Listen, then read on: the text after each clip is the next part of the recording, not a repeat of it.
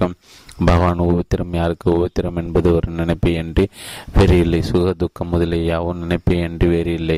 கேள்வி உலகம் ஏன் அறியாமல் மூழ்கி கிடைக்கிறது? பகவான் முதலில் நம் சமாசாரத்தை நாம் பார்ப்போம். உலகம் அதன் சமாசாரத்தை பார்த்து கொள்ளட்டும். தேக நாமேனில் உலகம் தோன்றுகிறது.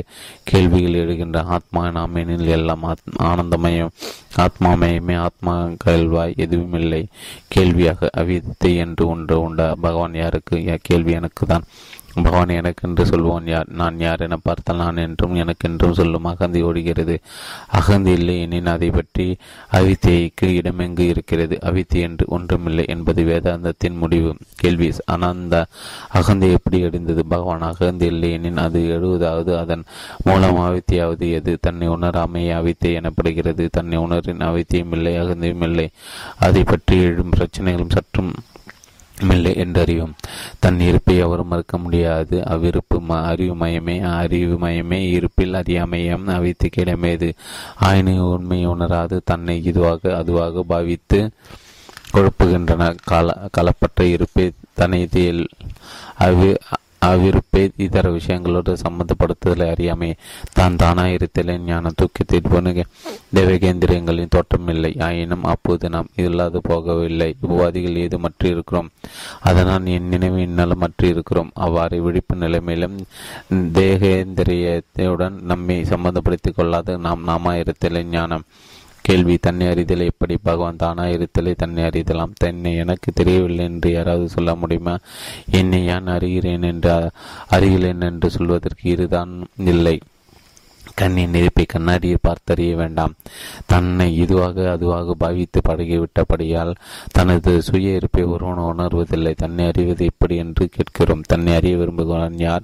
தன்னை விஷயத்தும் விஷயத்துக்கு அறிய முடியாது அறிவான் அறியப்படும் பொருள் என்னும் மனமய பரதவிடத்தை தானே தானாய் தன தனக்கு எழுதுமின்றி இலகுவதே தான் நான் நான் நின்று ஒளிர்வது ஆத்மா. நான் இதுவென்று காண்போன் காட்சியாக இழந்தெழுவது அகந்தை.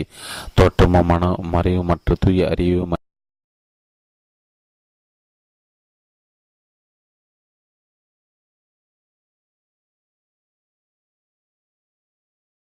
மட்டுமே ஆத்மா அதுவே கடவுள். எல்லா உயிர்களின் இருதயத்தும் ஒளிரும். தேகாந்த சொரூபமே நான்.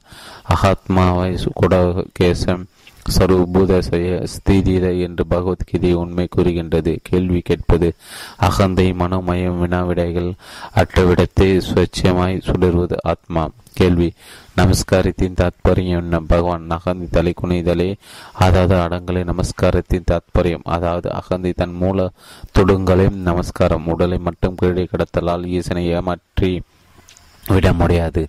அகந்தையற்ற விடத்தே தான் தட்டலொளிமிலும் கேள்வி.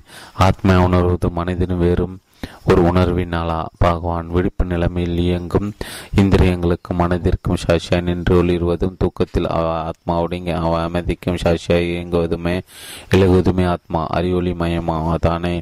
அதுவே தானே தானாய் சுடருகிறது. அதனை உற மட்டுமொரு உணர்வு வேண்டாம். இவ்வுண்மை பக்குவ காலத்தில் தானே விளங்கும். கேள்வி.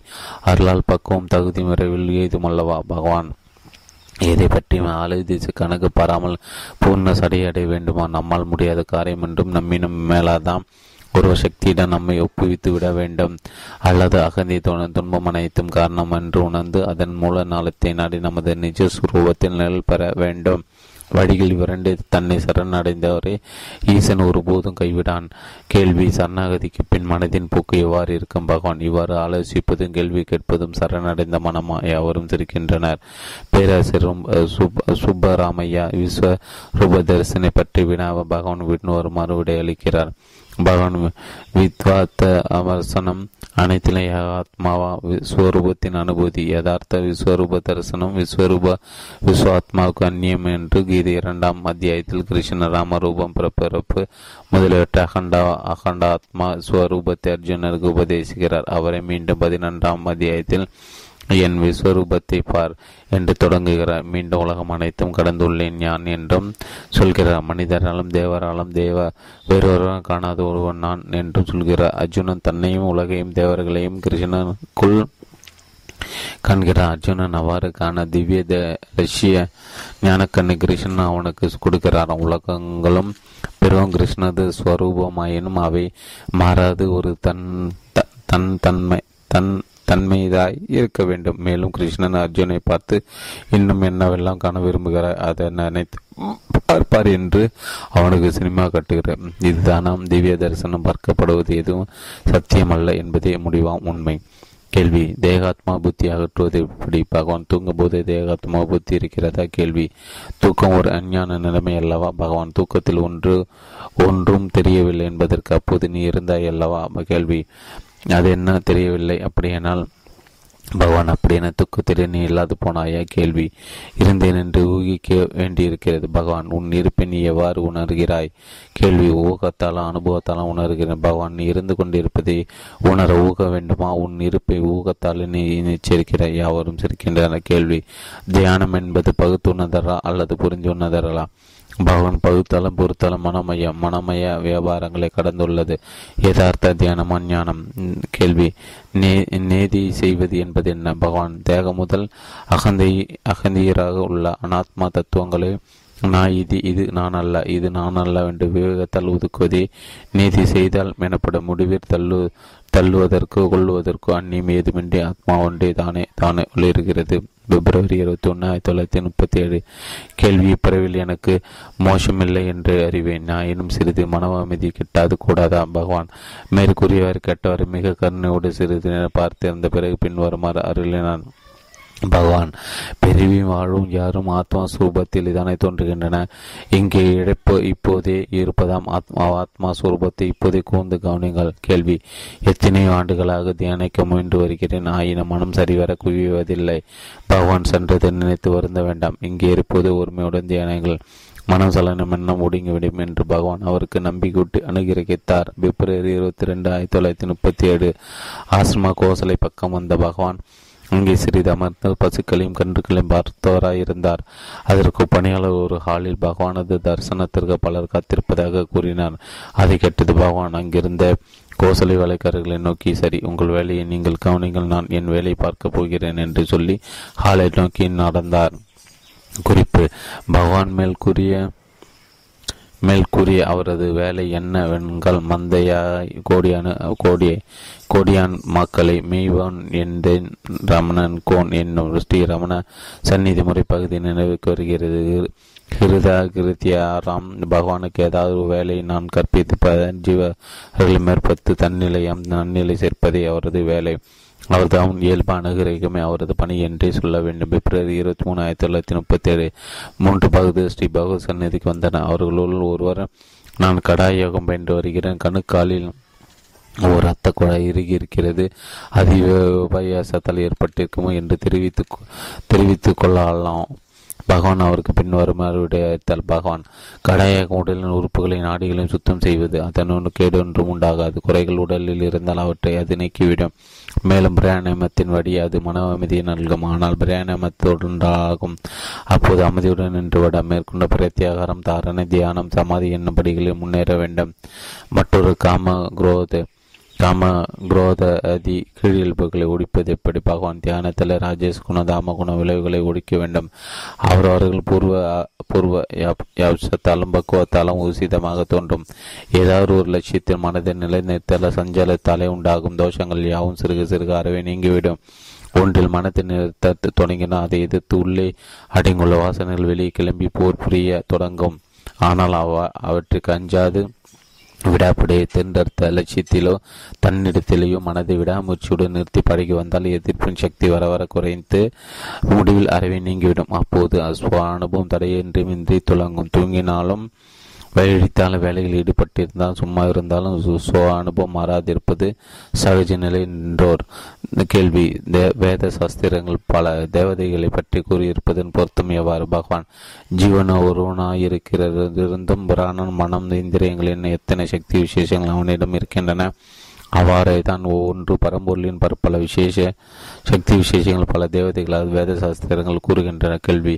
ஆனந்த பசுமயிர் கூச்சேரியில் குரல் தடுத்தெடுத்தல் முதலியவற்றுக்கு சமாதிக்கும் உள்ள சம்பந்தம் என்ன? பகவான் அவை அதிசூஷ்ம மனோவிருத்திகளை துவைபாதம் சிறிது என்றும் அவை நிகழ சமாதி ஒரு சந்தேகமயம் அதில் சமாதியில் அவைகளுக்கிடமில்லை ஆனால் சமாதி என்றென்றும் மனம் வெளிப்படங்கள் ஆனந்த அனுபவத்தின் வெளிப்பாடுகளாய் அவை சில காலம் தோன்றக்கூடும் பக்தி மார்க்கத்தில் மனம் அமைதி சமாதி ஆழ்முன் இந்த லட்சியம் சில காலம் தோன்றக்கூடும் பகவத் வாசனமதம் ஸ்ரீ பகவத் வாசனமதம் ஸ்ரீ பகவத் வாசனமதம் ஸ்ரீ பகவத் வாசனமதம் ஸ்ரீ பகவத் வாசனமர்தம் முன்னூற்றி அறுபத்தஞ்சு பக்கம் தொடர்ச்சி. கேள்வி ஆனந்த பாஷ்பம்.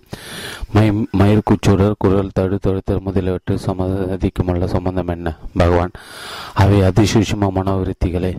துவைத பாவம். சிறிதேனுமின்றி அசைவே நிகழா சமாதியோ ஒரு சாந்திம மயம். அதில் சமாதியில் அவைகளுக்கு அவைகளுக்கு இடமில்லை. ஆனால் சமாதி நின்றும் மன வெளிப்படுங்கால் ஆனந்த அனுபவத்தின் வெளிப்பாடுகள் அவை சில கால் தோன்றக்கூடும். பக்தி மார்க்கத்தமான சமாதியில் ஆழும் முன் இந்த லட்சணங்கள் சில காலம் தோன்றக்கூடும். கேள்வி ஞான மார்க்கத்தில் அவைகளுக்குள்ள இடமில்லையா? பகவான் உண்டு என்று இல்லை என்று முடிவாய் கூறுவதற்கில்லை. அவர் அவர்கள் பூர்வதாச பூர்வ சாதனைகளையும் அமைப்பையும் பற்றி இவை நிகழலாம் நிகழாத ஒரே அமைதியாக இருக்கலாம். மாணிக்கரை இடைவிடாது உருக்கத்தையும் ஆனந்த லகரியையும் பற்றி பாடியிருக்கிறார். அடக்க முடியாத கண்ணீர் பெருக்கின் அனுபவம் எனக்குண்டு. ஒரு பிராதேசத்தின் போது ஏதாவது பருவத்தில் அஷ்ணமா அஷ்ர அஷ்ரமண மாலை வெளி வெளிப்பட்ட போது அத்தகைய அனுபவம் உற்றுள்ளேன். கேள்வி தூக்கத்திலும் அவன் ஆனந்த அனுபவம் இருப்பினும் அதை நின்று வெடிக்கும் போது எத்தகைய பரவச நிலையும் இல்லையே. பகவான் நல்ல விழிப்புடன் தூங்குவதில் சமயதையாதலின் அதில் ஆனந்த அனுபவம் தெளிவாய் விளங்குகிறது. சாதாரண தூக்கமும் மயங்கிய நிலையாதலின் சமாதியின் ஆனந்த ஸ்புருத்திக்கு அங்கே இடமில்லை.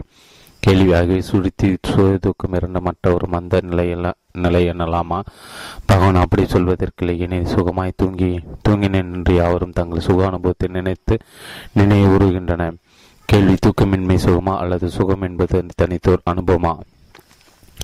முன் பகவான் தூக்கமின்மை மட்டுமல்ல வேறு எதற்கும் இடமின்றி சமிருத்தியானதோர் அனுபவமே அது. அதனாலே அது ஆனந்த கனமென நவிலப்பெறும். கேள்வி தூக்கத்தின் ஆனந்த அனுபவம் தெளிவின்மையால் நனி விளங்கவில்லை என்றும் சமாதியோ மறைபேதமற்ற தெளிவாதால் அங்கே ஆனந்த அனுபவம் சுவாட்சமாய் விளங்குகிறது என்றும் சொல்ல சொல்லாமல் அல்லவா?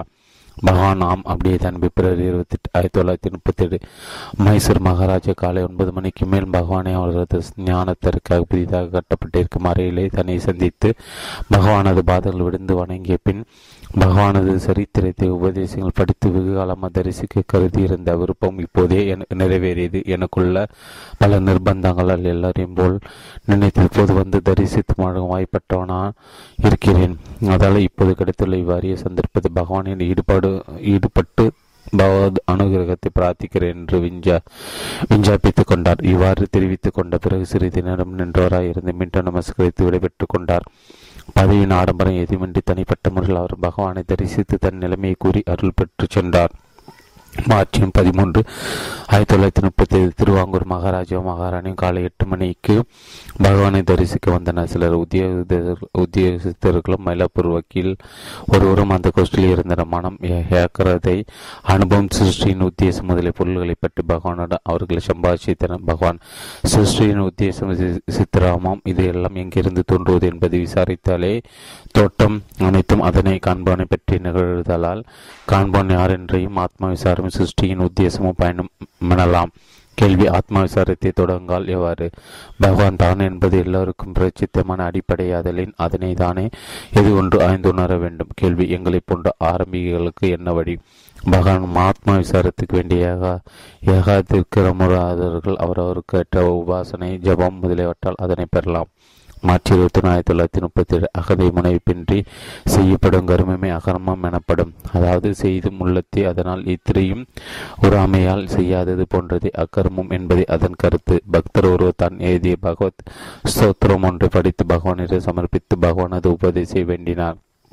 பகவான் உபதேச சாரத்தில் எல்லாமே உபதேசம் இருக்கிறது. குறிப்பு இங்கு உபதேச சாரம் எனப்பட்டது. பகவான் முப்பது பாக்களாக தமிழ் தெலுங்கு மலையாளம் சமஸ்கிருதம் என்னும் நான்கு மொழிகளும் அருளிய கிரந்தமாகவும் கர்மம் பக்தி யோகம் ஞானம் அனைத்தும் அதில் விளக்கப்பட்டுள்ளது. கேள்வி இருந்தாலும் நேருக்கு நேர் பகவது உபதேசித்து வேண்டுகிறேன். பகவான் புதிதாக சொல்வதற்கு என்ன இருக்கிறது? எல்லா மனத்தை ஒரு நிலையில் நிறுத்தியே தன்னிலை நிற்றலை கேள்வி அது முடியாத காரியமாக தோன்றுகிறது. பகவான் எல்லாருக்கும் என்றும் இயல்பாய் உள்ள சூழ்நிலை தானே அது? கேள்வி. தினசரி உலக விவகாரங்களை அது ஒன்றும் எங்களுக்கு புரிவதில்லை. பகவான் தினசரி வாழ்க்கையும் தன் சூழ்நிலையும் வேறு வேறு அல் வேறு வேறு இல்லை.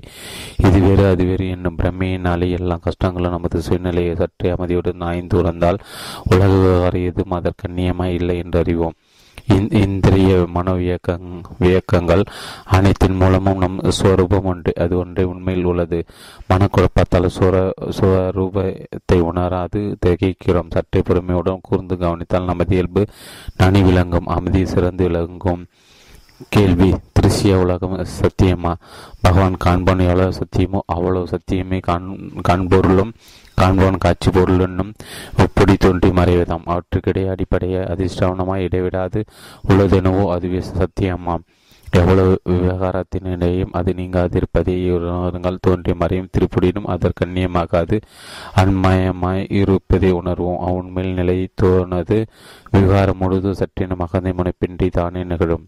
மார்ச் இருபத்தி ரெண்டு ஆயிரத்தி தொள்ளாயிரத்தி முப்பத்தி ஏழு கேள்வி துன்பமில்லா அமைதியும் ஆனந்தமும் நமது நமது இயல்பினுங்கால் குறை உணர்ச்சி எப்படி வருகிறது? பகவான் யதார்த்த ஸ்வரூபம் துன்பம் சற்றுமற்ற ஆனந்த கணமே பிரதிகிருதியை தொற்றுவிக்கப்படும் ஜீவகந்தையே தேக தேகந்தெரியாதி உபாதிகளுடன் சம்பந்தப்பட்ட இல்லலுறுகின்றது கேள்வி அத்துன்பம் நீக்குவது எப்படி? பகவான் சுத்த சின்மயமாம் நமது தெய்வீக இயல்பை உணர்வதால் கேள்வி அதை உணர்வது எப்படி? பகவான் சத்சங்கத்தால் ஏற்படும் உள்ள தெளிவுடன் இடையாது தேனிப்பதெல்லாம் உன்முக விசாரணையாலும் குருவி மேதியுமெல்லாம் நமது இயல்பை உணராம். கேள்வி பூகம்பம் பஞ்சம் நோய் முதலான துன்பங்கள் ஏன் உண்டாகின்றன? பகவான் இவ்வாறு கேட்போன் எங்கிருந்து தோன்றுகிறானோ அங்கிருந்தே தான் அவையாவும் தோன்றுகின்றன. அவையாவும் அவற்றை கண்பனும் வெறும் தோற்றம் மாத்திரமே என்று அவற்றின் அடிப்படையில் நிர்விகார்பாசின் சின்மாத்திர சுரதுவத்தை உணர்ந்து அயமாயமாய் நிற்றலை அவற்றை ஒழிக்கவும் உபாயமாம். கேள்வி எதிர்பார்த்த சில நிலை நிலைமைகளை முன்னிட்டு தற்போது காப்பை செய்து கொள்ளல் ஆத்மா சமர்ப்பணத்திற்கு முரணானமாம். ஆத்மா ஆத்மா சமர்ப்பணம் பரிபூர்ணமாக இருப்பின் எல்லா நிலைமைகளையும் தெய்வமே பாரத்தை வகித்து கப்புறுதி ஏப்ரல் இருபத்தி ரெண்டு ஆயிரத்தி தொள்ளாயிரத்தி முப்பத்தி ஏழு ஸ்ரீ ராமண நூற்றாண்டிலே ஐயா அதி சுலபம் என தொடங்கும் ஆத்மா ஆன்மா வித்தை கீர்த்தனை பற்றி பகவான் பின்வருமாறு ஒரு விளக்கம் அருளினார். பகவான் நந்தினன் சரித்திர கீர்த்தனை ஐயோ மெத்த கடினம் நின தடிமை ஐயோ மெத்தன கடினம் என தொடங்கும் ஒரு கீர்த்தனை பார்த்த முருகனார் அவ அமைப்பு அவ அமைப்பை தழுவி ஐயோ அதிசுலபம் ஆத்மா வித்தை ஐயோ அதிசுலபம் என்னும் பல்லவியோடு ஒரு கீர்த்தனை தொடங்கி அதன் அனுபவ பல்லவியும் எழுதினார். அவ அனுபவ பல்லவில் அவர் அற்ப அற்பவினருக்கும் உள்ளங்கை நெல்லிக்கண்ணை கூட அற்ப அத்தியாசம் என்னுமாறு எவ்வளவு நித்திய பரரோஷம் சத்தியமாய் இருக்கிறது ஆன்மா. என்னும் கருத்தை கருத்தை அசைத்தார். மேலே எழுந்த ஒன்று தோன்றாது. அவற்றினை கொடுத்து சரங்களை எதுமாறு வேண்டிக் கொண்டார்? ஏதோ ஒரு கருத்தை வைத்துதானே தொடங்கியிருப்பீர்கள். அவ்வாறு நீங்கள் தானே சரணங்களையும் எழுத வேண்டும் என்று சொல்லியும் அவர் மேலே எனக்கு ஓடவில்லை. பகவான் தானே அதை பூர்த்தி செய்ய வேண்டும். என்று கூறி அமர்ந்தார் என்ன செய்வது? அற்பவானாயிருக்கும் அதே பிரதேசம் ஆன்மா வித்தை என்று சொன்னதற்கு மேல் என்ன சொல்வது? அதில் அப்படி இருந்தும் தன்னை தன்னை தான் யாவரும் ஏன் உணர்வதில்லை? அதற்கு பிர பிரதிபந்தமாய் இருப்பது எது? அதை நீக்கிக் கொள்வது எப்படி என்று தான் மேற் மேற்கொண்டு சொல்ல வேண்டும். அக்கருத்தை முதல் சரணத்தில் இசைக்கப்பட்டது. உண்மையில் தான் துன்பமேது மற்ற சத்தாய் இருக்க பொய் தோற்றமாம் உடமும் உலகமும் மெய்யாக தோற்றுவதற்கு காரணமாம். அஞ்ஞான விருளில் என்றும் நினைவுகள் சற்றும் தலை தூக்காது. அடங்கினால் இதிகாச சூரியனும் ஆன்மா ஒளிரும் இருளும் இடர்மொடி இடர்மொடிந்த ஆனந்தமே பொங்கும் என்பதே முதல் சரணத்தின் பொருள். தேகமே நான் என்னும் நினைவு பெற நினைவுகள் அனைத்திற்கு மூலமாதலின் அந்த நான் ஒதுக்கும் இடம் என்னென்றுள்ள நாட அவகந்தை நான் ஒடிந்து இதே குகையில் நான் நான் என்று ஆன்மா ஞானமே ஒளிரும். இதுவே மௌனம் இதுவே ஆனந்தமயம். அகன சிதகாசம் என்பது இரண்டாம் சரண பொருள். அத்தகைய தான் யதார்த்த ஸ்வரூபத்தை உணராது வேறு எதை அறிந்தே என்ன பயன்? அத்தனை ஒருவன் உணர்வாயின் அதற்கு அயல்பாய் அறிவதற்கென்ன இருக்கிறது நான் நானாவாக காணப்பட உயிர்கள் அனைத்திலும் இலகும் ஏக பிரம்மகாசமாம். தன்னை தன்னில் உணர தன்னெடுப்பு அருள் உல்லாசமும் ஆனந்த அனுமதியும் என்று மூன்றாம் சரண பொருள் கர்ம கர்மபந்தம் அறவை நீங்கு நீங்குவதற்கும் ஜனன மரண துன்பம் ஓடிவதற்கும் என்று ஏற்பட்ட இவ்வழியிலும் இவ்வழி மிக வெளிதாம் ஏனெனில் பிற சாதனங்களை திரிகரணங்களால் பாடுபட வேண்டும். இவ்வழியில் எம்முயற்சி வேண்டாம். சும்மா இருத்தலை போதும். ஆத்மா சுதி உள்ளத்தை ஒளிரும். அந்த நித்திய நித்திய அனுபூதியிலே அச்சமோ குழப்பமும் சற்றும் இராது. அகண்ட அனந்தம் ஒன்று அங்கேயலாகும் என்பது நாலாம் சரண பொருள் அகசாதி பூதங்களை விளக்கும் கண் முதலாம் இந்திரியங்களுக்கும் கண்ணும் மண்ணு மனங்கண்ணும் கண்ணாய் மனவிற்கும் மன விண்ணிற்கும் மூலமாகலாகும் சீதகாசம் ஒரு பொருள் அண்ணாமலை என்னும் ஆத்மா சுரூபம் பிறப்பு நினைவு நினைப்பு சிறிதுமின்றி உன் உன்னாடி முன்னாடி உள்ளத்தை ஒளிரும். அவ்வொளிர அதனருள் வேண்டும். அவ்வொருளை பெற அதன்பால் நம் அன்பு ஓட வேண்டும். அன்பும் அருளும் சந்திக்குங்கள். ஆனந்தம் ஒன்று துளங்கும் என்பது ஐந்தாம் சரண பொருள் இதுவே ஆன்மாவித்து என்னும் கீர்த்தனத்தின் வரலாறு பொருளமாம். கேள்வி நான் யார் என பார் என்று சொல்கிறீர்கள். அதன் முடிவை நீங்கள் கண்டவாறு சொல்ல வேண்டுகிறேன். பகவான் என் அனுபவத்தில் உங்களுக்கு பயனியாது கேள்வி அக்கேள்விக்கான ஒரு விடை தோன்றுகிறது. உங்களுக்கு முடிவையும் கேட்க விரும்புகிறேன். ஒரு முடிவு பலருக்கும் ஏற்படின் அதை ஒருவாறு ஒப்புக்கொள்ளலாம்? பகவான் ஒருவேளை இப்படி இருக்கலாம் என்றுதானே அதில் என்ன பயன்? பிறருடைய முடிவால் நமக்கு என்ன பயன்? எல்லோரும் தங்களை நான் என்று குறிப்பிட்டு பேசுகிறார்கள். ஆகவே அது எல்லாருக்கும் போது அது உண்மை நேருக்கு நேரே நமது உள்ளத்தை நாம் கணின் அதை ஒரு அனுபவமாய் மதிக்கலாம். அதனாலே பூர்ண திருப்தி ஏற்படும். கேள்வி. தற்கால விஞ்ஞான ஆராய்ச்சியில் மேன்மேலும் புது புது உண்மைகளை கண்டுபிடிக்கிறார்கள். இந்த நான் யார் என்னும் ஆராய்ச்சியில் புதுமை ஏதாவது கண்டுபிடிக்கப்பட்டிருக்கிறதா? பகவான் தான் என்பது எப்போதும் ஒரு தன்மையிலே ஒரு தன்மையானவே இருக்கிறது. பழமைக்கும் பழமையானதும் புதுமைக்கும் புதுமையான இருப்பதும் அதுவே. அதனால் நிர்விருகப்ப சத்தியம் தனது உண்மையான விசாரணையில் உண்முகத்தை அனுபவித்து உணர வேண்டும் என்று சொல்லப்படுகிறது. எல்லா ஆராய்ச்சிகளும் ஆராய்வானது உண்மையை உணர்வதோடு முடிகின்றன. ஏனெனில் அதற்கு எல் எதுவுமில்லை. ஆத்மா வித்தியை விகர்த்தனத்தை ஓரிடத்தை விளக்குங்கள் பகவான் பின்வருமா அருளினார். காணப்படும் ஸ்தூல பிரபஞ்சம் விளங்குவதற்கிடமாகவும் அதனை ஒளிர்விக்கும் ஒளியாகவும் இலகுவது மனமே. உலகம் அதனாலே மனதோடு தோன்றி மனதோடு ஒடுங்குகின்றது. காண்போன் காட்சிமாம் மனம் தோன்றுவது ஒடுங்குவதும் அதற்கு அதிர்ஷ்டமான ஸ்வரூபத்திலேயே சினிமா காட்சி ஒரே இருட்டிலும் தோன்றாது ஒரே வெளிச்சத்திலும் தோன்றாது. இருட்டின் வழியை செலுத்தப்படும் ஒரு ஏகதேச ஒளியிலே அது தோன்றும். அவ்வாறு உலகை தொற்றும் தன்னை உணராமையையும் அவித்தருளுடைய ஆத்மாவின் ஆபாச பிரகாசத்திலே தோன்றுகிறது. சுத்தவர்களாம் தூள் முதலாம் நிலைமைகளும் சுத்த ஒளிமயமாம் ஆத்மா பிரகாசத்திலும் அது தோன்றாது. யாகமாம் ஆத்மா சுரூபம். நான் அவாய் தோன்றல் அவித்தே அவித்தையினாலேயே கேள்வி பகவான் கூறுவதை புத்தி பூர்வகமாய் ஒருவாறு அறிகிறேனே என்று அனுபவத்தை அறிகிறேன் பகவானாம் இப்போது ஜாக்கிரத்தில் புத்தியின் ஆட்சி தானே நடைபெறுகிறது. அவஸ்திராத்தியாசே நாம் என்றுங்கால் வேலை கூறப்பட்ட அனுபவத்தில் நனி விளங்கும் அருளாலே இன்றி அகந்தையால் அவ அனுபவம் விளங்காது. கேள்வி அருளை பெறுதல் எப்படி? பகவான் அகந்தையை துறந்தால் அருளை பெறலாம். அருளொலியை மறைப்பது அகந்தையாதலால் பக்தியினால் விசாரணையால் அகந்தையொழிங்கால் அகந்த மாட்டா சுவரோனது எவ்வித முயற்சியுமின்றி தானோ தானா இயல்பாய் விளங்கும். ஏப்ரல் அஞ்சு ஆயிரத்தி தொள்ளாயிரத்தி முப்பத்தி ஏழு. கேள்வி மனம் என்பது என்ன? மனம் பகவான் மனம் யாதென நாமே தான் பார்த்து கொள்ள வேண்டும். கேள்வி மனம் சங்கல்ப விகல்ப வடிவம் அல்லவா? பகவான் அதுவே நமது இயல்பு. கேள்வி இல்லை அது மனதின் வடிவம். பகவான் நமது இயல்பு யாது கேள்வி சுத்த சைத்தியனுமே நமது இயல்பு. பகவான் அப்படியே அப்படியே இருக்கலாமே கேள்வி. அப்படி இருக்க விடுவதில்லை. நிலை நிலையற்று சலிக்கும் மனம். பகவான் எவ்வப்போது மனம் சலித்து செல் வெளிப்படுகிறதோ அவ்வப்போது அதன் ஓட்டத்தை தடுத்து அதனை ஆன்மாவில் ஒடுக்க வேண்டும் என்று தனக்கு எதிர் கூறப்பட்டிருக்கிறது. கேள்வி. அவ்வாறு மனம் முடங்க பகவான் அது அருளை வேண்டுகிறேன். பகவான் அருள் எப்போது நம்மோடு நீங்க அதுள்ளது அவ்வாறு இருக்க நாம் நம்மை மனதோடு சம்பந்தப்படுத்திக் கொள்ளாதிருக்க வேண்டும். சுவாமி லோகானந்தர் ஜீவன் முக்து பிராப்தம் உண்டா? கேள்வி. பகவான் கேள்வி கேட்பது யார்? ஜீவன் முக்தன் கேள்வி இல்லை நான் தான் கேட்கிறேன் பகவான் தனக்கு பிராப்தம் உண்டு என்று ஜீவன் முக்தன் பார்த்து கொள்ளாட்டும். அவனை பற்றி நாம் ஏன் கவலைப்பட வேண்டும்? கேள்வி அஜவாதத்தின்படி பகவான் சொல்வது சரி. ஆனால் மற்றவர்கள் அதை ஒப்புவாரா? பகவான் ஆம் ஆம் உற்பத்தியும் நாசமும் இல்லை. பந்த முக்திகள் இல்லை. முபிஷும் இல்லை. அமுக்தனும் இல்லை. பந்தனும் இல்லை பத்தனும் இல்லை. பரமுருள் ஒன்றே உள்ளது என்பது அஜித சித்தாந்தம். மேலும் திருஷ்டி திருஷ்டி என்பது இரண்டாவது. அதாவது மனது என்று ஊக்கம் உலகமில்லை. மனமும் கண்பனாக காட்சியாகவும் தோன்றி மறைகிறது என்பது. மற்றும் ஆத்மாவென்ற ஆகாசமாக சென்ற வாயு என்று வரிசைகரமாய் படைப்பை கூறுவது கிரம சிருஷ்டி அல்லது சிஸ்டனுடைய சிருஷ்டி வாதம் எனப்படும்.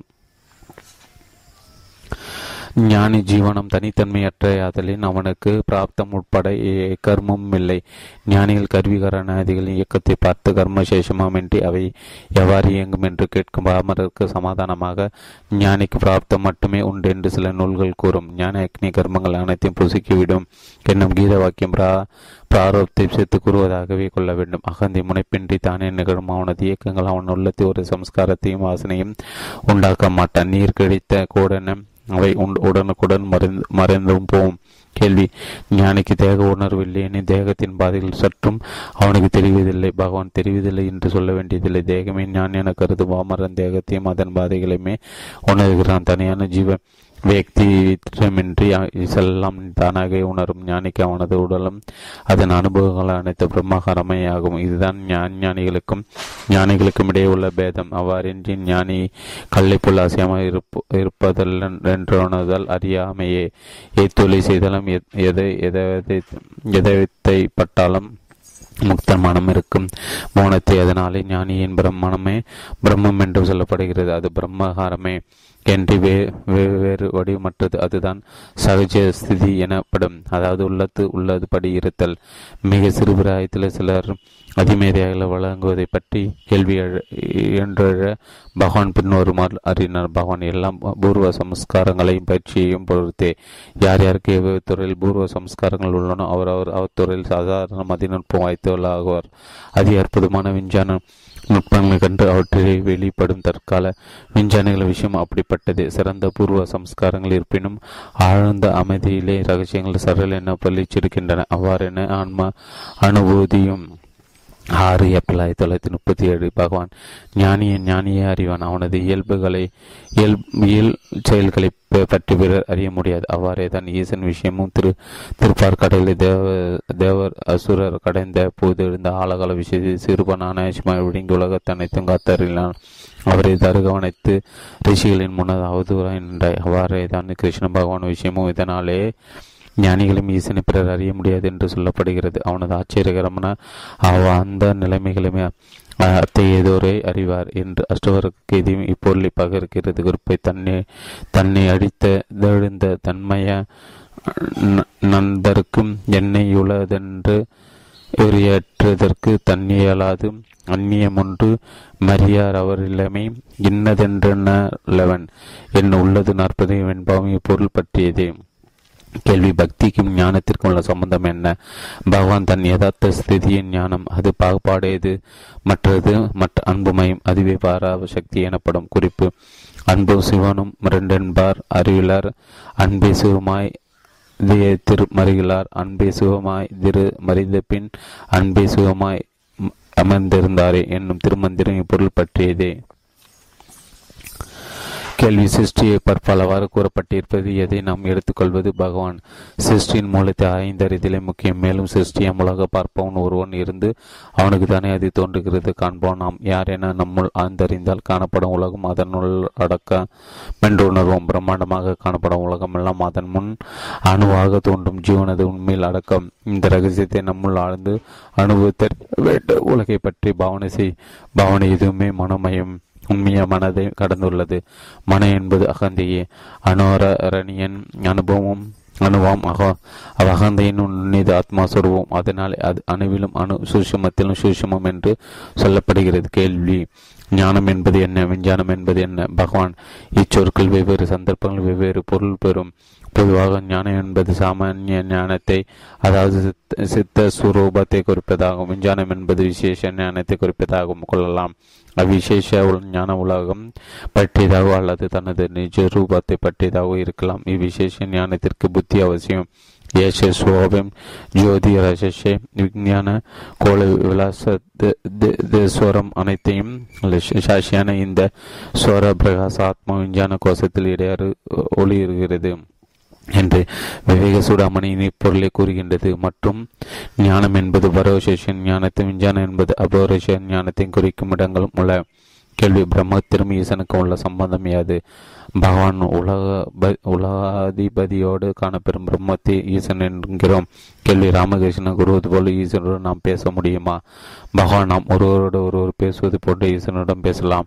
பகவான் அவ்வாறென நமக்கு ஏன் அது சாத்தியப்படவில்லை பகவான் சித்த சுத்தியும் பாவன பலமும் அதற்கு வேண்டும். கேள்வி. அவை இருந்தால் ஈசனை நேரே காணலாமா? பகவான் ஆம் ஆனால் காண்பவன் எவ்வளவு வாஸ்தமோ அவ்வளவு வாஸ்தமே அவனால் காணப்படும். எதுவும் விழிப்பு நிலைமையில் ஸ்தூல சரித்தொடு சம்பந்தமற்று ஸ்தூல பிரபஞ்சத்தை காண்கிறோம். கனவில் சூஷ்ம சரித்தொடக்கூடிய சொப்பன உலகை காண்கிறோம். சுருத்தில் நமக்கு வடிவமையால் எதனை காண்கலாம்? காண்போன் எப்படியோ அப்படியே தான் அவனது காட்சி ஈச தரிசனம் அப்படியே. பாவன பாவலத்தால் பாவிக்கப்பட்ட மூர்த்தி கனவிலை தோன்றும் நனவிலும் தோன்றும். கேள்வி. அதனை ஈச தரிசனம் எனலாமா? பகவான் இப்போ இது சம்பந்தமான ஒரு வரலாற்றை கேளுங்கள். மகாராஷ்டிரா சில நூற்றாண்டுகள் முன்பு இருந்த நா நாமதேவர் என்னும் பக்தர் சிறுவதில் விடாபாவம் என்னும் விஷ்ணுமூர்த்தியுடன் நேரே பேசி பாடி விளையாடி வந்தார். அவர் ஒரு கால் பெரியதொரு சாதுகள் கூட்டத்தில் அமர்ந்திருக்கங்கள். ஞான தேவர் என்னும் பெரியவர் விளையாட்டாக கோரக்கும்பர் என்னும் கோயவர் குல துதித்த பெரியோரை நோக்கி எனப்பா இந்த குட்டத்தை சுட்டெடுத்து சுடாத எடுத்து தட்டிப்பார் என்று அவ்வாறே கோரகும்பரும் தன் கையில் இருந்த சிறு கோல் என்று ஒவ்வொரு சாதுவையும் தட்டி தட்டி தட்டி கொண்டு வருகையில் நாமதேவரையும் ஒரு தட்டு தட்டி சிறி எழுந்த நாமதேவர் நீ யார்? என்னை சோதிப்பதற்கென்று உடனுக்கே உடனே கோரகும்பர் சிரித்தார். இங்கே சுடாத பச்சை கடம் ஒன்று இருக்கிறது என்று ஞானதேவரிடம் கூறின அவமானத்தை அவமானத்தை பெற புறாது. நமது நிறைவிடபவன் சென்று பெரிய கூட்டத்தினிடையே சென்னை ஒருவர் பக்குவ முறாது என்று சொல்லிவிட்டார். பெரிய அவச்சாரம் அல்லவா? அது உன்னோடு நேர பேசி பழகும் உன் பக்தனை அபவிக்க அபவிக்கலாமா என்று கேட்டார். அதற்கு விட விடபாவ சிரித்து கொண்டு நீ பாவிற்கு நீ பாவிருக்கிறபடியும் பாடுகிறபடியும் நான் நாடுகிறேன். என் யதார்த்தத்தை சுரூபத்தை நீ இன்னும் கண்டில்லை என்று விடையளித்தார். அப்படியெனில் அதனை நீயே எனக்கு விழிக்கருள் என்று நாமதேவர் கற்க விடப்போவா? அது பெரியவர்கள் வாயிலாக விளக்கப்படுதல் சம்பிரதாயம். அத்தகைய பெரிய பெரியர் ஒரு ஊருக்கு வெளியே ஒரு பாழ் மண்டத்திற்கு படுத்திருக்கிறார். அவருடன் சென்று என்று சொர்பம் நீ ஈதன நீ தெரியலாம் என்று உரைத்தார். விடப்பாவ கூறியவர் நமது சென்று புழுதி ஏற்படுத்தியிருந்த அவதூதர் ஒருவரை கண்டார். அவ அவரது கால் என்று சிவலிங்கத்தின் மீதி இருந்தது. நாமதேவர் அதை கண்டு திகைக்கையில் அவர் விடபாவா விடபா அனு அனுப்பிவித்தானா என்று வினவினார் அதனால் நாமதேவர் அவரிடம் நம்பிக்கையுற்ற போதிலும் சிவபாரத்தை முதலில் நீக்க கருதி பெரிய பெரியவராம் தாங்களே இவ்வாறு சிவலிங்கத்தின் மீது காலை வைக்கலாமா என்று அவரை வினவ பெரியவர் அப்படியா? வயதிகதால் தெரியாது வைத்துவிட்டேன். தயவு செய்து அக்காலை தூக்கி அப்பாலை வையப்பா என்று பரிவுடன் வேண்டினார் நாமதர் அவ்வாறே காலை தூக்கி வேறு இடத்தில் வைக்க அதனடியே மற்றொரு சிவலிங்கம் முளைத்து எழுந்தது. இதன் இதன் விந்தை என்ன? என் அமுதர் மீண்டும் அக்காலை தூக்கி வைக்க வேண்டும். மீண்டும் அதனிடையே மற்றொரு சிவலிங்கம் தோன்றவே அக தூய்மையுற்ற பக்தராம் நாமதேவர் காலும் தலையும் நானும் நீயும் யாவும் சுகமே அதற்கையால் ஏதுமில்லை என்ன சர்வாத்மாவை அனுபவமுட்டு பெரியோரை பணிந்து வணங்கினார். விடபாவும் தானும் யாவும் பிரிவில்லா பரம்பொருள் ஒன்றை உணர்ந்து நாமதரும் அது முதற் கோயிலுக்கு போவதில்லை. விடபாவா ஒரு கால் அவரை நோக்கி ஏதப்பா என்னை அறிவை மறந்து விட்டாய் என கேட்டாலும் ஞாமதரும் உன்னை நான் மறக்க நீயும் நானும் வேறா? யார் யாரை நினைப்பது யார் யாரை மறப்பது? என்று மகிழ்ச்சியுடன் விடையளித்தார். கேள்வி தியானத்திற்கு விசாரத்திற்கு பேதம் என்ன? பகான் ஏதோ ஒன்றில் மனம் குவிய செய்தலை சாதாரணமாக தியானம் வேண்டும் அதனால் பிற வெண்ணங்கள் அகற்றப்படுகின்றன. எவ்வளவுக்கு எவ்வளவு எண்ணம் மட்டும் மயக்கமட்டு இருக்கிறோமோ அவ்வளவு ஆன்மா அனுபூதியை ஒட்டி இருக்கிறோம். அதிக தியானத்தின் பயன் இவ்வாறு தியானத்தலாக தூய்மையுட்டேன் அகமுக நாட்டத்தால் மிக மிக எளிதில் தன்னிலை அமர்பவன். விசாரித்து தானே தன் லட்சியம் தன்னை தேடி தன் மூல தொடங்கி தன்மய நிலையில் அமர்கிறான் விசாரவடி செல்வோன் சமாதி பேதங்களை பற்றி பகவான் பின் வருமாறு அறியினார். பகவான் தனது உண்மையில் நிலைத்தலை சமாதி. மூச்சன அவ்வாறு ச சக சவிகல்ப சமாதி எனப்படும் ஸ்வரூபத்தில் மனமொழிந்து வெளியுணர்வற்றிருந்தால் நிர்வகல்ப சனமை அஞ்ஞானத்தில் இருந்து ஏந்தி வெளியுணர்வற்றிருத்தல் சுருத்தி எம்முயற்சியும் சிறிதுமின்றி தனது இயல்பம் ஸ்வரூபாகாரமாகவே இருத்தலை சகஜ நிர்வகல்ப சமாதி. கேள்வி கொண்டுள்ள சக்தியின் எழுச்சியின்றி சமாதி சித்திக்கா இதென்று சிலர் சொல்லுகிறார்களே? பகவான் யோகிகளை இதனை கொண்டுள்ளனி என்கிறார்களோ அதனை பக்தர்கள் பவகாத மர விருத்தி என்றும் ஞான மறுக்கத்தை பின்பற்றுவது பிரம்மகார விருத்தி அல்லது அகண்டகார விருத்தி என்றும் பகர்வா அதன் மூலமாக பிரம்ம அனுமதி பெறும் கேள்வி. ரமண கீதையில் இதே மார்பகத்தின் வலப்புறம் இருக்குது என்றும் சொல்லப்பட்டிருப்பதன் விளக்கத்தை அருள வேண்டுகிறேன். பகவான் ஆம் ஆத்மீய ஸ்தானமாம் இதையும் ஸ்தூலவிய விதயத்திலும் வேறு அதனை அனுபவத்தால் புரிந்து கொள்ள முடியும். எல்லா விருத்திகளின் மூலம் அகந்தே ஏவிடத்திற்கின்றதோ அதுவே இதயம் இந்த லட்சணத்தை கொண்ட ஆத்மா ஸ்தானத்தை அனுபவித்தறிய வேண்டும். கேள்வி குண்டலின் சக்தியின் ஏச்சில் ஒரு வகை சூடு உண்டாததாக சொல்லப்படுகிறது. பகவான் பிராணசக்தி பிரதானமாம் கொண்டுள்ள நிகழ்ச்சியில் ஒருவித சூடு உண்டாவது வாஸ்தமே. அது சாதனை மேலும் மேலும் தூய்மையாக்கி ஏக கிரகனாக்கி அது சுஷமா ஆத்மாக்கார விருத்தியாய் முடிகிறது. ஒரு சம்பாஷண முடிவில் பகவான் பின்வருமாறு அருளினார். சில வேதாந்த நூல்கள் உண்மை விளக்குவதற்கு மாறாக அவசியமற்ற பல விஷயங்களை விரித்து அவற்றை கற்ப கற்பவனை மேலும் குழப்பிவிடுகின்றன எதனை அறியும் அறிவொன்று இருக்கிறது.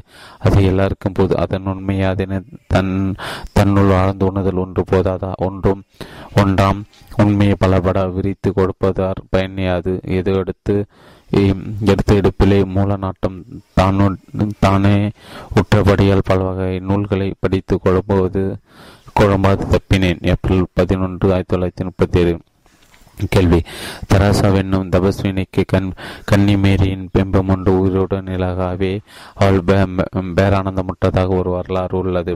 அதுதானே. சக்தி நிபாதம் எனப்படுவது பகவான் பகவான் பா பாவனு பலமே அந்நிகழ்ச்சிக்கு காரணம். அத்தகைய ஏகாரமுற்றோருக்கு உன்முக நாட்டம் எளிதாம். எவரொரு பாவனை எப்படியோ அவரவருக்கு அப்படியே காட்சி உண்டாகிறது. உதாரணமாக சாய புருஷ தரிசனத்தை கூறலாம். அதாவது அதிக அளவில் வெயிலில் தனது நிலை ஏதாவது ஒரு முறைப்படி ஒருவன் தினத்தோடு பார்த்து கொண்டு வந்தால் கால கிராமத்தில் அந்நிலை உயிருடன் கூடியதாய் கேட்கும் கேள்விக்கு விடலை அளிக்குமாம்.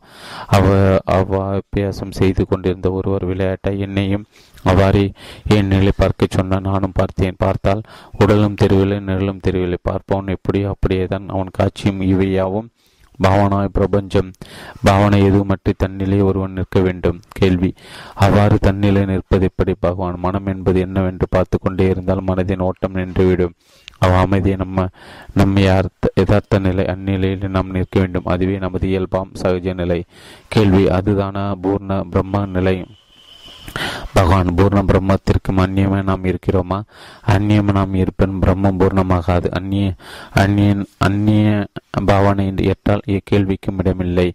ஏப்ரல் பன்னெண்டாயிரத்தி தொள்ளாயிரத்தி முப்பத்தி ஏழு கேள்வி மறுபிறப்பு என்பது என்ன?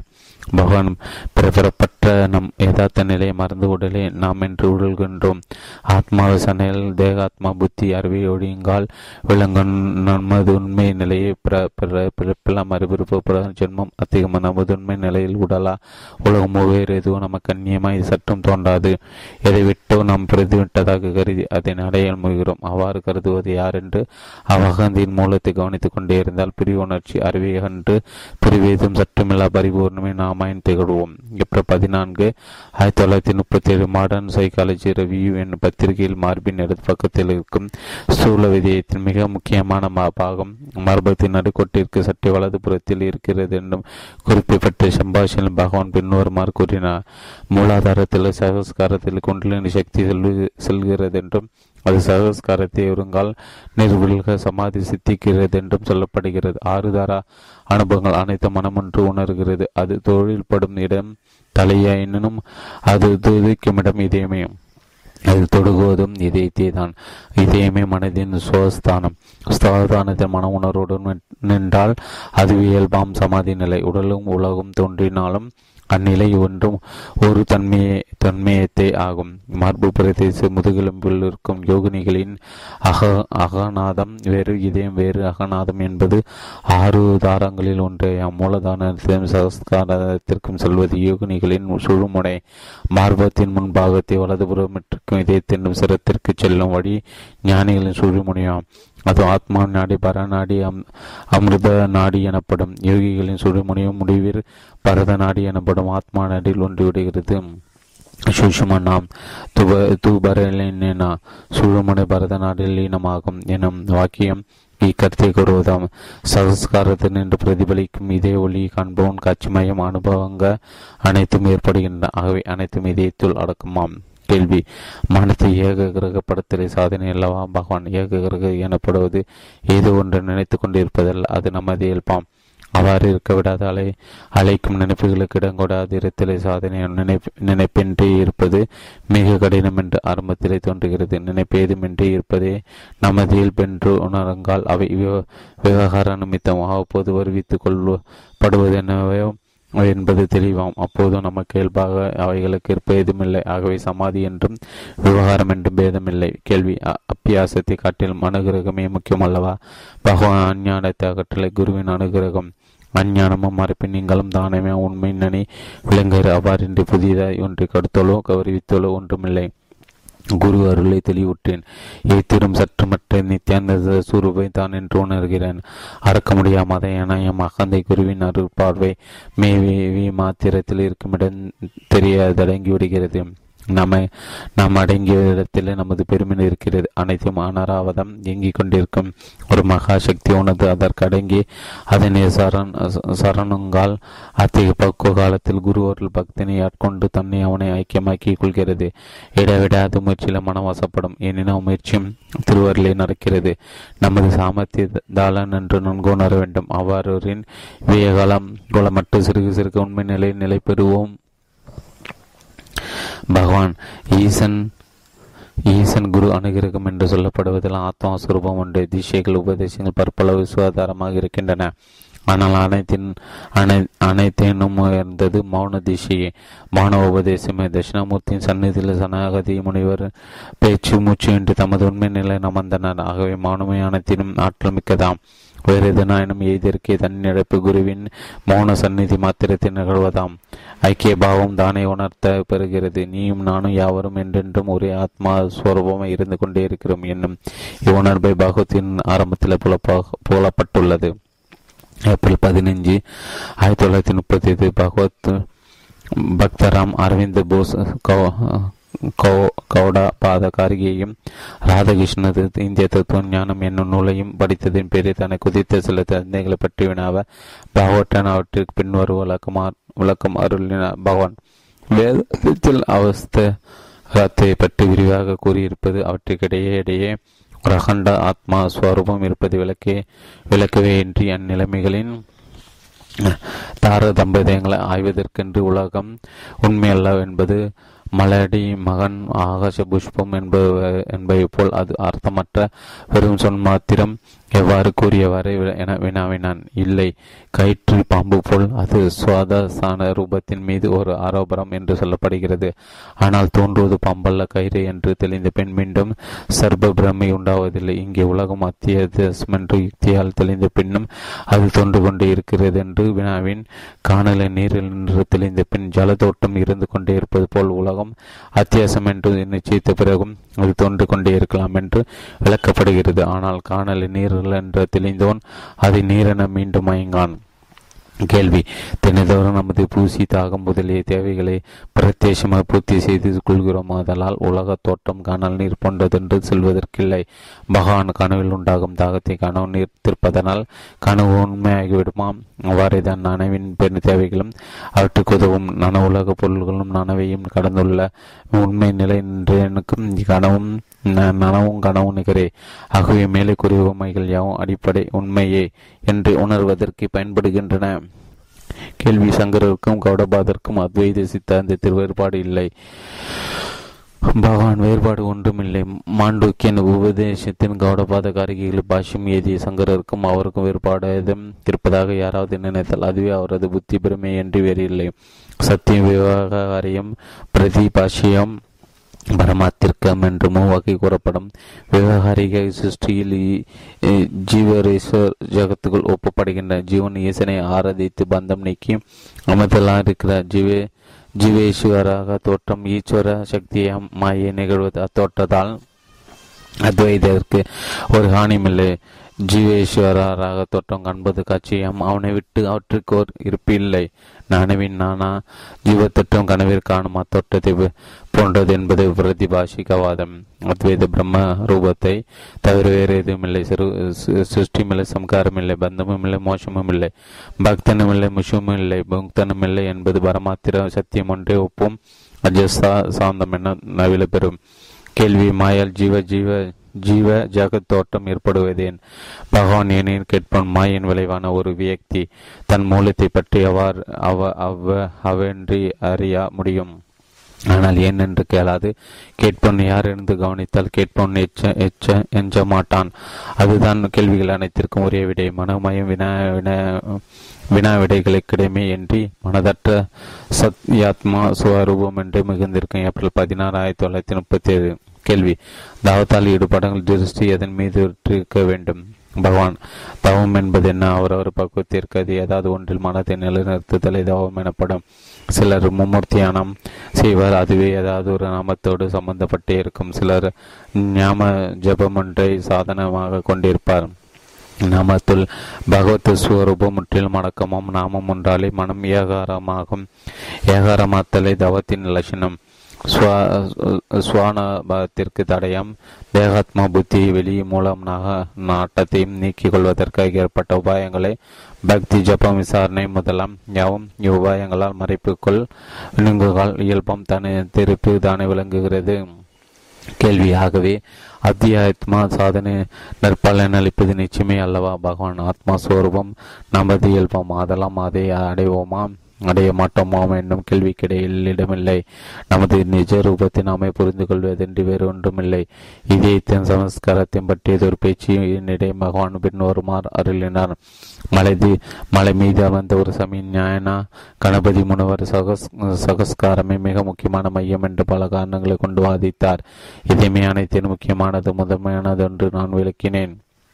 இந்த சம்பாஷனை கேட்டுக்கொண்டிருந்த அருணாச்சலையர் ஒரு பையன் அதன் ஆங்கிலத்தில் ஒரு கவிதைகளை புனைந்து ஆசிரமத்துக்கு அனுப்பினான். அதில் அவனை பகவான் இதயமாம் சூரியனாகும் நாயனாவை சமஸ்காரம். சகஸ்காராமம் சந்திரனாகும். அங்கே கூடியிருந்த பிறரை பூமண்டலமாக வர்ணித்திருக்கிறான். சூரியனது ஒளி சந்திர மண்டலை விவேகத்தை நில நிலாவாக பூமியை மகிழ்விருக்கிறது என்றும் அதில் கூறப்பட்டிருக்கிறது. இப்பொழுது ராமண கீதையும் இந்த மத்தியத்தின் முக்கிய விஷயமாகும். ஒளிக்கும் ராணனுக்கும் மூலம் இதமே மேலும் ஜீவனது ஸ்தானமும் அதுவே. அங்கே அதிசூஷமா ஜீவனோடமே.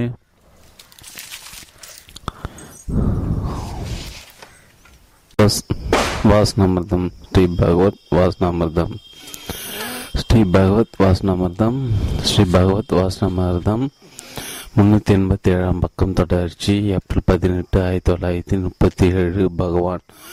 மனமே விஷயங்களாகவும் அவற்றை விளைவிக்கும் ஒளியாகவும் திகழ்கிறது. விஷய நாட்டமற்றால் அப்போது அவ்வொளி மட்டும் மிஞ்சும். அவ்வொளி என்று எதனை பார்க்க உணரவ முடியாது. தூக்கத்தின் என்பது அவ்வொளி மூலத்தை ஒடுங்கி விடுவதால் காண்பவன் காட்சிகள் அங்கே தோன்றுவதில்லை. அவ்வொளி விஷயங்களை மறைவான் ஒருவன் இருக்கிறான்.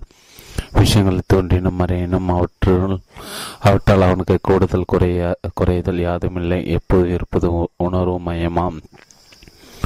அவ்வொளி உண்டு. உண்மை உணரா வெறும் வைராக்கியத்தால் ஆவதொன்றும் இல்லை என்றும் அகந்தி நிற்கும் அனைத்தின் அடைவென்றும் வைசிஷ்டத்துள்ள சிஜே பஜன் கதை விளக்குகிறது. ஏப்ரல் இருபது ஆயிரத்தி தொள்ளாயிரத்தி முப்பத்தி ஏழு கோகன் பிரம்மஞான சங்கத்தை சேர்ந்த ஒருவர் எழுதியுள்ள நிர்வாணம் என்னும் நூலை படித்தேன். அதில் அவர் தினத்தோறும் தான் தூங்குங்கள் நிர்வாண நிலை அடைவதாகவும் அதில் சித்த புருஷர் ஒரு ஒளியுடல் நடுவே ஒரு சுடர் மிக வியக்திகளாக காண்பதாகவும் கூறுகிறார். நிர்வாணம் என்பது கேவல பிரம்ம அனுபூதி என்று அதனில் இத்தகைய காட்சிகளிடமேது பகவான் ஆம் நிர்வாணம் என்பது பரிபூர பிரம்மானு அனுபூதி அதனில் காண்போம். காட்சி பாகுபாடுடன் பார்வ பார்ப்பதற்கேற்ற ஒன்றுமில்லை. பார்த்தலும் மருது மனமய இயக்கங்கள். நிர்வாணமோ?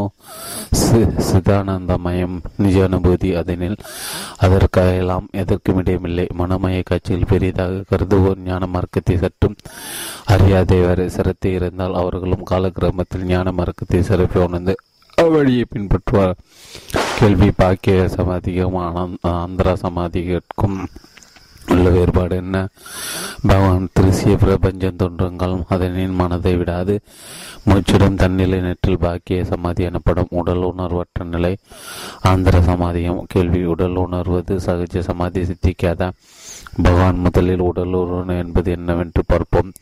உடல் மத்துடன் வரையறுக்கப்பட்ட ஒரு உணர்வு சேர்ந்து உடல் உணர்வு எனப்படுகிறது அவ்வுடல் உணர்வு எவ்வித உபாதி தோற்றமும் மறை மறைமற்றவர் உண்மை உணர்விலே தோன்றி மறைவதாகும். அம்மை உணர்விலே நிலையற்ற சமாதி எனப்படும்.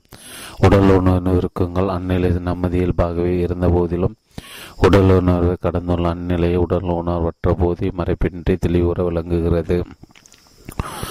ஆயின் மண்ணில் அதனை நன்கு உணர்ந்தோரிடம் உடல் உணர்வின் தொட்டமறைவுகளை எதிர்பாராது இயல்பாகவே என்று உள்ளிடும் கேள்வி.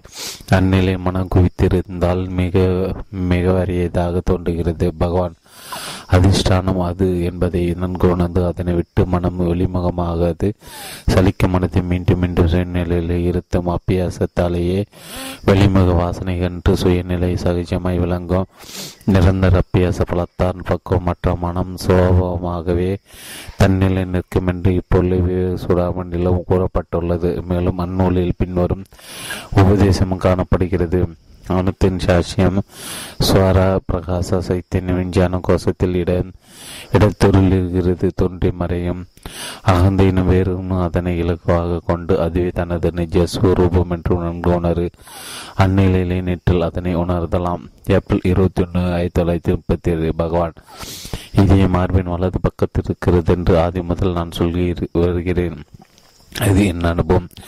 திருவண்ணாமலைக்கு வரும் முன்னர் சமாதியில் அவ்விடத்தை நன்கு உணர்ந்திருக்கிறேன் மேலும் என் சரித்திரங்களில் கூறியுள்ள சாவின் அனுபவத்தின் போது அதை நன்கு உணர்ந்துள்ளேன் அப்போது ஒரு பக்கத்திலிருந்து மறுபக்கம் சென்று ஒளிமயமாம் திரை என்று உலக தோட்டத்தை அறவே மறைத்துவிட்டது. இடது பக்கத்துள்ள இருதசைய விதயத்தின் இயக்கத்தின் இயக்கமற்றிலும் நின்று உடல் படமானதையும் பக்கத்தில் இருந்து வாசுதேவ சாஸ்திரி அழுவதை உணர்ந்தேன். ஆயினும் நான் பேசும் நிலைமையில் இருக்கவில்லை. இவ்வாறு கால் மணி நேரம் இருந்திருக்கும் அந்நேரம் முழுவதும் வலப்பக்கத்துள்ள இதய மையம் தெளிவாய் இலகி கொண்டே இருந்தது.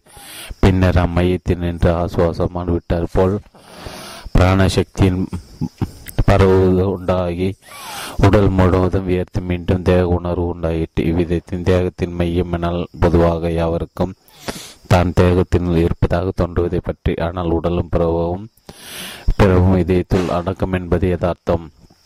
ஒரு நாள் உணவை ஒழிய என்று ஒழிய திரு இரு நாள் கேவலம் என்று கேளாய் ஒரு நாளும் என்ன வரியா? இடும்பை கூறு கூர் குறுன் வாயிற்றை உன்னோடு வாழுதல் அரிது என்று அவையார் வயிற்றுக்கு சோரிடும் கஷ்டத்தை பற்றி பாடிவென்பா யாவரும் அறிந்ததே. நினைத்த போதெல்லாம் உண்பதற்கையாவது பக்தர்கள் கொண்டு வந்து சாப்பிட சொல்வதால் வயிறு ஓய்வில்லாது பிரத்தளிக்கிறது என்னும் விஷயத்தை பகவான் நகைச்சுவையுடன் ஒரு வெண்பாவை கூறியுள்ளார் அது வயிறு உயிரை பார்த்து நொந்து கொள்வது கொள்வதாய் அமைந்துள்ளது. ஒரு நாடிகையர் கொய்வியாய் நாளும் ஒரு நாடிகை உண்பாதோய் தோயாய் ஒரு நாளும் என்னோரியா இடும்பை கூறென்னு கூறென்னுயிரே உன்னோடு வாழுதல் அரிது. பொருள் துன்பம் தரு உயிரே வயிறும் எனக்கு ஒரு நாழிகை போதினும் ஓய்வு நீ கொடுப்பதில்லை. தினமும் ஒரு நாழிகையினும் உண்ணாதிராய். ஒவ்வொரு நாளும் என் கஷ்டத்தை நீ அறியாய். உன்னோடு வாழுதல் முடியாத காரியம். அவையார் பாடிய பாடல் பாட்டில் உயிரை உயிர் வயிற்றை நோக்கி உணவு உணவென உணவு உணவென என்னை ஓயாது கேட்க உன்னோடு வாழ்தல் அறி என கூறுகிறது. பகவானது பாட்டில் வயிறு உயிரை நோக்கி ஓயாதுண்டு என்னை துன்புறுத்தும். உயிரா உன்னோடு வாழ்தல் அரிதென கூறுகிறது. மே இருபத்தி ஒன்று ஆயிரத்தி தொள்ளாயிரத்தி முப்பத்தி ஏழு கேள்வி. ஜபித்து கொண்டிருக்கும் போது சிறிது நேரத்தில் தூக்கத்தை போன்றதொரு லயத்தில் விழுந்து விடுகிறேன். ஞாபகம் ஜபம் நின்று விட்டதை அறிந்து அதனை தொடர்கிறேன். பகவான் தூக்க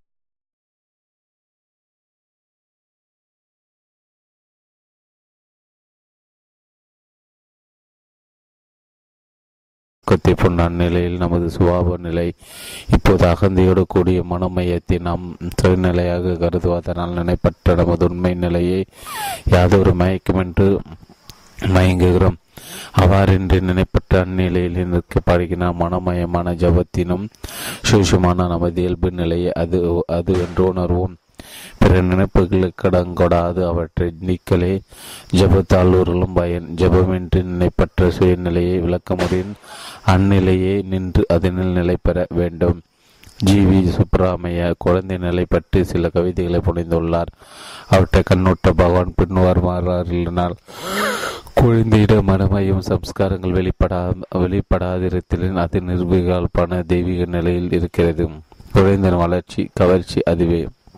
மனமய குடத்திற்கு சிக்கிய வயதானவர்களும் நினைப்பில்லா அந்நிலையை நாடி அவ்வாறு நிற்கப்படுகிறார் அவர்களும் விகப்பமற்ற குழந்தைகள் போல அவர் தட்சிணாமூர்த்தி ஸ்துதியில் அவர் யுவா யுவாவாக கூறப்பட்டுள்ளார். மௌனோ பாக்கிய பிரகடித பிரம்மரமாத்மோ யுவானம். அதனை தமிழ் மொழி பெயர்த்த போது மௌனமா முறையார் காட்டுமா அபிரவத்து வாளன் என்று தட்சிணாமூர்த்தியை பாலனாக வர்ணிப்பதை பொருத்தமிக்கதென்று அவ்வாறே வாளன் பாலன் என்று எழுதியுள்ளேன் உண்மையில விளங்குவதற்கு குழந்தை போல கற்குமற்ற உலத்திரர் உலத்தினரால் வேண்டும். ஏதோ ஒரு சந்தர்ப்பத்தில் பகவான் கம்பராமாயணத்தை படித்தது உண்டா என்றும் ஒரு கெட்டதுக்கு பின்வருமாறு விடையை பகவான் அருளான். கம்பராமாயணத்தை பிற இலக்கியங்களை நான் ஒருபோதும் படித்ததில்லை. சில வேதாந்த நூல்களை சிலர் என்னிடம் கொடுத்தபோது ஒரு முறை பார்த்திருக்கிறேன். அவற்றிலிருந்து வேதாந்த பரிபாஷைகளை என்று சமூகம் சம்பந்தமாக தெரிந்து கொள்ள வேண்டியது ஒன்றுமில்லை. உபநிஷத்துகள் கீதை முதலியவற்றின் முக்கியமான சில பகுதியில் கேள்வி மூலம் ஏகாதேசம் அவற்றை பார்ப்பதால் ஞாபகத்திற்கு பதிந்து மேற்கோள் கூறுவதற்கு உதவலாயின அவ்வாறன்றி கிரமமாக பிரதாஷனின்றி பாஷயங்களும் இதர வேதாந்த நூல்களை படித்துள்ளேன் அவற்றின் முடிவாய் அனுபவம் சிறுமையிலே தெளிவாய் விளங்கியபடியால் நூற்படியில் ஒரு காலம் எனக்கு ஆர்வம் ஏற்படவில்லை. குறிப்பு பகவான் மேற்கூறியவாறு தம் படிப்பை பற்றி குறைவாக முடிந்திருப்பினும் சிறந்த வேதாந்த சித்தாந்த நூல்கள் முக்கிய பகுதிகள் அனைத்தும் அவர் நன்கு அறிந்திருத்ததோடு அவற்றிலிருந்து அவசியமான மேற்கொள்ளை அனாவசியமாக கூற வல்லவராயும் இருந்தார். மேலும் விவேகியின் முக்கியமாய் தெரிந்து கொள்ள வேண்டியவும் அனுபவத்திற்கு மிக உதவுவதுமாகிய வேதாந்த முதல் நூல்களையும் மொழி பெயர்ப்புகளையும் அருளி உள்ளார் அத்துடன் பக்தர்களுக்கு பக்தர்களுக்கு பக்தர்களுக்கு அமுதமாம் அருணாதால ஸ்துதி பஞ்சாகத்தையும் பகவான் அருளியுள்ளார். பகவான் நூல்கள் யாவும் சுருங்க கூறின் விளங்க விளங்க வைப்பனவாம். பகவான் திருவண்ணாமலைக்கு புறப்படும் மதுரையில் இருந்த இறுதி நாட்கள் தலைவலியால் கஷ்டப்பட்டதாக உறவினர் ஒரு ஞாபகப்படுத்தியது. பகவான் பின்வருமாறு அதனை விளக்கத்தை அருளால் அது தலைவலியில் வேறு எதுவும் இல்லை. உள் உள்ளே நிகழ்ந்தது பெரிய கிளர்ச்சியின் விளைவை அது. அது எப்படி சொற்களால் பிறர் உணர்த்துவது என்ன சாதாரண நிலைமை கண்டு என்னவென்று வினா அவருக்கு தலைவலி என்று சுருங்க கூறி மேற்கொண்டு பேச்சை தவிர்த்திருப்பேன். ஜூன் நான்கு ஆயிரத்தி தொள்ளாயிரத்தி முப்பத்தி ஏழு கேள்வி. அங்கே சூரிய சந்திரரும் நட்சத்திரங்களும் மின்னல்களும் பிரகாசிய பிரகாசிய இந்த தீச்சுடர் எவ்வாறு எங்கே ஒளிரும்? சொப்பர் ரகாசனமும் அவனை பற்றி பிறர் யாவும் ஒளிர்வன என்னும் உபநிஷித்து வாக்கியத்தை விளக்கி அருள வேண்டுகிறேன். பகவான் இருப்பது அவன் ஒருவனே அவனை அவனும் அவனொலியும் ஒன்று அவனுக்கு இயல்பாய் பார்ப்பனும் பார்க்கப்படுவனும் இல்லை. சூரிய சந்திராதிகள் பார்க்கும் நம்மை பற்றி ஒளிர்வன அவற்றின் ஒளியை உணரும் அறிவொலியை நாம் நாமும் அவனும் ஒன்றே. ஒன்றாமாய் ஒரு அவ்வொரு ஒளியிலேயே பிறையாவும் அவற்றின் ஒளியும் உணரப்படுகின்றன. சூரிய பிரகாசம் இருளை நீக்கி பிற பொருள்களின் இருப்பை விளக்குகிறது. அவை அனைத்து மனமய அறி அறிவால் உணர்கிறோம். மனமயமம் அறிவும் அறியாமையும் விலக்கி அவற்றை கடந்துள்ளது. ஆத்மா பிரகாசம். ஜூன் ஏழு ஆயிரத்தி தொள்ளாயிரத்தி முப்பத்தி ஏழு கேள்வி. தர்ம விருத்தமான ஒரு காரியத்தை செய்யுமாறு ஒரு குரு தன் சீடனுக்கு உத்தரவிடுகிறார். ஆனால் சீடன மனசாட்சி அதற்கிடம் கொடுக்கவில்லை. இந்நிலைமை சீடன் என்ன செய்வது? அதிகர் ஒரு குரு நலமா? பகவான் எந்த குரு எவ்வாறு செய்ய சொன்னார் அவரிடம்தான் அவ்வியத்தை தீர்த்து கொள்ள வேண்டும் இரண்டாம் கேள்வி விடையின் அக்கேள்வியிலே இருக்கிறது. கேள்வி மனோபலத்தையும் தீரா தன்மையும் பெறுவது எப்படி? அவையின்றி வாழ்க்கையில் வெற்றி பெற முடியாதல்லவா? பகவான் எடுத்து காரியமானத்தில் வெற்றி பெறுதலே மனோபலத்தின் லட்சணமும் பிரயோஜனமும் என்று ஆனால் உண்மை அல்லவாறு அல்ல வெற்றியிலும் தோல்வியிலும் மனம் சற்று தளராறு இருப்பது எதிராத்துவமாகும் வெற்றியை மேன்மேலும் கிடைத்து வந்தால் அதனால் அகந்தியை மேலிடும். அவ்வாறின்றி தோல்வியும் இடையிடையுற்றால் வெற்றியிலும் தோல்வியிலும் சந்தோஷமும் துக்கமும் என்று சமநிலையில் இருக்க கற்றுக்கொள்ளலாம். முயற்சியின் விளைவுகளால் ஊகிக்கப்படுவதல்ல ஒருவனது தீரத்துவம் எதற்கும் கலங்காதிரத்திலே.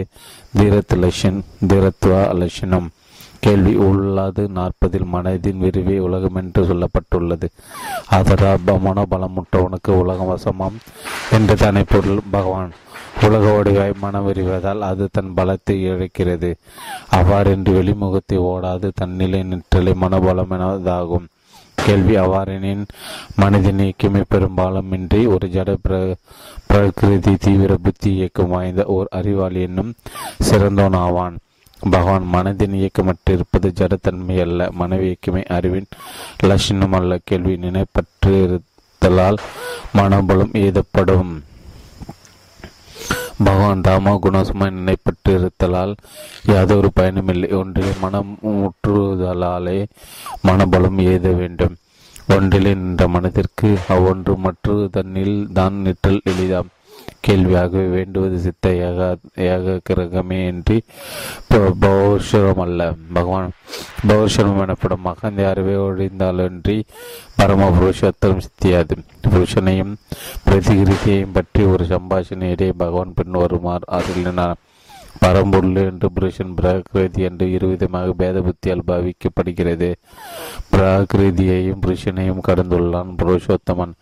அம்பரப்பொருளை ஒன்றே சில சக்தி என்று ஸ்வரூபம் என்றும் பிரம்மம் என்றும் பகர்வார். இதயத்தை பற்றி பேச்சினிடையே பகவான் பின்வருமாறு போகின்றார் வாசிஷ்டர் சம்பவித்தே சுத்தி சைத்தியனும் இதயம் என்றும் அது ஸ்தூல விதயத்தினும் வேறென்றும் கூறப்பட்டுள்ளது. பைபிளில் அறிவியலின் இதயம் இடப்பக்கத்துள்ளது என்றும் அறிஞன இதயம் வலபுறம் வலபுறம் என்றும் நல்ல நொயலப்பட்டுள்ளது. பகவான் மனபலம் அப்பியாச பலத்தால் எழுதப்படும் கேள்வி குருவின்றி எதுவும் கைகூடாது அல்லவா பகவான் நாம் அப்பியாசத்தில் சிரத்தை உண்டாதல். குருவல்லே எல்லாம் நானும் அதனாலே உள்ளதே என்று ஒளிந்த ஒளிந்தவாறு இருக்கும் சின்மய அந்த குருவே உயரிய காலத்தில் புறத்தும் ஒரு மனித வியக்தியாக தோன்றி அருள்கிறார். அவரது திருவருள் அகந்தி ஓடுகிறது. இருப்பது போல மேதும் இல்ல. குருவஸ்வரூபம் ஒன்று எண்ணுகிறோம். A full heart is on the left and the a wise man on the right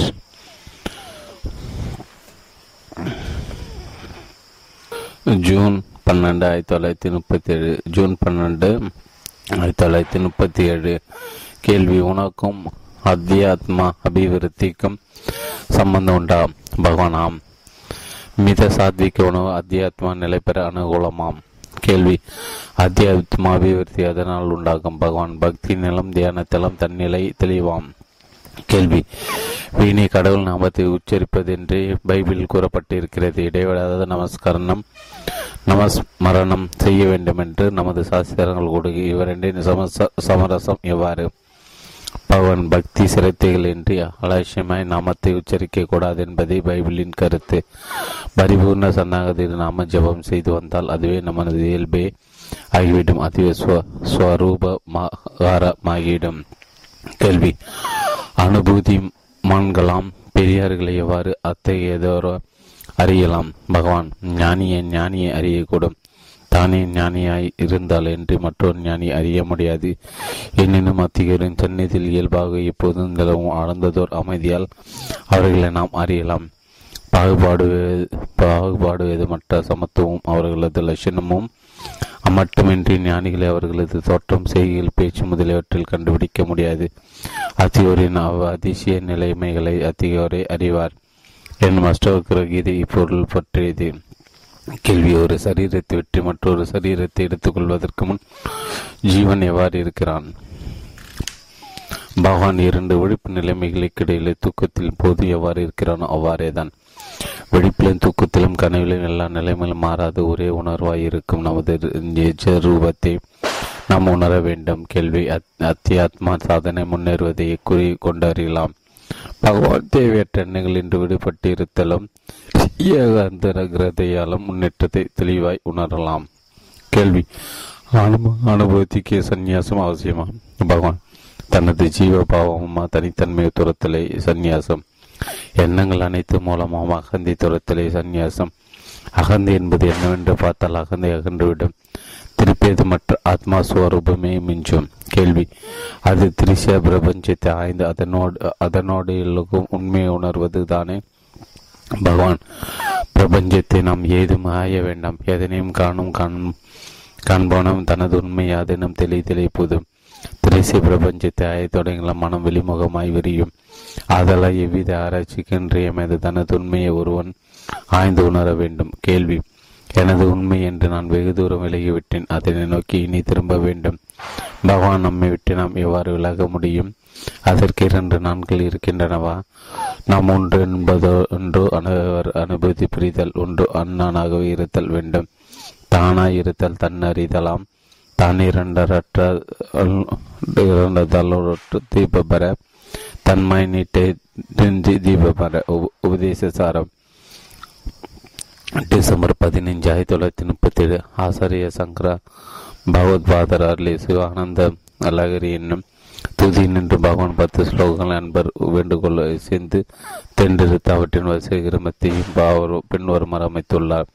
ஒன்று அங்கோலம் ரெண்டு பக்தின் மகேசபதா மூன்று ஜனனம் ஜனனம் ருதி யுதனம் நான்கு கடகோவா ஐந்து வஷ தடா தடசங்கயா ஆறு நரத்துவம் தேவத்துவம் ஏழு சு சுகாயம் கோவேவா எட்டு கபிரே காசரே ஒன்பது வடுருவா கேஹிவா பத்து ஆத்தியாவி வித்தி அவற்றின் பொருள் பின் வருமாறு சுலோகம் அறுபத்தி ஒன்று அங்கோலம் ஒன்று அழிஞ்சின் மரத்தை அதன் விதை எனவும் காந்தத்தை ஊசி எனவும் சதி தன் பதி எனவும் தருவை கொடி எனவும் கடலின் நதி எனவும் பசுபதி இவை அடி நடி இவன் அடியின் அடியே சித்தி விருத்தி அம்மாமே கலந்து நிற்றலை பக்தி எனப்படும். சு அறுபத்தி ஆறு பக்தி மகேசர் ரெண்டு மகேசன் திருவடியும் வானத்தை உற்ற பக்திய மேகம் ஆனந்தம் பொழிய எவனது உள்ளமாம்? நீர்நிலை அதனால் நிறைவுறுகின்றதோ. அவனது வாழ்க்கையம் பயிரை நிறைய பயன் உற்றதாம்.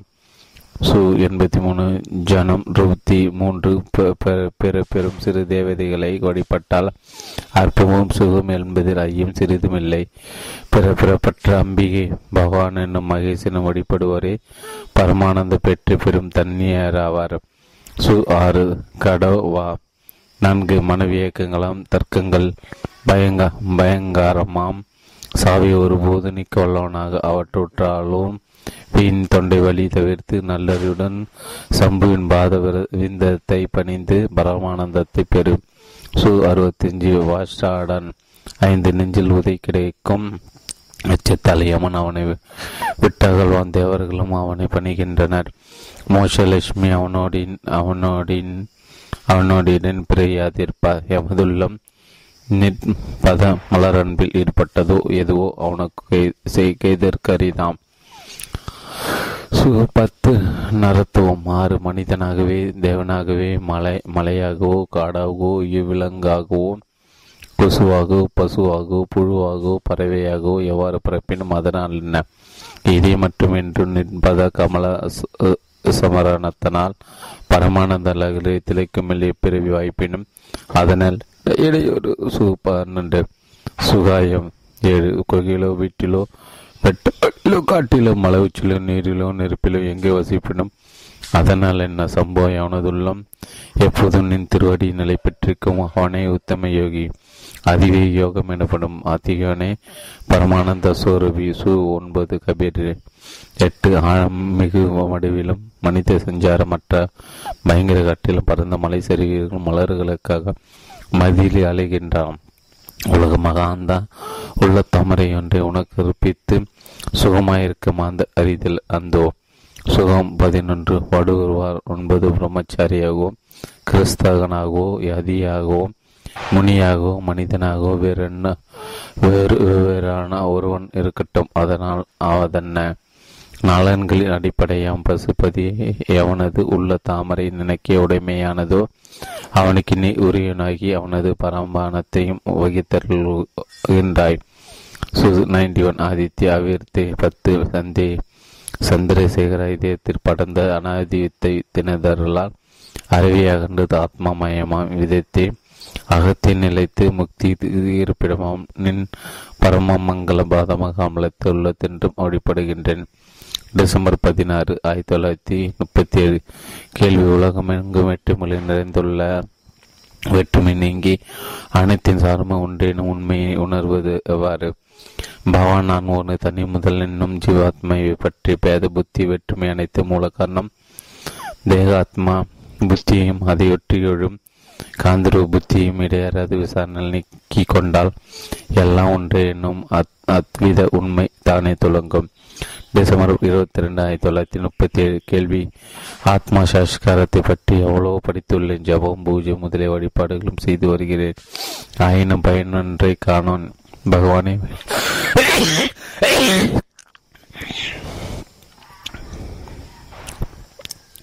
பகவானை வழிகாட்டி அருள வேண்டும்.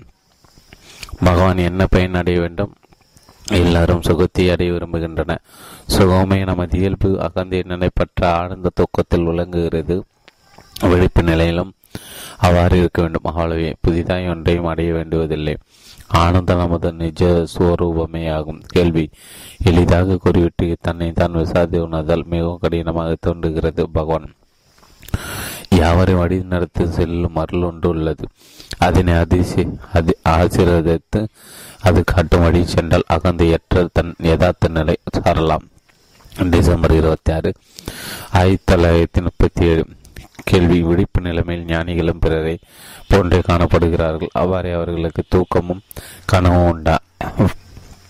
பவான் ஞானிகளை பற்றி வேறு அவர்களை பற்றி அறிய விரும்புவதால் எதற்கு? அதனால் பயன் யாது? நம் நிலைமையை நாம் முதலில் அறிய சாதாரணமாக யாரும் உடலை தானாக கருதுகின்றனர். அதனால் ஞானி ஒரு ஒரு உடலுடன் சம்மதப்படுத்தி அவனை பற்றி ஏதோ கேட்கின்றன. ஆனால் அவனுக்கு அவஸ்தை ஏதுமில்லை கேள்வியும் இல்லை சந்தேகம் இல்லை ஏகாந்த ஸ்வரூபனே அவன் அவஸ்தாத்திரயமும் விசேஷமும் சமாதியும் அஞ்ஞானிகள் விவகாரம். ஆத்ம காரணம் ஞானிக்கு அவை எவையும் சற்றும் இல்லை கேள்வி தூக்கத்தில் எதுவும் தெரிவதில்லை. சமாதியிலும் அவ்வாறு என்று சொல்லப்படுகிறது. அவ்வாறு ஞான நிலை என்பது எது? பகவான் அறிவும் அறியாமை சற்றும் மற்றது ஞான நிலை. அது ஆயுள்ளது மற்ற நமது நிஜ சுரூபம். இன்னதென கருதும் கூட அந்நிலை தனதாய். அனுபவத்தில் விளங்குவதாம். ஆக்ஸ்போர்டு சர்வகால சாலை சமஸ்கிருத பேராசிரியர் தாமஸ் என்பவர் பகவானை தரிசிக்க வந்தார். நல்ல பண்பாடு வாய்ந்த தோற்றம் சமஸ்கிருத இலக்கியத்தில் மிகவும் ஈடுபட்டவர். தமிழ் இலக்கியங்களின் சிறப்பை பற்றியும் கேள்விப்பட்டவர் பகவத்கீதையின் ஆங்கில மொழிபெயர்ப்புகளை பற்றி விசாரிக்க நயம் வாய்ந்த கவிதை மொழிபெயர்ப்பே ரசமாய் இருக்கிறது என்று குறிப்பிட்டார். சாந்தியும் ஒரு ரசம் அல்லவா என்று பகவானை வினவினார். பகவானாம் பிரம்மஸ்வரூபமே ரசம் எனப்படும். ரசோவே ச ரம ரச ஹோவயம் சப் லப்தா. ஆனந்தி பவதி அவனே பரமனே ரசஸ்வரூபன்.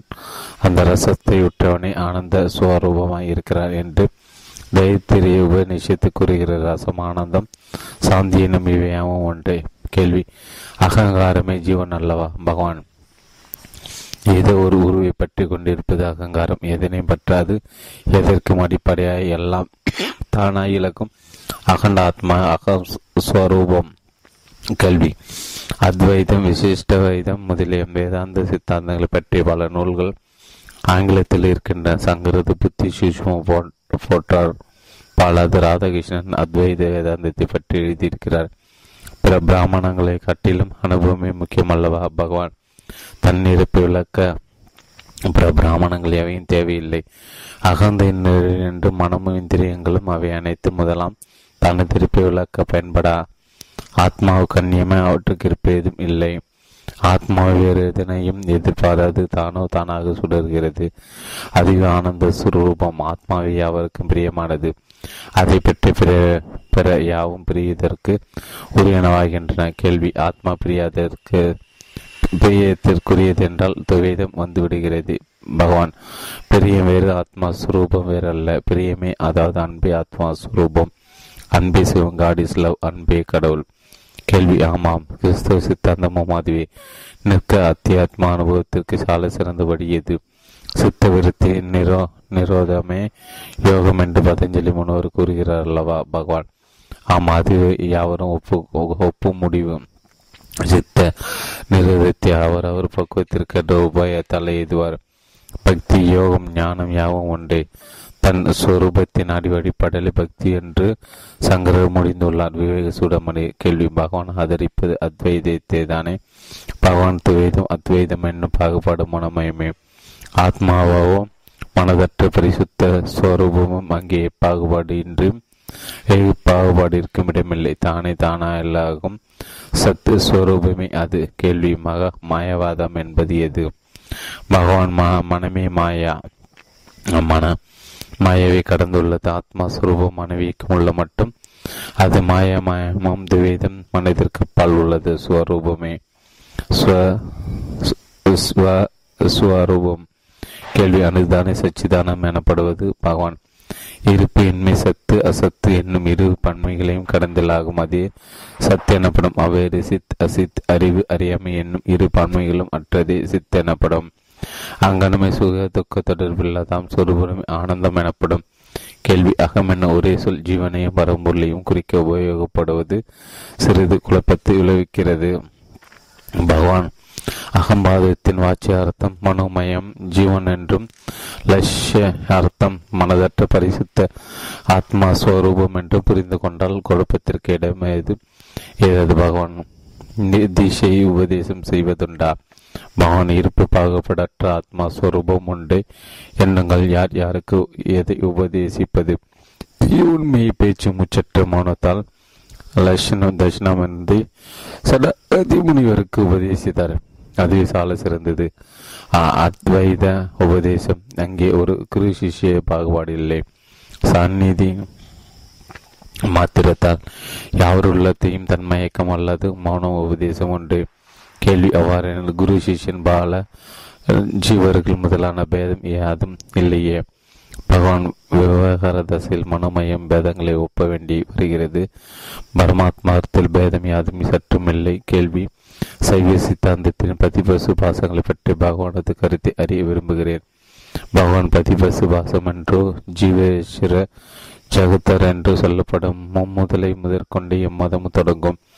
ஆனால் அவை மனதின் இயக்கத்தை பற்றி நிற்பவே மனமற்ற விடத்தை அவை மூன்றும் ஒன்றே ஆம் அவ்வாறென ஈசன் குரு ஆத்மா எனப்படும். மூன்று ஒரே ஸ்வரூபமயம் ஜபம் தியானம் உபயாசனம் உபாசனை. யாவும் மனவியக்கம் உள்ள மட்டுமே மனவியக்கம். அதாவது அகந்தி நீச்சி முற்றிலும் மற்ற விடத்திலும் பரமாத்மாவும் ஆத்மா சுரூபம் துலங்கும். உள்ளது நாற்பது இரண்டு. கேள்வி பகவானின் நேரை கண்டு உபதேச மொழிகளை நேரை கட்ட பின்னர் இனிமேல் பகவானது நூல்களை நன்கு புரிந்து கொள்ள முடியும் என்று நம்புகிறேன். பகவானது உபதேச மரணம் செய்து நித்யா நிதித்தியாசனத்தில் அமர பகவானது திருவருளை வேண்டுகிறேன். கேள்வி இதை இடது பக்கம் உள்ளது என்று நூல்களில் பிரச்சித்தமாய் இருக்குங்கால் அது வலப்பக்கம் இருக்குது என்று பகவான் கூறுவதன் விளக்கம் யாது? பகவான் பதில் இடப்பக்கம் உள்ளது. தூள விதயம் ஆத்ம இதயம் மையம் வலப்பக்கத்திருப்பது என்பது அனுபவரை யாவரும் நான் என்று தன்னை குறிப்பிடுங்கள். சர்வசாதாரணமாக மார்பத்தின் வளப்பகுதியை தொட்டு காட்டுவார். டிசம்பர் இருபத்தி எட்டு ஆயிரத்தி தொள்ளாயிரத்தி முப்பத்தி ஏழு கேள்வி உண்மையை உணர பகவான் உதவ வேண்டும். பகவான் உதவி எப்போது இருந்து கொண்டு இருக்கிறது கேள்வி. அவ்வாறென ஒன்றுமே கேட்க வேண்டாமா? அத்தகைய உதவி இருந்து கொண்டிருப்பதை நான் உணரவில்லையே. பகவான் சரணோட்டோல் அதனை உணரலாம். கேள்வி இப்போது நான் பகவத் சந்நிதியில் இருக்கிறேன். இப்போது நான் பகவத் உபதேசத்தை பெறாவிட்டில் அறுநூறு மைல் கப்பல் இருப்பனாகிய நான் இனி எப்போது எவ்வாறு அதனை பெறப்போகிறேன் பகவான் சத்குரு எப்போதும் உன்னோடு உனக்குள்ளே இருக்கிறார்? கேள்வி வெளியே ஒரு குரு எனக்கு வேண்டும். பகவான் வெளியில் இருக்கும் குரு நான் உனக்குள்ளே இருக்கிறேன் என்று உறுதி கூறினாள் கேள்வி அப்படின்னு அவரை சரணடைவதொன்றை நான் செய்ய வேண்டியதல்லவா? பகவான் சரணூற்றல் மேற்கொண்டு சொல்ல வேண்டியதோ அறிய வேண்டியது யாதுமில்லை. கேள்வி தியானத்திற்கேற்ற காலம் எது? பகவான் காலமெல்லாம் இடைவே தியானிக்க வேண்டும். பொறுத்தைய வேலையில் ஈடுபட்டிருக்கவங்கள் தியானத்தை விடக்கூடாது. குறிப்பிட்ட சில காலங்கள் மட்டும் தியானிப்பார். ஆரம்ப சாதகர்கள் மேலே சென்றோர் நிரந்தரத்தையான நெறியை உறுதியாக கடைபிடிக்க வேண்டும். கேள்வி என் தலை மீது கை வைத்து உறுதி கூற வேண்டுகிறேன். பகவான் அர்த்தாற்போல் உருத்திர குருதி பாத்திரம் எழுதி தர வேண்டுவீர்கள். நீங்கள் நினைத்தவாறு உதவி கிடைக்கவில்லை என்று தோன்ற என் மீது வழக்கம் தொடுப்பீர். யாவரும் இருக்கின்றனர் கேள்வி வழிகாட்டி உபதேசக்கு குறி ஒருவர் அவசியமா? பகவான் புதிதாக ஒன்றை தெரிவிக்க அதை அறிந்த மற்றொருவர் அவசியம் இங்கே தேடப்படும் ஆத்மா நாமாக இருக்கிறோம். அனாத்மா ஆத்மாக கருது விபரீத நாணயத்தை நாம் அகற்ற வேண்டும். கேள்வி அப்படி என்ன தன்னிலை நிற்கும் பெரியவரால் சாதகருக்கு பயனொன்றும் இல்லையா? பகவன் இல்லாமல் என்ன? நம்மை நாம் அறிய அறியவில்லை என்னென்ன விபரீத ஞானத்தை நிச்சயம் அவர்கள் போக்குவார். கேள்வி. சுத்த ஞான சுரூபம் நான் என்னும் திட நிச்சயம்தானே வேண்டுவது பகவான் புத்தி நிச்சயம் மட்டும் போதாது. அதுவே நான் என்னும் நடுவ அனுபவம் அனுபவ ஞானம் வேண்டும். டிசம்பர் இருபத்தி ஒன்பது ஆயிரத்தி தொள்ளாயிரத்தி முப்பத்தி ஏழு பகவான் விவேகானந்த ஸ்ரீ ராமகிருஷ்ண பரமஹம்சி தாங்கள் கடவுளை கண்டிருக்கிறார் அவரை எனக்கு காட்ட முடியுமா என்று கேட்டதாய் உள்ள வரலாற்றை படித்துவிட்டு சிலர் அவரை அவர் அவ்வாறு என்னை கேட்கின்றன. கடவுளை காணல் என்பது என்னவென்று அவர்களை நான் கேட்கிறேன். தன்னையே ஒருவன் எதிரிட்டு காண முடியாது எனில் தனக்கு மூலமாயுள்ள கடவுளை எவன் ஒருவன் காண்பது நான் என்ன மகன் யாதென காணுங்கள். அவ்வொன்றும் இல்லாதாக அங்கே எஞ்சியுள்ளது தனது நிஜ சுவரூபமே கடவுள். காண்போன் காட்சி யாதும் மண் யாதும் அவரே. அவருக்கு இயல்பாய் எதுவுமில்லை பேதம் சற்று மற்ற அகண்ட ஆத்மானுபூதி கடவுளை காணல் உள்ளது நாற்பது இருபது. ஜனவரி மூன்று ஆயிரத்தி தொள்ளாயிரத்தி முப்பத்தி எட்டு கேள்வி. சுத்த பிரம்மத்திலிருந்து மாயை என்று ஒன்று உதித்த அந்த பிரம்ம ஸ்வரூபத்தை அது மறைக்கிறது என்பது எவ்வாறென ராமன் கேட்க தீவிர வைராக்கியமற்ற தூய உள்ளத்தே இத்தகைய கேள்வி எழாது என்று விடை விடையளிக்கிறார் வஜிஸ்டர் அத்வைத்தில் ஜீவன் ஈசன் மாயை என்னும் பேதங்களுக்கு இடமில்லை. கேட்பவனும் கேட்பனும் தான் விசாரணையில் ஒழிய கேள்வி கிடைக்கும் என்ற ஸ்வரூபமே மிஞ்சுகிறது. பகவான் கேட்பவரின் பக்குவத்தை அனுசரித்து விடை சொல்ல வேண்டியிருக்கிறது. ஜீவனுக்கு நின்று ஸ்வரூபத்தினின்று எவ்வாறு எழக்கூடும் என்று கேட்கிறார்கள். கேட்பவன் யார் என்று தெளிந்தால் அவ்வொருவன் இலகா கேள்வியும் மேற்கொண்டு எழா எழாது தன்னை ஒரு தனி வியக்கத்தை கருதுவேன். பிறப்பதற்கு முன் இப்படி இருந்தேன். இருந்தால் யாதாகும் என்றெல்லாம் கேட்பது ஏன் துக்கத்துக்கு கேள்வி ஏதாகிலும் இருந்ததா? அவ்வாறு இப்போதும் நினைவு மட்டம் ஸ்வரூப மாத்திரமாய் இருக்கலாமே. கேள்வி வாசனமயம் மனோநாசம் ஆத்மா சாட்சாத்காரம் என்னும் இவை மூன்று ஒன்றோடு ஒன்று நெருங்கி தொடர்புடையன என்று நினைக்கிறேன். பகவானாவை மூன்றின் பொருளும் ஒன்றையாம். அவ்வாறு தான் அப்பியாச வைராகிய அல்ல ஒரே மூச்சில் மனம் முடிந்து விடுவதில்லை. அதனாலே அப்பியாசம் வைராகியம் வேண்டும் என்று சொல்லப்படுகிறது. கேள்வி அனாதி வாசனை விபரீதத்தை விளைவிக்கிறது. ஞானாந்த ஞானானந்தலத்தில் அது என்று அது ஒழியாது. ஞான அனுபவம் அது துர்லமாய் இருக்கிறது. கதி என்ன? தீமை அனைத்து ஒரே பரிகாரம். ஆருடர்களாம் மகான்களின் சங்கம் ஒன்று என எண்ணுகிறேன். பகவான் ஆமாம் ஏதாவது என்ன செய்வது? ஏகமாத்மா சுரூபத்தை சாஷத்கரியது அறிப்ப அறிப்ப எப்படி? அவ்வே சாட்சாத்கரம் என்னும் சொல்லி அபத்தம் அவ்வாறே அபயாசிப்பன் யார் என்று பார்த்தால் அவனே இல்லை. முயற்சியால் புதிதாய் வருவது நிலைக்காது. நித்திய சித்தமும் ஆத்மா ஒன்று என்றும் நிலைத்த பொருள் இவன்மை அன்றோர் பகர்கின்றனர். கேள்வி ஆமாம். கர்மபக்தி யோகம் ஞானம் அவற்றின் பாகுபாடுகள் எத்தனை எத்தனை? பிறர் அதனாலே தானே ஏதும் உள்ள தெளிவுமன்றி வேறொரு வழியில்லை. பகவான் பதில் இல்லை. கேள்வி. இறை வழிபாடு குரு அனுகிரகம் சித்தையாக கிரகத்தை என்னும் என்னும் மிகச் சிறந்தது பகவான். ஒன்றன் பின் ஒன்றாய் வருவாய் ஆவாய். ஈசன் குரு ஆத்மா மூன்றும் ஒன்றே. முயற்சியும் அடைவும் ஒன்றே. தார தாம்பத்தியம் ஏதுமில்லை. கேள்வி. பெரியார் ஒருவரின் கூட்டுறவு எங்களுக்கு ஒரு சமயம் வாய்த்தது. அவர் அவர் ஹரி ஹரிநாமம் உண்டு இடையாரது ஜபியுங்கள். அது உண்டு எல்லாம்.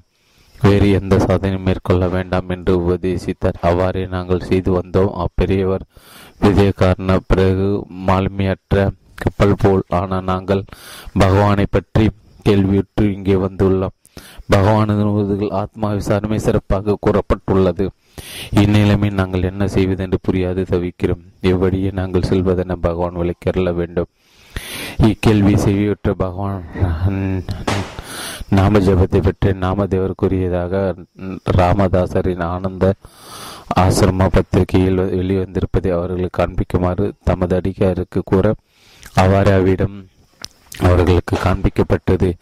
கீழே உள்ளது அதன் மொழிபெயர்ப்பு மொழிபெயர்ப்பு நாம பிராபாவம். நாமே உலகத்தனைத்தும் வேறு எதற்கும் இன்றி முற்றிலும் வியப்பித்துள்ளது. அனைத்தின் சாரமும் நம நாமத்தை உணர அறிவெளிகள் எண்ணறு பிறவிகளற்று தேரோடுகின்றன. ரூபங்கள் எண்ணி இருந்தன.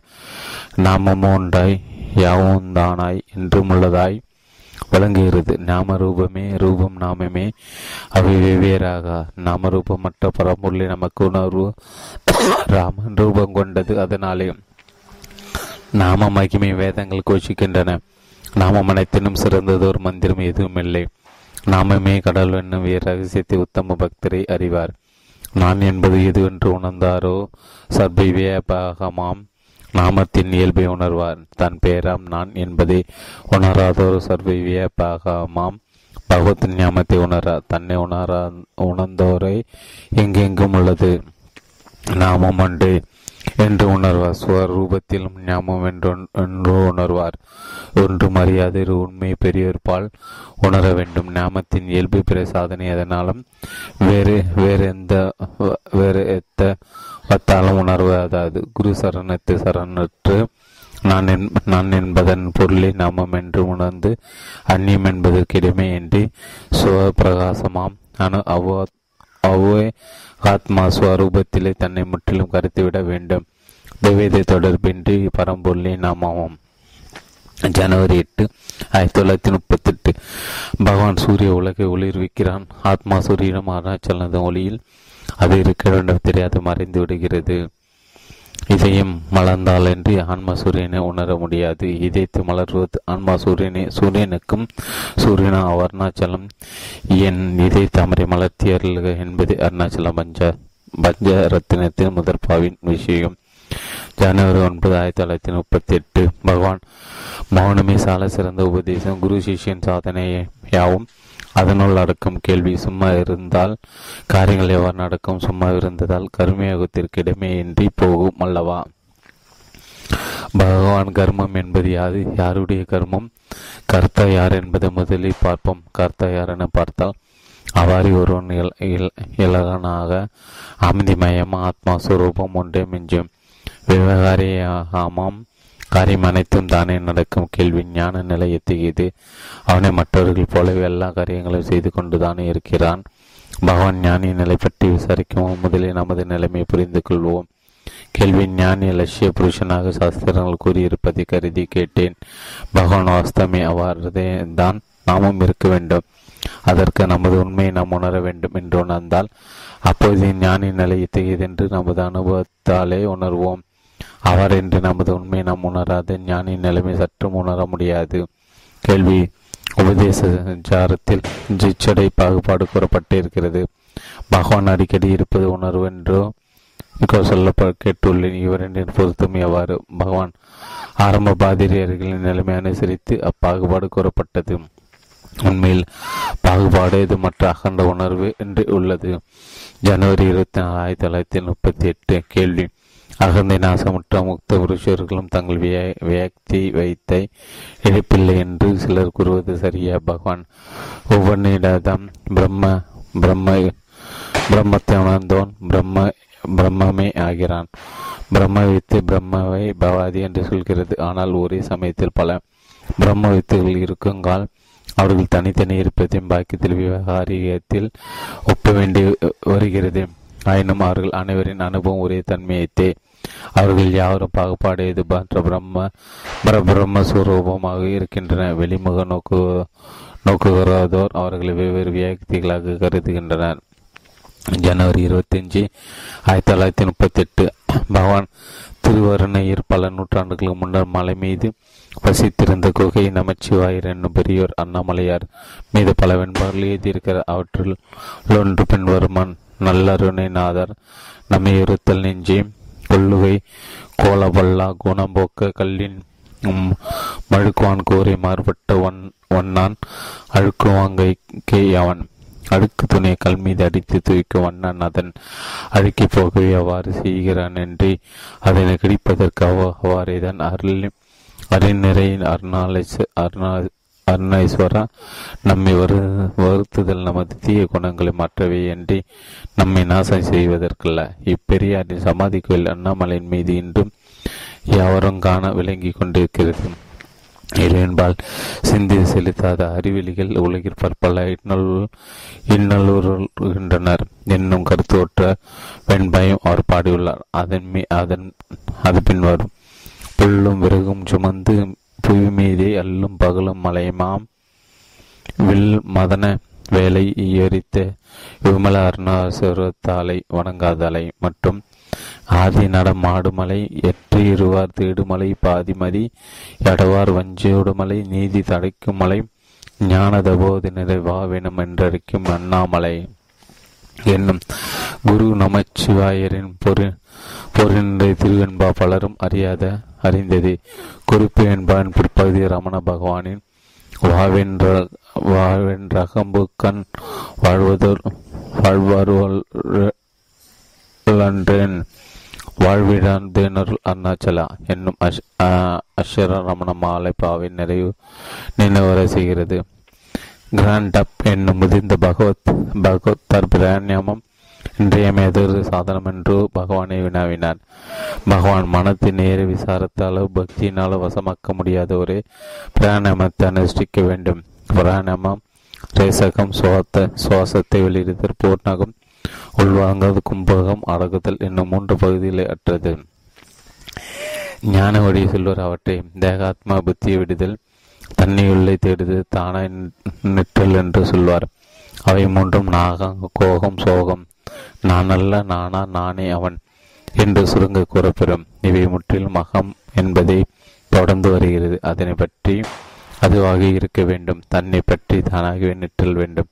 அலையும் மனதை அமைதிரை செய்ய மூச்சு போக்கு வரவை கவனித்தாலும் ஒரு உபயமாக கூற வேண்டும். ஞானியின் புறத்தோட்டத்தையோ செய்தியை கொண்டு அவனை ஒரு அஞ்ஞானியாக கருதிவிடக்கூடாது என்னும் வேதாந்த சூடாமணி கருத்தை பகவான் விளக்கினார். பகவான் மேகங்கள் அடர்ந்திருப்பின் புயல் வீசினாலும் ஆகாசம் அவற்றால் யாதொரு விவகாரமும் வராது. எப்போதும் ஒரே விதமாய் நிர்மலமாய் இருப்பது போலவே பிராப்தாவஸ்தால் நிகழும் கருவி கருணாதிகளின் பல்வகை இயக்கங்களால் ஞானி சட்டம் குரு நமச்சிவார் குகை நமச்சிவாரின் சீடர். ஞானி சற்றும் பாதிக்கப்படாது. ஒரே விதமாய் நிர்மல பிரம்மகாரமாகவே இருப்பான். எவ்வித சூழ்நிலும் ஒரு பதிவிரதை தன் பதியிடுமை பரிபூர்ண அந்தரங்க ஈடுபாடு ஈடுபாடு இருப்பது போலவே ஞான ஸ்வரூபத்திலே எவ்வித நிலைமையிலும் இடைவிடாது. ரமிப்புடையனாயிருப்பான். அவனது மௌனமே வாக்கு. மனங்கள் கெட்ட பிரம்மஸ்வரூபத்தின் உத்தம விளக்கமாம். சிற்சில சிறு சில கால் அவன் பேசினாலும் அப்பேச்சு அகவாசனையை போல் அகந்தை முனைப்பின்றி இருக்கும். குரு சிஷ்யன் ஞானி அஞ்ஞானி முதலாம். ஏகு பாகுபாட்டிற்கு பிரம்மகாரனும் அவன் உள்ளத்தை சற்றுமிடமில்லை சுக துக்க தொடர்பற்ற எனினும் சிலகால் அவன் எடுத்ததோர் துயரில் அனுதாபமுற்றதோர் போல் இருப்பான். ஆனது கோபம் நலம் புரியதாகவே இருக்கும். ஆனது எவ்விகமும் அவன் வாழ்க்கை முழுவதும் இயல்பாக பரோ பராகராத்மாகவே இருக்கும். ஜீவகாந்தை ஓய்ந்து ஸ்வரூபானந்தானாய் திகழும் அவன் செய்ய வேண்டியது அடைய வேண்டியது எதுவுமில்லை. வெளிவாழ்வில் காணப்படும் அவனது இயக்கம் எதுவும் பேத புத்தியால் நிகழ்வத நிகழ்வதற்கு நிகழ்வதென்பதை என்பதை அதிகரி அறிவர். பிப்ரவரி மூன்று ஆயிரத்தி தொள்ளாயிரத்தி முப்பத்தி எட்டு. உமாதேவி சிவதரிசனம் எனக்கு ஏற்பட்டதை பற்றி பகவானிடம் முன்னரே கூறியுள்ளான். குற்றாலத்தில் எனக்கு மீண்டும் மிக அற்புதமான சிவ தரிசனம் கிடைத்தது. அதனால் பரமானந்தத்தில் மூழ்கினேன். சிவபெருமான தரிசனம் நிரந்தரமாவதற்கு வழி எதினும் பகவான் அருள வேண்டுகிறேன். பகவான் எந்த தரிசனமாயினும் தரிசிப்பனை பற்றி அது நிகழ்கிறது. தரிசனத்தை தரிசனத்துக்கு இடமில்லை. தரிசிப்பன் எப்படி அப்படியேதான். அவனது தரிசனம் வேறென்றும் வேறு என்று எதுவும் பாரதியை தீரும். தோற்றமும் மறைவு மற்ற இடையறது தானே. அது எதுவோ அது சிவஸ்வரூபம் வெளியே சிவபெருமானது காட்சி எனப்படுவது கருவி கர்ணாதிகளை துணை கொண்டு நிகழ்வதே. கருவி கர்ணாதிகள் காண்போனிடம் காண்பது தோற்றத்துக்கும் மறைவிருக்கும் இடமே தனக்கு ஒரு தோற்றமும் மறைவாய் இல்லாதா என்றும் என்றும் என்றென்றும் இலகும் தூய உணர்வே செய்வோம். அதுவே நமது ஆத்மா சுரூபம். எத்திரி மாற்றம் என்றென்றும் தானலில் கொண்டிருப்பது அனைவரும் ரிஜஸ்வரூபம். அதுவே அதுவாயிருத்தல அதன் நிரந்தர தரிசனம். அது தன்னுள் ஆழ்ந்த சிவமே தான் தான் தானாலேக வேண்டும். அதுவே சிவ தரிசனம். இங்கே இப்போது இருப்பது அதுவே. எப்போதும் இருப்பது அதுவே. அதலின் சிவ தரிசனம் இனி எப்போது கிடைக்கப் போகிறது என்று எண்ணுவதன் சிவத்தை நமக்கு ஒரு இருப்பு இல்லை நாமே சிவம் எவ்வளவு எளிதாம். இது புரிவினில் சிவபெருமுடன் நம்மை முற்றிலும் ஒப்புவித்து நிரந்தர சிவஸ் சிவஸ் மரணை மரணை உடன் இருக்க வேண்டும். அவர் எவ்வாறு தன்னை நமக்கு உணர்த்தாரோ அப்படி செய்யட்டும் இவ்வாறு அவ்வாறென்று அவரை கேட்க நமக்கு ஒரு உரிமையும் இல்லை. அவர் எவ்வாறு எதை செய்தாலும் சரி என்று இடைவிடாது. சிவஸ்மரணை ஒன்றை கைப்பற்றி நின்றால் நமது ஜீவத்தன்மை முற்றிலும் ஒடிந்து நாமும் சிவமும் பிரிவில்லா ஒரே சுவரூபமாய் திகழ்வோம். காண்பவன் காட்சிமயமாய் உலகத்தனைத்தும் சக்தியில் அடக்கம் சக்தி சிவத்தில் அடைக்கும் எல்லாம் சிவமயம் எனும் உண்மை உணர்ந்து சாந்திமயமாய் இருக்க வேண்டும். அகந்தை நான் நானற்ற விடத்தை பாகுபாடு வைத்து மற்ற பரிபூர்ணமாய் ஒளிர்வது எதுவோ அதுவே சிவஸ்வரூபம் என்று என்று மக்காலம் இடைய இடையற தொங்கும் ஒளிர்வது அது ஒன்றே. பிப்ரவரி நான்கு ஆயிரத்தி தொள்ளாயிரத்தி முப்பத்தி எட்டு உலகம். கேள்வி. உலகம் என்ன மாத்திரம் என்பது எப்படி? மனிதன் இயக்கமே எண்ணம். அம்மனத்தின் ஸ்தானமே மூளை. மூளை மனித மண்டையொட்டிற்குள் இருப்பது அதற்குள் அகிலமெல்லாம் எப்படி அடங்கும்? பகவான் மனம் என்பது மூளைக்குள் இருப்பதாக எண்ணம் மட்டும் இத்தகைய சந்தேகம் உண்டாவது இயல்பே. ஆனால் மனம் என்பது என்னவென்று பார்ப்போம். தூக்கத்திலிருந்து விடித்ததும் அதுவரை காணப்படாத உலகம் காணப்படுகிறது. நான் என்னும் ஞாபகம் வந்ததும் தலை நிமிர்கிறது. உலகம் காணப்படுகிறது. பஞ்சேந்திரங்கள் விஷய சமூகமே உலகம். அவை யாவும் மனோமயமே. பூதாகாசம் மனவாய மனவாக மனவாகாயத்திலும் மனவாகயம் சிதாகாசத்திலும் அடங்கும். மனதில் சத்துவாம்சம் மனோகாயமாம். அதன் ராட்சச அம்சம் காண்பானவாம். தாமசமசம் காட்சியம் இவ்வாறு காண்போன் காட்சிமயமாக அழகனைத்து மனமயமே என்று உணரலாம். ஒரு அறைக்குள் தூங்கிக் கொண்டிருக்க ஒருவன் கண காண்கிறான். விஸ்தாரமான உலகையும் அதன் விவகாரங்கள் பலவற்றையும் அப்போதே கற்பிதமான ஒரு சரீரத்தோடு அவன் அனுபவிக்கிறான். அவையாயும் அவனுக்கு வெளியிலோ இருக்கின்றன. அவன் மனமே அத்தனை வடிவங்களாக விரிந்துள்ளதென்று அவ்வாறு தான் நனவுடலும் அதன் உலகத்தனுபவம் மனமே என்று விரிவது என்று வேறென்று. கேள்வி பல்வெளியும் தலைவர் பிற நோய்களையும் வெறும் எண்ணங்கள் என்று ஒதுக்கிவிட முடியவில்லையே. பகவான் மனதிற்கண்மை உடல் என்றும் உடல் என்று என்னும் பிரம்மை வலு வலுத்திருப்பதால் அவ்வாறு தோன்றுகிறது. வேறு காலங்கள் தீவிரமாக ஈடுபட்டிருக்கங்கள் உறக்கத்தின் போதும் அவை தெரிவதில்லை. தோன்றி மறுவதும் சத் சத்தியம் ஆகாது. கேள்வி எல்லாம் மனமயமே எனில் இப்போது நடந்து கொண்டிருக்கும் சீன யுத்தம் இல்லை எனினும் பாவனையால் பகவான் அதை நிறுத்திவிடலாமே. பகவான் பகவான் என்று கருதப்படும் வியக்தியும் சீன யுத்தமும் பிறையாவும் மனமயம் மனதை விட்டு தோட்டம் எதற்கும் இடமில்லை. பிப்ரவரி ஏழு ஆயிரத்தி தொள்ளாயிரத்தி முப்பத்தி எட்டு கேள்வி தியானத்தினால் நிலை பெறுதல் எப்படி? பகவான் தியானம் என்பது என்ன? நினைப்பற்றிருத்திலே தியானம். கஷ்டங்கள் யாவும் நினைப்பேன் நினைப்பற்றிருத்தல் சுகம் அதுவே தியானமாம். கேள்வி நினைப்பற்றிருத்தல் எப்படி? பகவான் நினைக்கிறவனை பற்றி நினைப்புகள் எழுகின்றன. நினைப்பனது மூலத்தை நாடினால் நினைப்புகள் எழாமல் நினைப்பற்ற நிஜ சுவரூபமே ஒன்றே ஒளிரும். கேள்வி குறைவில்லா. நிறைவாம் இறைவன் நம்மை என் குறைகளுக்கு ஆளாக்கி சோதிக்க வேண்டும் பகவான். கேள்வி கேட்பன் யாரென தன்னுள் ஆழ்ந்த உணரின் அகந்தை வடிவம். அவனே இலகனாக இக்குறையுமற்ற பரிபூர்ணம் ஆத்மா சுரூபம் ஒன்றே துலங்கும் பிப்ரவரி எட்டு ஆயிரத்தி தொள்ளாயிரத்தி முப்பத்தி எட்டு கேள்வி உலகத்தில் சமாதானத்தை நிலை நிறுவதற்கு உற்ற வழியாது பகவான் உலகம் என்பது என அமைதி என்பது அது. அதற்காக வேலை செய்பவன் யார்? ஆழ்ந்த தூக்கத்தில் உலகமும் இல்லை. அதனை காண்பதும் காண்போனும் அதை பற்றி நினைப்பனும் இல்லை. அமைதி ஒன்றே உள்ளது. ஆதலின் நினைப்பின் உருவி உலகமும். அதை பற்றி பிரச்சனைகள் யாவும் என்று உணர்ந்து நினைப்பற நிற்க பயில வேண்டும். நினைப்பவன் தோன்றி மறைகிறான். அதன் மூலத்தில் உள்ள நமது நிஜ சுரூபம் தோற்றமும் மறைவும் இல்லாதது. ஒரே அமைதிமயமானது என்றும் எவருக்கு இயல்பம் அவ அவத்மா சுரூபத்தில் நிலை பெறல அமைதி நிலை நாட்டலாம் கேள்வி. நாம் நாம் செய்யும் ஒரு காரியம் சரியா அல்லவா என்று நினைப்ப நிர்ணயிப்பது எப்படி? பகவான் சரி சரியில்லை என்று எதை நிர்வாணமாக நிர்ணயமாக சொல்வதற்கு இல்லை அது ஒரு காரியத்தை செய்பவனே அவனது உத்தியாசத்தையும் பல சூழ்நிலைகளையும் பொறுத்துள்ளது.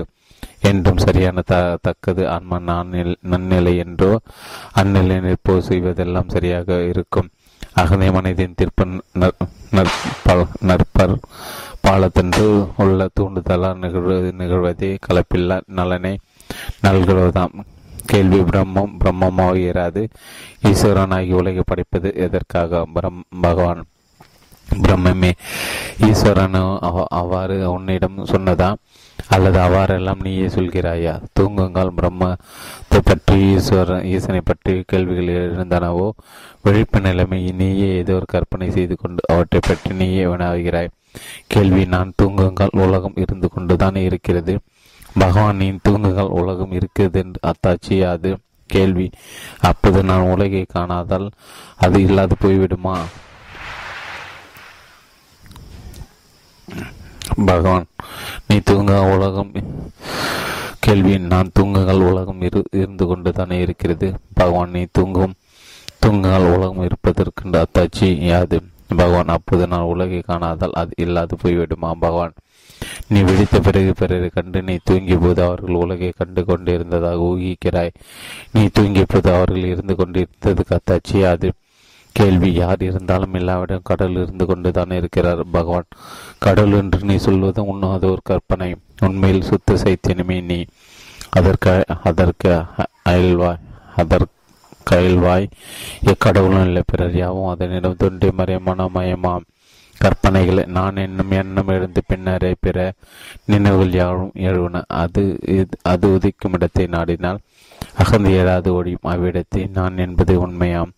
ஆத்மா சுரூபம் எல்லாம் தானாய் தன்னை கேள்பா கேள்பாதாய் மில்லதாய் ஒளிரும் மதுவை தானாய் நெற்றில ஜகஜ சிதி எனப்படும். பிப்ரவரி பதினொன்று ஆயிரத்தி தொள்ளாயிரத்தி முப்பத்தி எட்டு சத்சங்கம் சாதகனுக்கு இன்றியமையாதது. அதனாலே தான் அவனது ஞான கண் திறக்கிறது. பரிபூர்ணம் சகஜ நிலை நாட்டம் பிறக்கிறது. ஆயினும் குருவின் அருகிலே நீடித்து வசிப்பதால் சிலகால் குருவின் மீது தோஷ திருஷ்டி சிலருக்கு உண்டாகிறது. மேலும் மரத்தடியில் வளரும் ஒரு பூச்செடி பூர்ண வளர்ச்சி உருவதில்லை. தனியே வட்ட வெளியில் வெயிலையும் காற்றையும் மழையும் பெற்று வளரும் செடியவுடன் மிக்க பெரிய மரமாகிறது. என்பதை போன்ற கருத்துடைய ஒரு கட்டுரை பகவானிடம் காண்பிக்கப்பட்டது.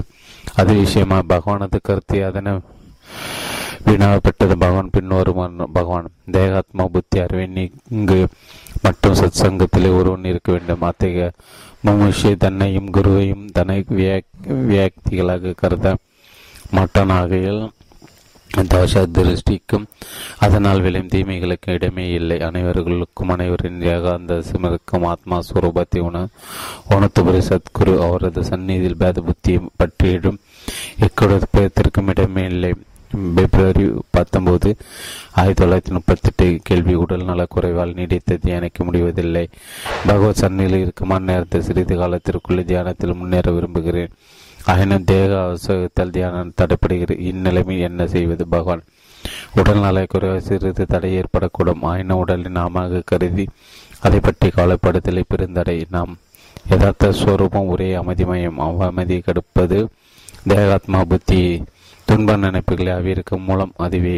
ஆகவே நினைப்பின் வழி சென்று துன்பப்படாது எதனிலும் பாதிக்கப்பட ஆத்மா சந்தி ஆழ்ந்து உணர்ந்து மேலும் நினை நினைவுப்புகளால் நிலைத்தவதிருக்க வேண்டும். கேள்வி. பகவான் கூறுவது மறுக்க முடியாத உண்மையாயினும் அந்நிலை எங்களுக்கு எளிதில் எட்ட முடியாதது. அந்நிலை அனுபவத்தில் அன்கொணர்ந்து அம்மாயமாய் நிற்க பகவானை அருள வேண்டும். அதற்கு வேண்டிய பூர்ண பரிபூர்ணம் ஆத்மா சமர்ப்பணத்தின் பகவானை அருள வேண்டும். பிப்ரவரி இருபத்தி ஒன்று ஆயிரத்தி தொள்ளாயிரத்தி முப்பத்தி எட்டு. தனது பழைய பக்தர்கள் மூவரை பற்றி பகவான் பின்வருமாறு பேசினார். பகவான் குரு முர்த்தத்தில் நான் இப்போ இருப்பது என்னை பற்றி கேள்விப்பட்டு என்னிடம் வந்தவர் பழனிசாமி. அங்கே கூட்டம் அதிக வந்தபடியால் அங்கிருந்து சற்று தூரத்தில் இருந்த ஒரு மாந்தோப்பில் வசிக்கலானோம். அங்கே பழனிசாமி எங்கள் இருவருக்காக இரண்டு பலன்கள் அமைத்தார். அவற்றிலே தான் நாங்கள் இருவரும் இந்த பழனிசாமி பிச்சை எடுத்து கொண்டு வருவார். பிறகு நாங்கள் பாலக்குண்டில் இருந்தோம். ஒரு பாஷ்ய குகை குகையில் பழனிசாமியனுடன் பல்லாண்டுகளுக்கு இருந்தார். அவர் தனது சொந்த பணத்தை ஊரில் ஒருவரிடம் கொடுத்து வைத்திருந்தார். இன்றையமையாத தேவைகளுக்கு அதை வாங்கி செலவு செய்வார். யாரிடம் எதையும் அபி அபிஷேக மாட்டார். வலிந்து கொடுத்தாலும் ஏற்க மாட்டார். நல்ல விரக்தர். அவர் அது கடைசி காலத்தில் ஒரு பாஷ கோயில் அவர் அருகே இருந்தேன். அவர் அருகே மிகவும் சாது தன்மை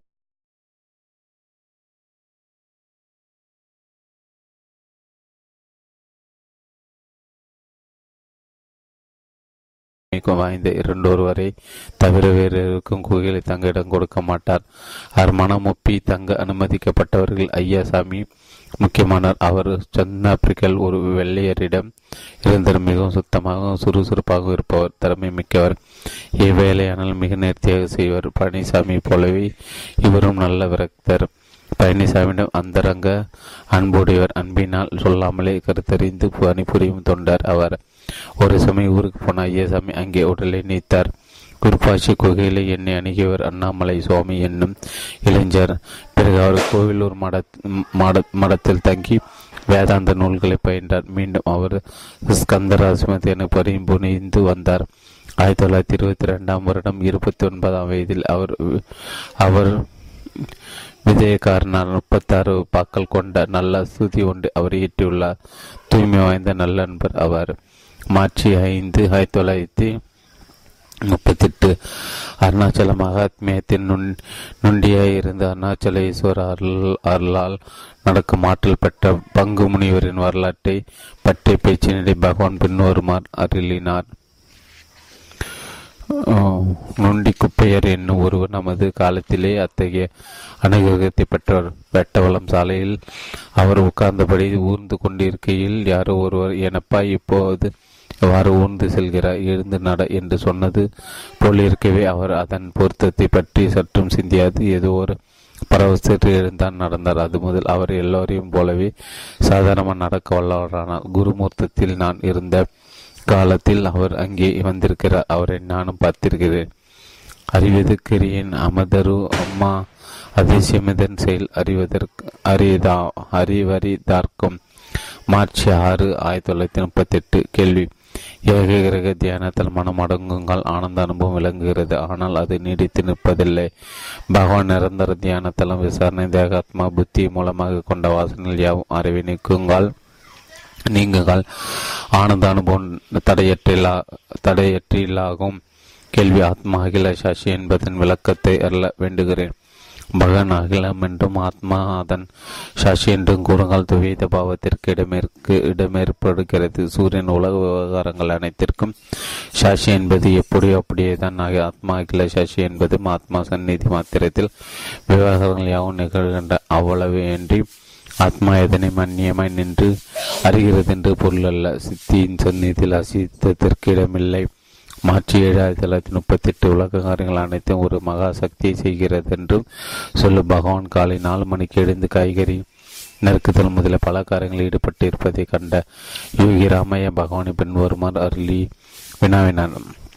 கேள்வி சக்தி காரியங்கள் அனைத்தும் செய்கிறது என்று சொல் சொல்லப்படுகிறது. புருஷ பிரயாத்தினமின்றி காரியங்கள் எப்படி நடக்கும்? பகவான் புருஷன் என்பது யார்? கேள்வி. ஸ்வரூபமே புருஷன். பகவான் ஸ்வரூபத்திற்கு அந்நியம் ஏதும் இல்லாது அதற்கு பிரயத்தனம் ஏதும் இல்லை கேள்வி ஆமாம்.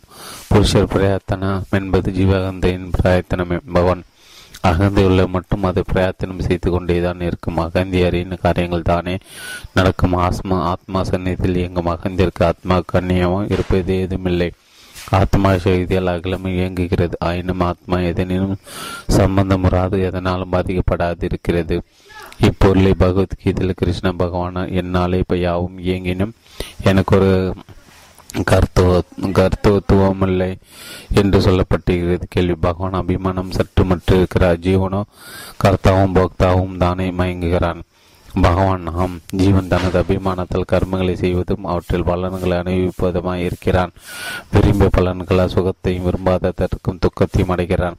சுக துக்கங்கள் அபிமானத்திலே வருகின்றன. அகந்தை அகந்தையமாய் அகந்தை அகந்தையமாய் மாநாட்டு செய்யப்படும் கர்மங்கள் பந்தத்தையும் சுக துக்கங்களை விளைவிக்கா. சித்த சுத்தியை நல்லுக்கும் கே கேள்வி ஜீவன் முயற்சியின்றி காரியங்கள் தாமே நடக்குமா? சாப்பாடு வேண்டுமெனில் அதை நாம் அதை சமைத்தாக வேண்டும். சமைக்காது தானே வந்து விடுமா பகவான் எல்லா காரியங்களும் முயற்சியாலே நடைபெறுகின்றன. ஆத்மா நிஷ்கரியம் அது அகந்தை வயலாகவே இயங்குகிறது. தூங்கி மா தூங்கி மயங்கும் குழந்தை தாய் உண உண்பிக்கிறார் சாப்பிடுவது தெரியாமல் அது சாப்பிட்டு விடுகிறது. இரவில் தான் சாப்பிட்டது குழந்தைக்கு தெரியாது. தாயும் பெருமும் அதை அறிவார். அவ்வாறே அவ்வாறே தான் ஞானின் விஷயமும்.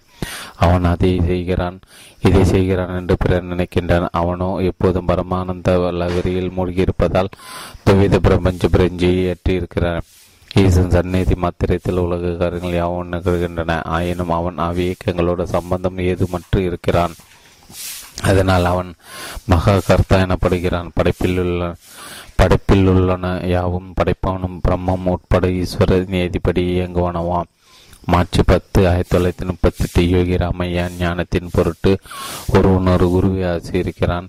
குரு பிரம்மா பிரம்மஸ்வரூபம் குணம் குரு அற்றது மாசற்றது சலனமற்றது என்று அவனுக்கு உபதேசிக்கிற ஜீவ பாவத்திலிருந்து தானே குருசீடனுக்கு உபதேசிக்கிற பொய்யாம் தனி தன்மை என்று எழும் உபதேசம் எவ்வாறு மெய்யாம்? பகவான் குரு சீடனை தன்னை பிறரையோ ஆத்மா கண்ணியமாய் பார்ப்பதே இல்லை. கேள்வியாம் ஆனால் சீடன் குருவை ஒரு தனி வியக்தியாக கருதி தானே கேள்வி கேட்டிருக்கிறான். பகவானாம் ஆனால் குருவுக்கு பேத புத்தி சற்றுமில்லை. எல்லாரும் ஆத்மா சுரூபம் என்று உணராமையை. சீடனது அஞ்ஞானம் ஆத்மாவுக்கு தனக்கு அந்நியமாக யாராவது இருக்க முடியுமா? தன்னை உணராமையம் உணராமையாம். பிழை சீடனுக்கு உணர்த்துங்கால் குருவி அப்பிழைக்கு இலக்கார பேதபாவம் சற்று மற்றவரே குருவார் லட்சத்திற்கு எனப்படுவது என்னை பகவானை. சங்கு கிராதிகளை கொண்ட நான்கு கைகளுடன் பார்ப்பதா கடவுள் அவ்வாறு தோன்றினும் அதனால் சிறு ஞானம் எவ்வாறு நீங்கும்? நர்வா அனுபவ ஞானம். கடவுள் நித்யா பரவஷர் வடிவற்று தோன்றி மறைபவர் அல்லார். தோன்றி மறையாது மாறாது என்றும் ஒரு தன்மையாயிருப்பதே அனுபவம் எனதாகும். அதற்கு மாறாக தோன்றுவது அஞ்ஞானமே காணப்படுவன யாவும். பொய் தோற்றம் காண்பேனே என்றும் உள்ளான் என்றும் உள்ளதே சத்தியம் கோடி சூரிய பிரகாசம் தோன்றினால் திருசியம் திருசியமே. அதை காண கண்ணும் மனமும் வேண்டும். கருவி கர்ணதிகளை கொண்டு காண்பது எதுவும் பிரதேசம் மென மென தகாது என்றும் தானே தானால் இருக்கும் ஆத்மாவே பிரதேசம். அதாவது அப்பிரேஷம் தேகாத்மா புத்தி மிக வலு வலு வலுத்திருப்பதாக கண்ணால் காணப்படுவதை மெய்யாக கருதும் தோன்றும் மறையாது என்றும் நிரந்தரமாய் இருக்கும் தன்னை விட்டு விடுகிறோம் யாவரும் தானாக இருப்பதாலே தன்னை அறிய வேண்டுமென யாவருக்கும் தோன்றுவதில்லை. எல்லோரும் தன்னை உணர்ந்தவாறே இருக்கின்றன. ஆயினும் தவறுதலாக அதை அடைய வேண்டும் இதை அடைய வேண்டும் என்னும் தப்பெண்ணத்தால் வருந்துகின்றன. அவ்வெண்ணத்தால் அதற்கு வேண்டிய ஆற்றலை ஈசனிடம் வேண்டுகின்றன அதை அதை பெற்று உலகத்தை ஆட்டுவிக்கால் என்றும் எண்ணுகின்றன அனைத்தையும் மிக்கது ஒரே ஈஷ சக்தி என்பதை மறந்து விடுகின்றன. கேள்வி எப்போதும் சத்தியத்தில் நிலை பெற்றிருப்பதால் பகவான் அதை பற்றி சர்வ சகஜமாய் பேசுவது இயல்பே. ஆனால் அல்நிலை நிற்ற மற்றவர்கள் எளிதென்று பகவான் தன் இல்லை என்று சொல்வோர் யாரேனும் உள்ளாரோ? கேள்வி உள்ளது உள்ளபடி சத்தியத்தை இவ்வாறு உணர்ந்தோர் உணர்த்துவோர் வேறு ஒருவரை நான் காண்கிறேன் பகவான் உள்ளது உள்ளபடி உரைத்தால் ஒரு வியப்போ எல்லோரும் என்றும் உள்ளதோர் பொருளாக தான் இருக்கின்றன. ஆசிரமத்தில் சில காலம் இருந்த பிறகு ஐரோப்பிய விடை பெற்று செல்ல வந்த ஒரு மாது தன்னையும் தன் சார்ந்தவரையும் கத்தரல வேண்டும் என்று பகவானை பிரார்த்தித்தார். பகவான் சந்நிதியை விட்டு எங்கேயோ போவது என்பது இல்லை. எங்கும் அங்கெங்கேனாதபடி மெய்ப்பொருளின் சந்நிதி உடல் அங்கும் இங்கும் போனால் எங்கே போனாலும் எங்கெங்கும் பரம்பொருளின் சந்நிதி சந்நிதியின் பார்வைக்கு அப்பால் இல்லை. பகவானை ஒரு உடலாகவும் தன்னை மற்றொரு உடலாகவும் கருதுவதனால் பகவானை விட்டு போகிறோம் என்னும் எண்ணம் உண்டாகிறது. ஆனால் உண்மை அதனை யாவருமே என்னை விட விட்டெங்கும் போக முடியாது. சினிமா காட்சி திரையின் மீது எத்தனை காட்சிகள் தோன்றி மறைகின்றன. திரையோ ஹோட்டல் இத்திரை முறாது ஒரே இயல்பாய் இருக்கிறது. அவ்வாறே தான் நீயும் நானும் பிறவும் பிறவும் தோண்டி தோண்டி மறைந்து கொண்டிருக்க அடிப்படை உண்மையாக நமது நிஜ சுரூபம் என்றும் எத்திரி எத்திரிப்பு மற்றும் ஒரே இயல்பாய் துலங்கி கொண்டுள்ளது. கேள்வி. ஞானிகளை காட்டிலும் அவதார புருஷர்கள் சிறப்பு வாய்ந்தவர் என்றும் மாயை அவர்களை பிறவி முதல் முதலை தீண்டுவதில்லை என்றும் தெய்வீக சக்திகள் அவர்களிடம் விளையாடுகின்றன என்றும் புதிய போக்கு முறையும் அவர்களோடு உண்டாகிறன என்றும் சொல்லப்படுவதன் உண்மையை அறிய விரும்புகிறேன். பகவான் ஞானியன் என்றான் கண்ணன் இது எல்லாம் பிரம்மமேயாம். என்பது உபதினை உதவ உண்மை இவ்வாறு இருக்க ஞானி வேறு அவதார புருஷன் வேறு என்று கற்பனை செய்வது எதற்கு? ஞானி அஞ்ஞானி உலகம்.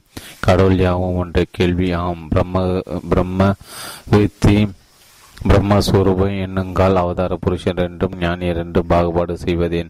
அவதார புருஷனுக்கு விசேஷ சக்திகள் விளையாடுகின்றனவெனில் அதில் என்ன விசேஷம்? அவையாவும் கருவி சார்ந்த யாவும் கருவி கருணாதிகளுடன் சம்பந்த சம்பதித்த மனமய மய என்றே பகவான் அப்படியேதான்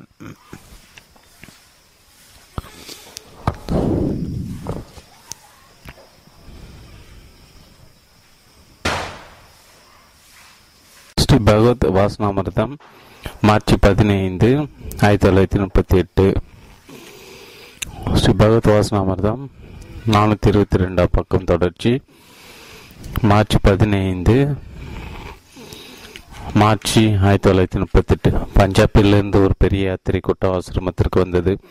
அதில் ஒரு பகவானது புகழ் பஞ்சாபில் பரவியிருப்பதாகவும் அதனாலே அவர்கள் பகவானை தரிசிக்க வந்திருப்பதாகவும் கூறி அதனை உபதேசிக்க வேண்டும் என்று கேட்டுக்கொண்டார். பகவான் மந்த ஹாசத்துடன் மௌனமாய் இருந்தாய். சிறிது நேரமானதும் பக்தி யோகம் ஞானம் என்னவற்றில் எவ்வழி சிறந்தது என்று ஒருவர் வினாவினார் அதற்கும் பகவான் குரு முருவர்களுடன் மௌனமாய் இருந்தார் விடை என்று பேச்சொன்றும் இல்லாது போகவே கூட்டம் களைவதாயிற்று. சிலர் மட்டும் சிரத்தையுடன் காத்திருந்தனர். பகவானது பழைய பக்தர் ஒருவர். எவ்வளவு சிறந்த பேச்சு கட்டிடம் சால சிறந்த மௌனத்தாலே பகவான் உங்கள் வினாக்கள் அனைத்திற்கும் விடையளித்து விட்டார் என்று மகிழ்ச்சியுடன் உரைத்தார். பகவான் சற்று வெளியே போய் திரும்பிதான் அன்பர் கடல் ஒருவர் இருக்கிறார் எனவும் நம்பிக்கையுடனே கேள்விகள் பெரும்பாலும் கேட்கப்படுகின்றன. ஆனால் சிலர் கடவுளின் இருப்பை சந்தேகிக்கின்றன அவர்களுக்கு என்ன சொல்வது? பகவான் கடவுளின் இருப்பு ஒருபுறம் இருக்கட்டும். நாம் இருக்கிறோமா? எப்படி ஏதுவாக இருக்கிறோம்? என்று நமது ஏற்பை முதலில் காண்போம். காண்போம். கேள்வி என் முன்னே ஒரு உலகை நான் காண்பதால் நான் இருக்கிறேன். உலகத்தை படைத்த கடவுள் ஒருவரும் இருக்க வேண்டும். அவரை நான் உணர்வது எப்படி? பகவான் உலகத்தை காண நாம் யார் என்பதை உணர்ந்தால் என்று உண்மையை உள்ளபடி விளங்காது. கேள்வி மௌனமாய் அமர்ந்து வேதாந்த நூல்களை ஆய வேண்டுமா? அல்லது மனதை உருமுகமாக்குதலை போதுமாம் பக்தினா ஏக கிரகத்தை உண்டாகிறது. ஏக கிரகத்தை உற்றவன் பாதத்தை பலரும் பணிகின்றன. அவ்வாறு ஜனங்கள் தன்னை பணியாவிடில் அவனது உற்சாகம் குறைந்து விடுகிறது. பகவான் சுகமாய் இருக்க வேண்டும் விரும்பாதவர் யாரும் இல்லை. அவானந்த நாடலை ஆனந்தத்தின் நாடலை பக்தியாம். கேள்வி அவ் அனுபவத்தை சீக்கிரமாக பெறுவது எப்படி? அதிக நேரம் தியானிக்க முயன்றால் தூக்கம் மேலிட்டு வருகிறது. பகவான் தூக்கத்தில் யாரும் களைப்புறுவதில்லை இப்போது இருப்பவனும் அவனே. எனினும் இப்போது களைப்புறுவதேன் அங்கும் இங்கும் அலைவதால் உன் மனமே களைப்புறுகின்றது உன் நிஜ சுரூபத்திற்கு கல களைப்பேதும் இல்லை. கேள்வி நான் உலக விவகாரத்தில் இருப்பவன் விவகாரத்தையும் கவனிக்க வேண்டும். சாந்தியையும் அடைய வேண்டும். பகவான் இது இதெல்லாம் வெறும் என்ன கொடுப்பமே. அதை விட்டு விட்டு உன் நிஜ சுரூபமாய் நீ நிற்க வேண்டும் அவ்வளவே. கேள்வி பல பேசையின்றி கடமை செய்ய வேண்டும் என்று சொல்லப்படுகிறது. அத்தகைய மனோபாவத்தை பெறுவது எப்படி? பகவான் அதை இதை அடைய வேண்டும் என்னும் எண்ணத்தை அறிவை விட்டு விட்டு உள்ளபடி இருந்தார் போதும். கேள்வி அதற்கு வேண்டிய பக்தியை எவ்வாறு பெறுவது? பகவான் அனாத்மா சிந்தனைகளற்று இருப்பதே பக்தி. அனாத்மா சிந்தனை ஒடித்தால் ஆத்மா சுரூபமே மிஞ்சி நிற்கும். கேள்வி. பாரிஸ் நகரில் எழுத்தறிவில்லாத ஒருவர் தனது மனோபலத்தாலே தீராத நோய்களை தீர்த்திருக்கிறார். சக்தி உனக்குள்ளே இருக்கிறது. அதை அறிந்து அதை நீ வளர்த்தால் நோய்கள் யாவும் ஓட்டம் பிடிக்கும் என்று அவர் சொல்வாராம். பகவான் ஆம் ஆம் அதே மன பலத்தாலற்றான் வியாதிகளுக்கெல்லாம் உறைவிடமா உடலே உண்டாகிறது. கேள்வி. சூஷம். சூஷமாம். எண்ணங்களை தூள விஷ விஷாலங்களாகின்றன என்றவாறுதானே பகவானாம் அம்மனோபலத்தை விடுதலை பெற உபயோகி உபயோகிக்க வேண்டும். கேள்வி. எண்ணம் எதுவுமற்றிக்க இறைவனர்கள் வேண்டுமே பகவான். இதுவும் ஒரு எண்ணமே. பிறந்தவன் நான் என்பவன் அவ்வாறு எண்ண எண்ணட்டும். உண்மையில் நீ எண்ணம் எது மற்ற நிர்மல சித்த சுரூபன். அக்கூட்டை சேர்ந்த மற்றொரு அருபமாம் ஆத்மாவை தியானிப்பது எப்படி என்று கேட்டார். பகவான் அருபமாம் ஆத்மாவை பற்றி கவலைப்பட வேண்டாம். மனதை பிடித்துக்கொள். அதாவது அதுயதென்று பார் அதுவே போதும். கேள்வி மனம் அதிசயஷுவமானது அதுவே தான் நாம் மனதின் இயல்பை அறிவது எப்படி? வெளிப்பிடிப்புகளை விட்டுவிட சொல்கிறீர்கள். எதை எதை தான் பற்றுவது? என்ன செய்வது? பகவான் இப்போது மனம் எதை பற்றி நிற்கிறது? கேள்வி. அதாவது மனம் என்பது என்னவென்று நாட வேண்டும் போலும். பகவான் ஆமாம். கேள்வி மனதிற்கு வடி ஒன்றும் இல்லை அதன் இயல்பை நாடுவது எப்படி? ஒன்றும் புரியவில்லை. பகவான் அவ்வாறு குழப்புவதேன். கேள்வி சாஸ்திரம் மனதையாக கிரகமாக சொல்கின்றன. அது என்னால் முடியவில்லை. பகவான் நமது இருப்பை நாம் எந்த சாஸ்திரத்தை கொண்டு அறிகிறோம்?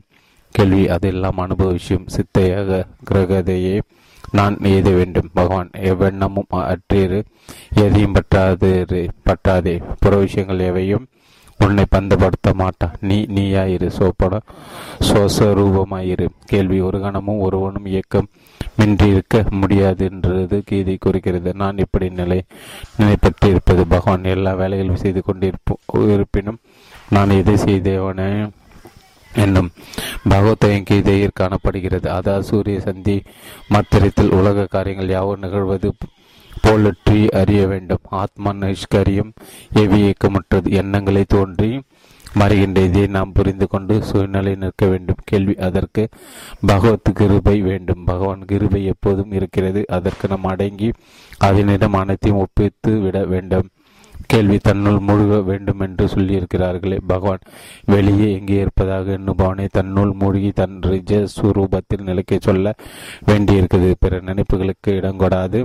ஆத்மா நாட்டத்திலே மனமின்றி நிற்றலே மூழ்குவதாலாம். மூழ்குதலாம் கேள்வி அருணாச்சலத்தை சுற்றி மூன்று யோஜனை தூரத்திற்குள் வசிப்பெருகும் முக்தராவர் என்று அருணாச்சலமாக ஆத்மீயத்தில் கூறப்பட்டுள்ளது. அனுபவம் ஞானம் துர்லாம் பெறும் என்றும் அதனாலே கைவல்யம் எய்துபடும் என்றும் வேதாந்த நூல்களையும் காண்கிறோம். இவ்விரண்டின் பொருத்தம் எவ்வாறு? பகவான் சிறந்த சிதம்பரத்தை தரிசனத்தாலும் திருவாரூரில் பறத்தலாலும் காசில் மறித்தலாலும் அருணாச்சலத்தை அருணாச்சலத்துக்கு மாத்திரத்தால் முக்தி ஏது ஏதுமென்று சொல்லப்படும். இவையாவும் ஒரு பொருள் வாய்ந்தவையன வாய்ந்தவையே சிதம்பத்தை அதாவது சீதாகாசத்தை தரிசித்தலாவது தானேயாம். அதனை உணர்தலே கமலமயம் எனப்படும். கமலாலயம் எனப்படும். திருவாரூர் இதயத்தை குறிக்கிறது. மெய் உணர்வாம். இதயத்திற்புறத்தலாவது அதனை உணர்தலே. காசி என்பது அகண்ட பிரச பிரகாசத்தை குறிக்கும். அவ்வொலியில் அகந்தை நசுக்கி பெறுதலை காசீர் சாதல் அருணாச்சலம் என்று அகண்ட சச்சிதானந்த சுரூபமே அதனை எவ்வாறு மறந்துவிட்டோம்? நம்முள் நமது இயல்பாகவே என்றும் உள்ள அதனை ஸ்மரித்தலை மீண்டும் நினை கூறுதலை அருணாச்சலம் ஸ்மரணையாம். இங்கனம் சிதம்பரம் கைலாயம் கமலாயம் திருவாரூர் காசி அருணாச்சலம் என்னும் இந்நான்கு சிவதலங்களை முன்னிட்டு கூறி தரிசனம் பிறத்தல் இரத்தல் நினைவு கூறுதல் என்னும் இந்நான்கு ஒன்று ஒன்று ஒன்றே என்பது தெளிவாம். திருவாரூர் என்னும் தமிழ் பெயர் அருணி நிறைந்த அதன் அதாவது திருவருள் மயமாம் ஊர் என்று சிவஸ்வரூபத்தை குறிக்கிறது. அவரை தான் பெறவும். பகவான் மனம் புத்தி சித்தம் அகங்காரம் என்ற ஒரே மனம்தான் அதன் வெவ்வேறு இயல்புகளாய் கூறப்படுகிறது. எனினும் மனம் என்பது என்ன கூட்டமே? நான் என் மகந்த எழுச்சி என் நினைவிற்கும் இடமில்லை. என் நினைவு நினைப்பினை பற்றி எழுவதால் அவகந்தை எழுமிடத்தை கொன்று நோக்கினால் எண்ணங்கள் யாவும் ஓடிந்துவிடும் கேள்வி அப்போது மிஞ்சியிருப்பது சித்த சுரூபந்தானே பகவான் அப்படியே தான் நாம் யாவரும் சுவைக்குமாய் இருக்க விரும்புகிறோம். ஆனால் அதற்கு இடையூறாய் இருப்பது என்ன கூட்டமே என்று உணர்ந்து அதை ஒழிக்க முயல்கிறோம். அப்போது எண்ணங்கள் எல்லா அனைத்திலும் இடைவெளி அதன் அடிப்படையாக இருப்பது அகந்தி என கண்டு அதன் மூலத்தை நாடுகிறோம் மூல நாட்டத்தால் அகந்தி ஓடுகிறது. அதை நீங்க அடிப்படையாம். சச்சினானந்த சுரூபம் அகண்டமா அகண்ட மாத்மாவே எஞ்சுகிறது அதன் பின் தேட வேண்டியது ஒன்றுமில்லை. தேடுவன் ஒடிந்து விடுவதால். கேள்வி மனம் என்பது என்ன? பகவான் உபாதி அதல் வரையற்ற மெய்யுணர்வே மனம் எனப்படும். உபாதியற்ற பரிபூர்ணமே நமது இயல்பு. உபாதிகள் சூழ்ந்தால் மெய்யுணர்வே வரையற்ற மனமாய் தோன்றுகிறது. கேள்வி அஞ்ஞானம் மூட்டமாம் ஆ ஆவரணம் நமது இயல்பை மறைப்பதேன். பகவான் அஞ்ஞானம் ஆவரணம் மனம் அகந்து எல்லாம் உண்டு. அது யாருக்கென்று பார்த்தா அதற்கப்பால் என்றும் எதனாலும் மறைவுறாது இடைவிடாது சுடரும். ஆத்மா ஸ்வரூபம் என்று இலகும். பகவான் ஆத்மா ஸ்வரூபமே இதயம் என்று நான் சொல்லுங்கால் அது உடம்பிற்குள் இருப்பதாக பலரும் கருதுகின்றன ஆனால் சொப்பனத்தில் மனம் ஒன்று காண்பவன் காட்சிகளாய் விரிவது போலவே ஜாக்கிரதையிலும் உடலும் உலகும் மனதின் விரிவே. ஆனால் இவர் பெரிய பிரம்மாண்டம் எப்படி மனதில் அடங் அடங்கும் என்று ஐயுறுகின்றன. தேசமும் காலமும் யாவும் மனதிலே இன்றி வேறு எங்கே தோன்றுகின்றன. தூக்கத்தில் ஒன்றுமே தோன்றுவதில்லை. விழித்ததும் அதாவது ஏதாவது ஒரு ஒளியிலே காண்பான் காட்சி அனைத்தும் தோன்றுகிறது. ஆனால் அவ்வொளி உண்மை இல்லை உண்மை ஒளி அல்ல. தோன்றி மரமோ ஆபாச பிரகாசமே ஆத்மா புராணமோ நிர்விஷயமான கேவல ஜப்தி மாத்திரம். நான் நான் என்று இடையறாது சுடர்வது அபாயச பிரகாசத்திற்கு ஆத்மா ஸ்புரணத்திற்கு அந்நியமாய் இருப்பதும் இல்லை. ஆபாச பிரகாசமான மனோமயம் ஆத்மா ஸ்புராணம் சுத்த சின்மயம் துக்க தெளிந்து ஒழிக்குங்கால் ஆபாச பிரகாசத்தில் மனோமயம் காண்பன காட்சிகள் தோன்றுகின்றன பிறகு மறைகின்றன. இதயத்திலிருந்து புத்திக்கு ஒரு ஒளி விஷயமாய் நின்றால் அது சுத்தமெனப்படும். விஷயகாரமாய் ராஜேஷ் குண தபோச குண சுவாசப்பட்டால் அது மனவழி மெனப்படும். உண்மை இவ்வாறு இருக்க மனமயம் உடலுக்குள்ளே ஆத்மா இருக்கிறது என்று என்பது முற்றில் அருமையின்றி வேறென்று. மார்ச் பதினாறு ஆயிரத்தி தொள்ளாயிரத்தி முப்பத்தி எட்டு. தினசரி பத்திரிகை ஒன்றே காணப்பட்ட ஒரு நிகழ்ச்சி பகவான் நண்பர்களுக்கு எடுத்துச் சொன்னார். கையில் ஒரு பெரிய துப்பாக்கியுடன் காட்டிலக்காவை சேர்ந்த ஒரு காவலர் அடர்ந்த காட்டிற்குள் போய் கொண்டிருக்குங்கள். ஒரு புதரடிய பிரகாசமான இரு புள்ளிகளை கொண்டு நெருங்கி காணுங்கள். அவை ஒரு பெரிய புலியின் கண்கள் என கண்டான். உடனே அவன் துப்பாக்கி கடையை போட்டு காட்டு ராஜாவின் முன் பயபக்தியுடன் அமைதியாய் நின்றார் புலி மெதுவாய் எழுந்து அமைதியுடன் வேறொரு பக்கம் சென்றது. நாம் அமைதியுடன் இருந்தால் காட்டு மிருகங்களும் அமைதியுடன் தங்கள் வழியை செல்கின்றனவென்று தம் அனுபூதி பகவான் சொல்வதுண்டு. அவர்களை பார்த்தால் நமக்கு ஒரு விகல்பமும் இல்லை.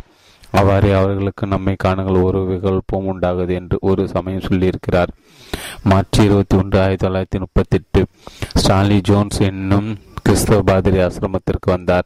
வட இந்தியாவில் அவரது ஆசிரமங்கள் இரண்டு இருக்கின்றன. இந்தியா சாதிகளை பற்றி அவர் ஒரு புத்தகம் எழுதி கொண்டிருக்கிறார். அதற்கு விஷயம் சேகரிக்க வேண்டி பகவானிடம் அவர் சில கேள்விகள் கேட்டார். கேள்வி உங்கள் லட்சியம் என்ன? அதை அடைய எப்படி தின்றெடுத்தீர்கள் அது எவ்வளவு முன்னேறியிருக்கீர்கள் பகவான் லட்சுமி அவருக்கும் உண்டு. அது ஒரு புறம் இருக்க ஏதாவது ஒன்று அடைய வரும்போது ஏன்? இப்போது இருக்கும் நிலையில் ஏன் இருக்கக்கூடாது கேள்வி அப்படின்னு அடைய வேண்டிய லட்சுமி? லட்சுமி இல்லையா பகவான் அவ அவ்வாறல்ல உங்களை நான் திரும்பி கேட்கிறேன். ஏதோ ஒன்றை நீங்கள் அடைய விரும்புவது ஏன்? கேள்வி இவ்விஷயம் பற்றி என் முடிவில் ஒருபுறம் இருக்க தங்கள் வழியை பற்றி நான் அறிய விரும்புகிறேன். பகவான் என் வழியையோ அடைவை பற்றியோ அனுபவத்தை பற்றியோ அறிவித்தால் உங்களுக்கு என்ன லாபம்? கேள்வி. தூளமான சூஷ்ம மனத்தின் இருப்பை உணர்ந்தால் தேவ சாம்ராஜ்யம் புவியிலே நிலைத்து நிற்கும் குறைகளற்ற தூளமானத்தை சூஷ்மமானத்தால் குறையற்றதாக செய்ய வேண்டும். பகவான் தூளமான சூஷ்மமானத்திற்கு அந்நியமாய் இருக்கிறதா கேள்வி. கிருஷ்ணநாத தேவ சாம்ராஜ்ய பூமிக்கு கொண்டு வந்தார். அவர் தேவர சாம்ராஜ்யம் ஒருவரானார் என்று கருதுகிறேன். எல்லோரும் உண்மை உணர வேண்டும். பிறர் பசி என் பசியாம் என்றருளினார் அவர். பிறரது இன்ப துன்பங்களை நமதாகவே கருதி அனுதாபத்துடன் அன்புடனும் அனைவருடனும் கலந்திருத்திரை தேவ சாம்ராஜ்யம் அந்நிலையில் ஒவ்வொருவனும் தன் பிறரோடு கொண்டிருப்பதை உணர்வான். பகவான் தூலமான சூஷ்மோனம் இன்பம் துன்பம் என்றவெல்லாம் பேசினீர்கள் அவையெல்லாம் தூங்குங்கள் இருக்கின்றனவா? கேள்வி. ஆனால் நான் எப்போதும் விடுத்திருக்க விரும்புகிறேன். பகவான் இப்போது உணரப்படும் இதுதான் வெடிப்பு நிலை என்று நீங்கள் கருதுகிறீர்கள் ஆனால் இது வெடிப்பு அல்ல. உங்கள் நீண்ட தூக்கத்திடையே இது ஒரு இது ஒரு கனவேயாம். யாவரும் அஞ்ஞான உறக்கத்தில் உலக கனவு கொண்டு இருக்கிறோம்.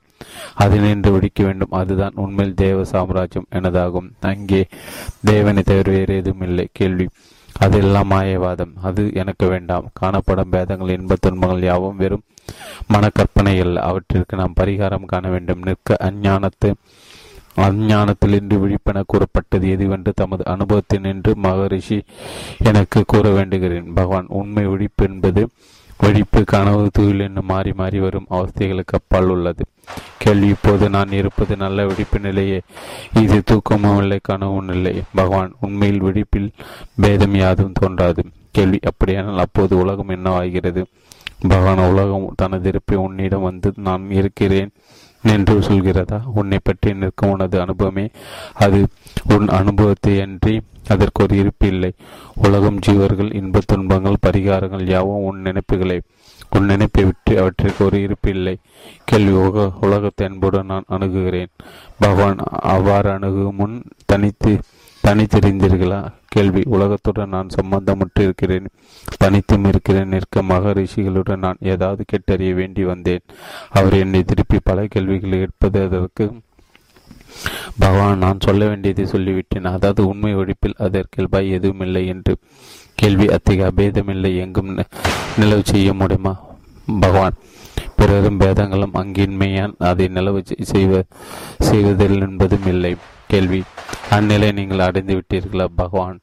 அந்நிலை ஆத்மாவும் தனக்கு அந்நியன் அந்நிய அந்நியமில்லாததால் அதை அடைவதொன்றுமில்லை. புதிதாக கடைப்படைவது போய்விடும். நிலைக்காது. நிலையான நிலையாததை அடைவதால் பயன் என்ன? அடைய வேண்டியதாக நாம் கருதுவது நமக்குள்ளே இருந்து கொண்டிருக்கிறது.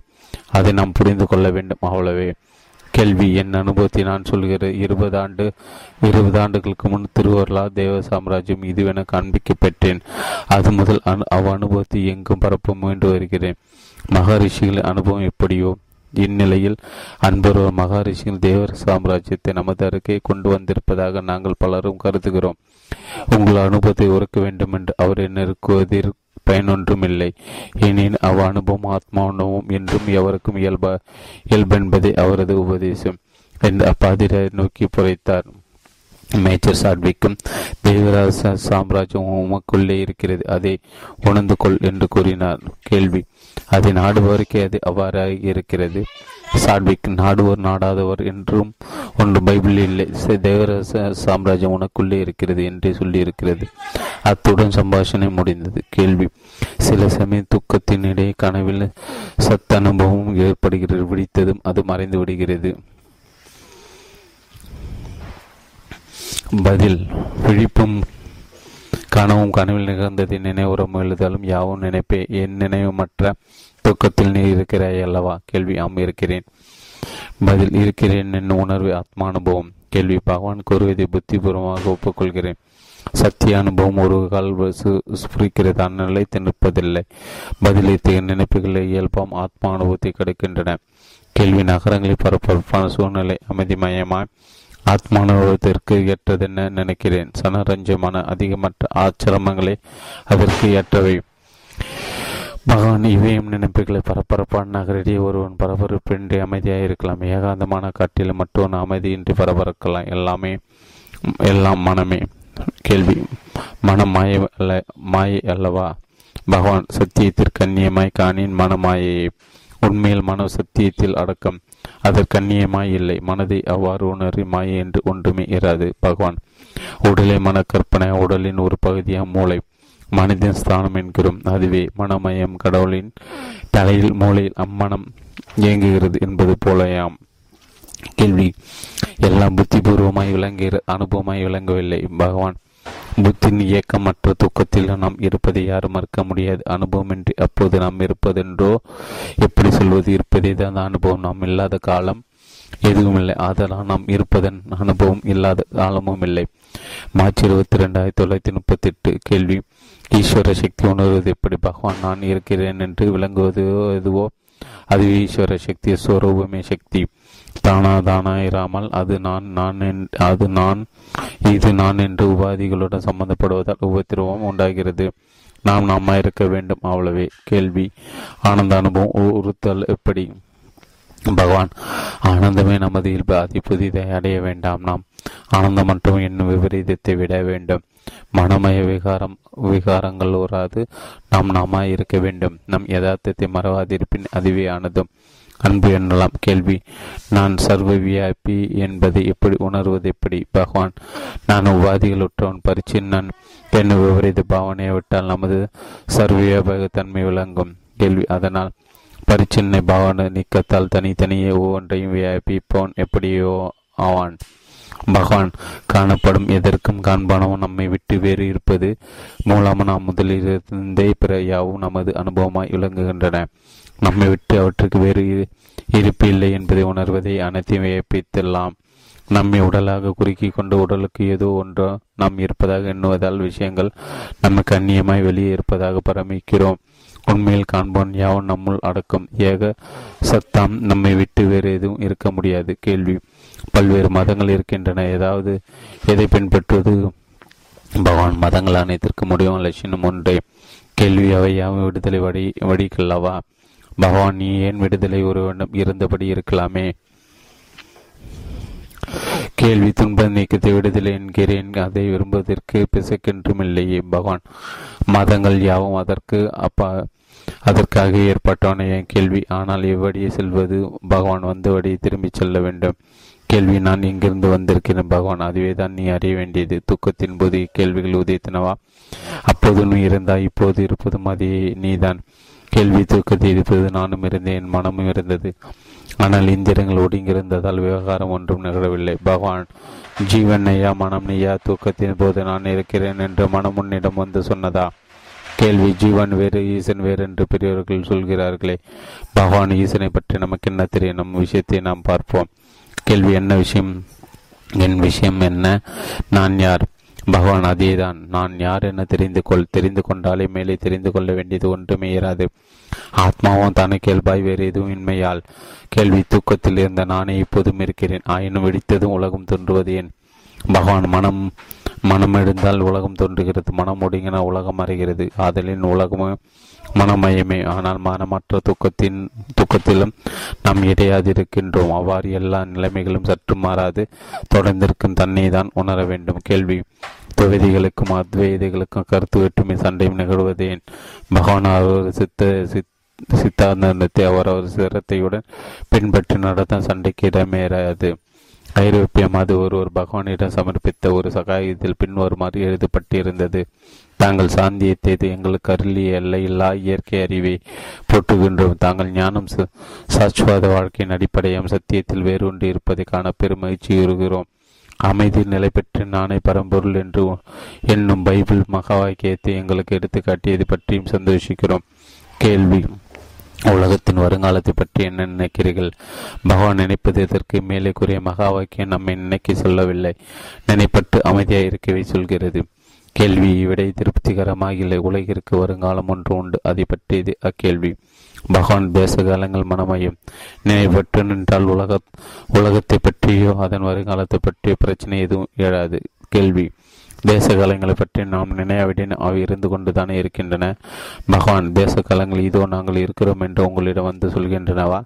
தூக்கத்தின் போது தேச காலங்கள் உணரப்படுகின்றனவா? கேள்வி. தூக்கத்தில் நான் உணர்வற்று இருந்தேன். பகவான் நீ இல்லாது போகவில்லை. இருந்து கொண்டுதான் இருந்தாய். கேள்வி. துக்கத்தின் போது நான் எங்கிருந்தனே உடல் நான் இல்லை. விடிக்கும் முன் உடலுக்கு நான் மீண்டேன் என்று தான் சொல்ல வேண்டியிருக்கிறது. பகவான உடலை விட்டு வெளியே போகிறதும் இல்லை திரும்ப வருகிறதும் இல்லை இருந்தபடியே தான் நீ இருக்கிறாய். விழிப்பில் நினைப்புகளோடு இருக்கிறாய். தூக்கத்தில் நினைப்பட்டு சுகமாய் இருக்கிறாய். கேள்வி உலகத்தில் யுத்தங்கள் நடந்து கொண்டிருக்கின்றன. அவற்றை பற்றி நாம் நினையாவிட்டில் அவை நிகழாது போய்விடுமா? பகவான் சரி. உன் நினைப்பால் நீ அவற்றை நிறுத்திவிட முடியுமா? உலகை படைத்தன் அவற்றை பார்த்துக் கொள்வான் கேள்வி கடல் உலகை படைத்த அதை இந்த நிலைமைக்கு கொண்டு வந்தது நாமே. அவரை குற்றம் சொல்வதற்கில்லை. பகவான் உலகத்தை சீர்திருத்து யுத்தத்தை நிறுத்த உன்னால் முடியுமா? கேள்வி முடியாது. பகவான் அப்படி என்னால் உன்னால் முடியாத காரியத்தை பற்றி நீ ஏன் கவலைப்பட வேண்டும்? உன்னை நீ திருத்திக்கொள் உலகம் தன் காரியத்தை தானே பார்த்து கொள்ளும். கேள்வி நாங்கள் சமாதான பிரியர்கள். உலகில் சாந்தி நிலவு செய்ய விரும்புகிறோம். பகவான் சாந்தி எப்போதும் இருக்குது. அதை கடுப்பவற்றை நாம் அகற்ற வேண்டும். சாந்தி நமது நிஜ சுரூபம் ஆத்மா. என்ன குழப்பமே இடையூறு இடையூறு அகற்றிவிட்டால் பூர்ண ஞானமும் சாந்தியுமே தானம் ஏகத ஸ்வரூபமே மிஞ்சும். கேள்வி என்னவிருந்தாலும் உலகிற்கு வருங்காலம் ஒன்று இருக்கவே வேண்டும். பகவான் வருங்காலம் ஒரு உறவிற்கிட்ட இக்கணம் உலகு எப்படி இருக்கின்றது என்று உணர்ந்தால் இக்காலமும் அது அப்படி என்று உணர்வோம். கேள்வி. ஆகாசத்தின் மீது அணுக்கள் மீதும் ஞான சக்தியின் இயக்கத்தால் உலகம் உண்டானது. பகவான் முடிவில் எல்லாம் சிவசக்திக்குள் அடக்கமாம். நீ அந்த சிவசக்தி அந்நியமாக சிவம் சக்தி நீயும் நானும் யாவும் ஒன்றே. கேள்வி தாங்கள் எப்போதாவது அமெரிக்காவிற்கு வருவீர்களா? பகவான் இந்தியா எங்கே இருக்கிறதோ அங்கேதான் அமெரிக்காவும் இருக்கிறது. அதாவது நினைப்பிலே. கேள்வி ஹிமாலயத்தில் ஏதாவது ஒரு ஆலயம் இருப்பதாகவும் அதனுள் செல்வோர் ஏதாவது ஒரு கிளர்ச்சி உணர்வதாகவும் அதனால் நோய்கள் யாவும் நீங்கி விடுகின்றனவென்றும் சில சொல்ல கேட்டேன். அப்படி இருக்கக்கூடுமோ பகவான் நேபாளத்திலும் இன்னும் இமாலயத்தில் வேறு சில இடங்களிலும் ஒரு செல்வோர் வெளி உணர்வற்று விடுகின்றன என்று என்று என்றும் சொல்கிறார்கள். முருகனார் பிரயோஜனமடப்படுவது அது பகவான் விசேஷ ஞானம் விஞ்ஞானம் எதனின்று இருக்கிறதோ அதுவே நிர்விசேஷ பரிபூர்ணமும் பிரஞ்ச ஞானம். கேள்வி விஞ்ஞானத்தில் உணர்வும் சம் வித்தை உணர்கிறோம். அந்த சுத்த சம்வித்தை அந்த காரணமின்றி தன்னை தான் உணர்கிறது. பகவான் ஆகா சம்வித்தை என்னும் சொல்லி. சுவ சுவ சம்வேத்தியம். தன்னை தானே தானே உணர்வதென்று பொருள்படும் கேள்வி. ஜாக்கிரதையில் விஞ்ஞான விருத்தியை கொண்டு சம்பவித்து உணரப்படுவதால் அந்த சுவர பிரகாசம் என்று சொல்வதற்கில்லை. அது சுவ சுவபிரகாசமெனின் ஆனந்த தூக்கத்திலும் அது விளங்க வேண்டும். பகவான் விடுப்பின் நிலைமையிலும் விஞ்ஞான விருத்தியை கொண்டு பிரஜானம் உணரப்படினும் அது சுடித்திலும் பிரகாசித்துக் கொண்டுதான் இருக்கிறது. விழிப்பு நிலைமை முழுவதும் அம்மை உணர்வை நான் விடாதிருப்பின் துயிலும் அது தொடர் தொடர்ந்து தொடர்ந்திருக்கும். விழிப்பின் போது இலகும் அது தூக்கத்திலும் எங்கே போய்விடும்? ஏப்ரல் இருபத்தி ஒன்பது ஆயிரத்தி தொள்ளாயிரத்தி முப்பத்தி எட்டு இந்தூரிலிருந்து வந்த டாக்டர் பாண்டே பகவானை சில கேள்விகள் கேட்டார். ஆத்மா அனுபவம் உறவு அனுபவ சத்தியமான ஒரு வழியை பகவான் காண்பித்தரல வேண்டும் என்று பிரார்த்தித்தார். பகவான் பகவான் ஒரு மனிதனை கண்ணை காட்டி அவனை சிலரை எங்கேயோ கொண்டு போய் விட்டான். அவன் அங்கிருந்து வழி வழி மீது வருபவர்களும் விசாரித்து மீண்டும் தன்னை திட்டம் வந்து சேர்ந்தான் என்று உபநிஷத்தில் கூறப்பட்டிருக்கிறது. அவ்வாறே தான் தன்னை மறந்து வெளிமுகத்தை வெகு தூரம் வந்து விட்டவனும் நல்லோர் பெரியவர்கள் விசாரித்து விருது தனது இருப்பிடம் வந்து சேர்கிறான். கேள்வி ஏதாவது குறியை கொண்டு தியானிப்பதன் அது சாத்தியமாய் தோன்றுகிறது. ஆனால் ஞான மார்க்கத்தில் வெளி வெளிப்பிடிப்பேதுமின்றி தன்னை தானே உணர வேண்டியிருக்கிறது. பகவான் தனது இருப்பை இக்குறி கொண்டும் உணர வேண்டியதில்லை. இப்போது உடலை நான் என தோன்றலாம்? ஆனால் உடல் உணர்வட்ட தூக்கத்தில் நாம் இருக்கிறோம். அப்படி இடை இடைவிடாது ஒளிரும்.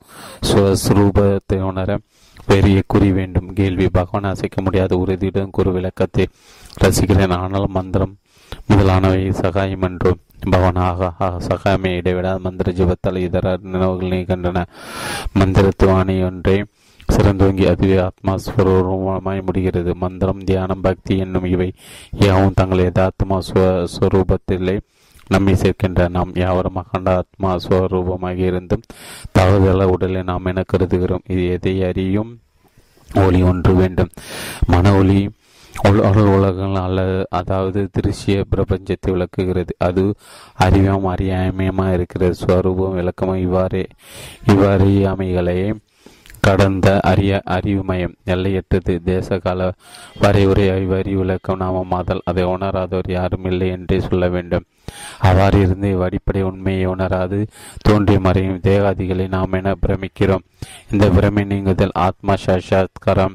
அவ்வாறு இது ஏதோ ஒன்று புதிதாய் அறிவது அடைவது இல்லை. பிரமை நீக்கத்தால் இப்போதும் நாமே ஆகி ஸ்வரூபத்தை தடையின்றி உணர்கிறோம் அவ்வளவே. கேள்வி இவ்வேளை முன்வைத்து ஏதோ ஒரு இடத்தில் நான் தங்க வேண்டியிருக்கிறது. அதனால் சத்சங்க பாக்கியம் மற்ற இருக்கிறேன் என்ன செய்வது? பகவான் நான் என்பதன் உண்மை சத்து. அது நம் இதயத்தை நீங்காதொன்றும் இருக்கிறது. அதை நாடி இருப்பதே சத்சங்கம். ச அந்த சத்சங்கம் யாவருக்கும் எங்கும் எளிதில் கிடைப்பது. சத்சங்கம் மற்றோர் யாருமே இல்லை இல்லை இல்லை யாரும் இல்லை எனலுமாம். ஏப்ரல் முப்பது ஆயிரத்தி தொள்ளாயிரத்தி முப்பத்தி எட்டு கேள்வி பதஞ்சலி முனிவரின் யோக சுஸ்து சம் சம் யாமம் என்று சொல்லப்பட்டிருப்பது அது பவன் சித்த கிருதி சம் சம் யமம். கேள்வி சத் சம் யமத்தால் உண்டாவதாக சொல்லப்படும் சித்த சம்வித் என்பது என்ன மகன் ஆத்மன் நன்மை சித்த சம்வித்து சித்தம் என்பது இங்கே உள்ளம் என பொருள்படும். உள்ளம் என்பது ஆத்மா ஸ்வரூபமே. அதில் சித்த சம்வித்து என்பது ஆத்மா ஞானமே. கேள்வி ஆத்மா விசாரணை சிந்திக்க பிரம்மசாரியம் குரு உபதேசம் இன்றியமைதனவே என்று கிருகஸ்தனுக்கு அது சத்தியமா? பதில் மனைவி கணவன் எனப்படுவது எது என்று புரிந்து கொண்டால் அதாவது சரி அசரீர உடலற்ற ஆத்மாவின நாம் என்று உணர்ந்த இத்தகைய கேள்விகளுக்கு இடம்பெறாது. கேள்வியை சிக்கலான உலக விவரங்களிடையே அதிசூஷமும் ஆத்மா விசாரணை கடைபிடிப்பது எப்படி? பகவான் சிதறி போகும் மனதின் கேள்வி இது. மனம் சாதனையார். குவிந்தால் இவ்விவகாரத்திலும் கலங்காதிருக்கலாம். சித்த வேகதே பலம். கேள்வி. உலகம் என்பது காரண காரியம் அல்லவா? காரண காரியங்கள் இது எதை பற்றி நிகழ்வன பகவான் தன்னை உணராது மட்டும் கர்மத்தையும் அதன் விளைவை பற்றியும் கேள்விகள் உண்டாம். தன்னை உணர்ந்தால் அங்கே கர்த்தாவும் இல்லை கருவும் இல்லை கர்ம பலனும் நுகர்வனும் இல்லை. கேள்வி. ஆத்மாசாரத்தை ஈடுபாடுங்கள் தூக்கம் மெல்லிட்டல் மெல்லிட்டலாக இருந்து விடுகிறேன். என்ன செய்வது? பகவான் தூக்கம் வராதிருக்க? நம்ம கீர்த்தனம் ஜபம் முதலே உபயங்களை மேற்கொள்ளலாம். கேள்வி அவற்றை செய்ய விடாது. தூக்கம் மேலிடுகிறதே. பகவான் வெடித்திருக்கும் போதெல்லாம் சாதனையில் ஈடுபட்டிருக்க வேண்டும். நம்மை மீறி தூக்கம் வந்துவிட்டால் நாம் என்ன செய்வது? மீண்டும் வெடித்ததும் அக்கணமே சாதனையை தொடர வேண்டும். தூங்குகிறவனுக்கு அதாவது தூக்க நிலைமையில் சாதனை பற்றி பேச்சு ஒன்றும் இல்லை. விழிப்பு நிலைமையிலே சாதனை பற்றி பேச்சு இடுகிறது. சாதனை செய்கிறோம். ஒரு சம்பாஷணம் பகவானை பின்வருமாறு கூறினார். மனம் என்பது மகா விசித்திரமானது அது சத்துவம் ரஜச தமசம் என்னும் முக்கோணமயம் அவற்றுள் பிந்தியவை இரண்டு விசேஷ பந்தத்தை விளைவிப்பான். சத் சத் சத்வமோ மா மாசுறது சுத்தமாய் இருப்பதால் ஆத்மகாரமாய் இருக்கிறது. மனமும் அதன் எண்ணங்களும் பூத காசமும் அதனுள் இருக்கும் பற்பல விஷயங்களும் போல்வன விஷயங்களை அவற்றை ஆராய்ச்சிக்கு ஒரு முடிவே இல்லை. தன் நிழலின் தலையை தொட முயற்சித்தால் அது மேன்மேலும் விலகி கொண்டே போகிறது. மனத்தை மனதில் மனதார் பிடிக்க முயல்வது அது போன்றது. அவ்வாறின்றி மனதின் மூலத்தை நன்றினால் மனம் ஒடுங்கிவிடும். சித்த நிரோதம் என்பது மனதை மனதால் ஒடுக்குதலாம் அது முடியாத காரியம். அதனால் பயனுமில்லை மனதை ஒடுக்கும் உபாயத்தை கேட்பவருக்கு மனதை எனக்கு காண்பியுங்கள். அதை ஒடுக்க வழி சொல்கிறேன் என்று சொல்வேன். எண்ணங்களை விட்டு மனமேதும் எதுவும் இல்லை. எண்ணங்கள் யாவும் நான் என்னும் ஒரே மூலம் எண்ணத்தை பற்றி நிகழ்வன. அதனால் அதுவே மனம். அது எங்கிருந்து கிளம்புவது என்று ஒன்று நோக்கினால் அது மறைந்துவிடும். அவ்விடத்தை நான் என்பதை உண்மையாம். ஆத்மா நிர்விஷயமாய் தானே தானாய் இடைவிடாது சுடரும். சித்த நிரோத பயனொன்றும் இல்லை. தூக்கம் மயக்கம் முதலிய நிலைமைகளில் மனம் அடங்கினார் போல் இருந்து மீண்டும் கிளம்புவது போலவே தான் பிற உபாயங்கள் அப்போதைக்கு அடங்கினார் போல் இந்த மனம் மீண்டும் உள்ளே புதிந்துள்ள வாசன பலத்தால் வெளியே கிளம்பிவிடும். ஆன்மா விசாரணை எண்ணங்களின் மூலமாம் அகந்தை ஒடிந்தால் இன்றி வாசனையாய் பெணப்படும் மனோநாசம் கைகூடாது. வெளியுகத்தை மனம் அழிவதால் துன்பம் உண்டாகிறது. வெளி உலகம் என்பது மனதில் கண்ணியமாய் இல்லை மனம் அகந்தையின்றி வேறில்லை. அகந்தை எங்கிருந்து கிளம்புகிறது என்று இடைவிடாது துள்ளார்ந்து கவனித்துக் கொண்டே இருந்தால் தனித்து நிற்க முடியாது. அகந்தி ஓய்ந்து விடும். அகந்தி ஓடி அகந்தி ஓடிந்த இடத்தை அனைத்தும் தானே ஆத்மா ஒன்று இடையறாகிலும் அதற்கு மேல் ஒன்றும் இல்லை அதற்கப்பா அதற்கையால் எதுவும் இல்லை குறைவில்லா நிறைவு அதுவே. ஜபம் முதலாம் ஏதோ ஒன்றிலே மனதை செலுத்தினா பிற எண்ணங்கள் ஒழிகின்றன. அவ்வேறு நினைவு முடிவில் ஆத்மாகாரமாகிவிடும். நிலை கண்ணாடி இதர வஸ்துகளையோ பிரதிபலிக்கும் இரு கண்ணாடிகள் ஒன்றை ஒன்று நோக்கி வைக்கப்பட்டால் அவற்றின் பிரதிபிம்பம் ஏதும் ஏற்படாது. அவ்வாறு இதன் சுத்த செய்வமும் மனமும் ஆத்மாவும். கிழமே இரண்டு ஆயிரத்தி தொள்ளாயிரத்தி முப்பத்தி எட்டு கேள்வி நான் யார் என்று பார்ப்பது எப்படி? பார்வை வெளி விஷயங்களாக இருந்தால் இப்படி இப்படி இப்படி என்று சொல்லலாம். தன்னை தானே உணர வேண்டும். கேள்வி நான் எந்த சாதனை பின்பற்றலாம்? பகவான் ஏதோ ஒன்றை செய்வதற்கு சும்மா இருக்கலாமே. அடை வேண்டிய ஒன்று ஒன்று இருந்தால் அதற்காக பாடுபட வேண்டும். தனக்கு இயல்பாய் பரிபூர்ணம் ஆத்த சுரூபமே. நாம இருக்க எதை அடைய யார் என்ன செய்ய வேண்டும்? உண்மை புரியாது சித்த ஓர்மை சித்திக்க ஏதாவது ஒன்றில் மனதை நிறுத்தி பழக வேண்டும். கேள்வி தன்னை தான் உணர்தல். எதற்காக? பகவான் எதற்கோ என்று கேட்பதற்கு தானே தன கேள்வாய்? எதுவுமே இல்லை. ஒன்றை அடைவது வேண்டுமென்று நினைக்கும் அகந்தை. நான் அங்கு இல்லை. இருப்பது சர்வ பரிபூர்ணமாம். அகம் ஸ்வரூபம் ஒன்றே தன்னை தான் உணர ஒருவன் நினைப்பதேன் முயல்வது ஏன்? சும்மா இருப்பதுதானே? இப்போதுள்ள நிலைமை திருப்திகரமாக இல்லாதாலேயே குறைவில்லா ஒரு நிலை உண்டு என்று நாடுகிறோம். தனது உண்மை தான் உணரின் அதுவே பரிபூர்ண திருப்தி நிலை. அது திருப்தி ஒரு மகந்தி அறவே அற்றவிடத்தை சர்வ பரிபூர்ண அகஸ்வரூபமும் ஆத்மா ஒன்றை இடைவிடாதொழிரும் கேள்வி. அதிருப்தியை முற்றிலும் நீக்கிவிடுவதாக கூறுவடம் ஆத்மா சாஷாத்காரம் உலகில் உள்ள கொடுமைகளையும் யுத்தங்களையும் அகற்றிவிடுமா? பகவான் நீ உலகில் இருக்கையா அல்லது உலகம் உன்னில் இருக்கிறதா? கேள்வி.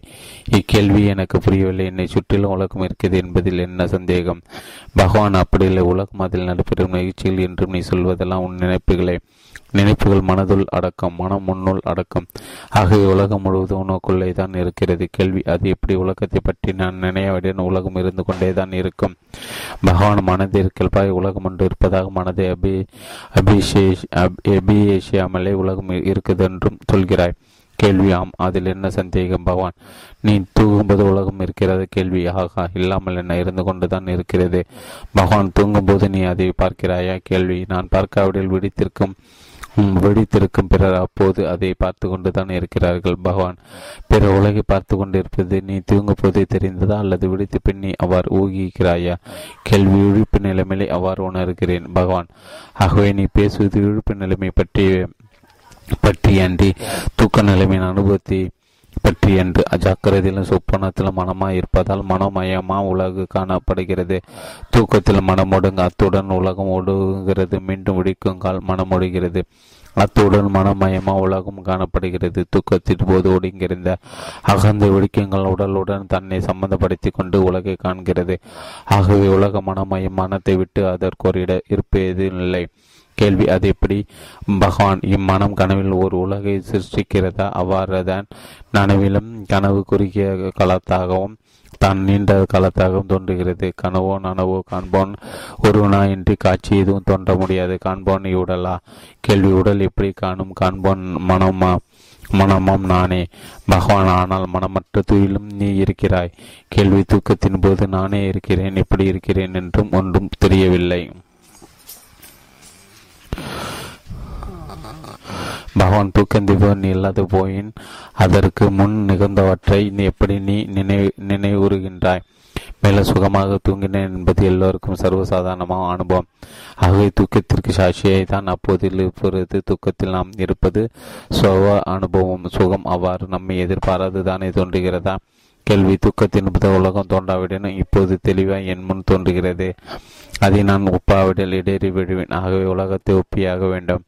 பகவான் இடேறி கொள் கொள்கிற காலா நான் இடேறி கொண்டேன் என்று சொல்கிறது. கேள்வி இல்லை நான் அவ்வாறு சொல்கிறேன். பகவான் இந்த நான் யார்? அது உடம்பன் உடலும் அன்று மனமற்றொன்ன முன்பரை கண்ட வெடிப்பு கனவு துயில் என்னும் மூன்று அவஸ்தைகளையும் உணர்வது இந்த நானே. அவஸ்திர திரைய லட்சியம் சாட்சியம் நான் அவஸ்தைகளால் பாதிக்கப்படுவதில்லை. சினிமாவில் திரை மீது தோன்றிய மறைவை திரையை எவ்விதமும் பாதிப்பது அவ்வாறு தான். ஜாக்கிரத சொப்பனாத தோற்றங்களும் அவையற்ற சுழித்தியும் ஆத்மாவும் எவ்விதமும் பாதிப்பதில்லை. இது உண்மை. நாம் அனுபவித்து உணர்ந்தால் தோன்றிய மறையும். வாழ்க்கை மகிழ்ச்சிகளால் சற்றும் பாதிக்கப்படாது.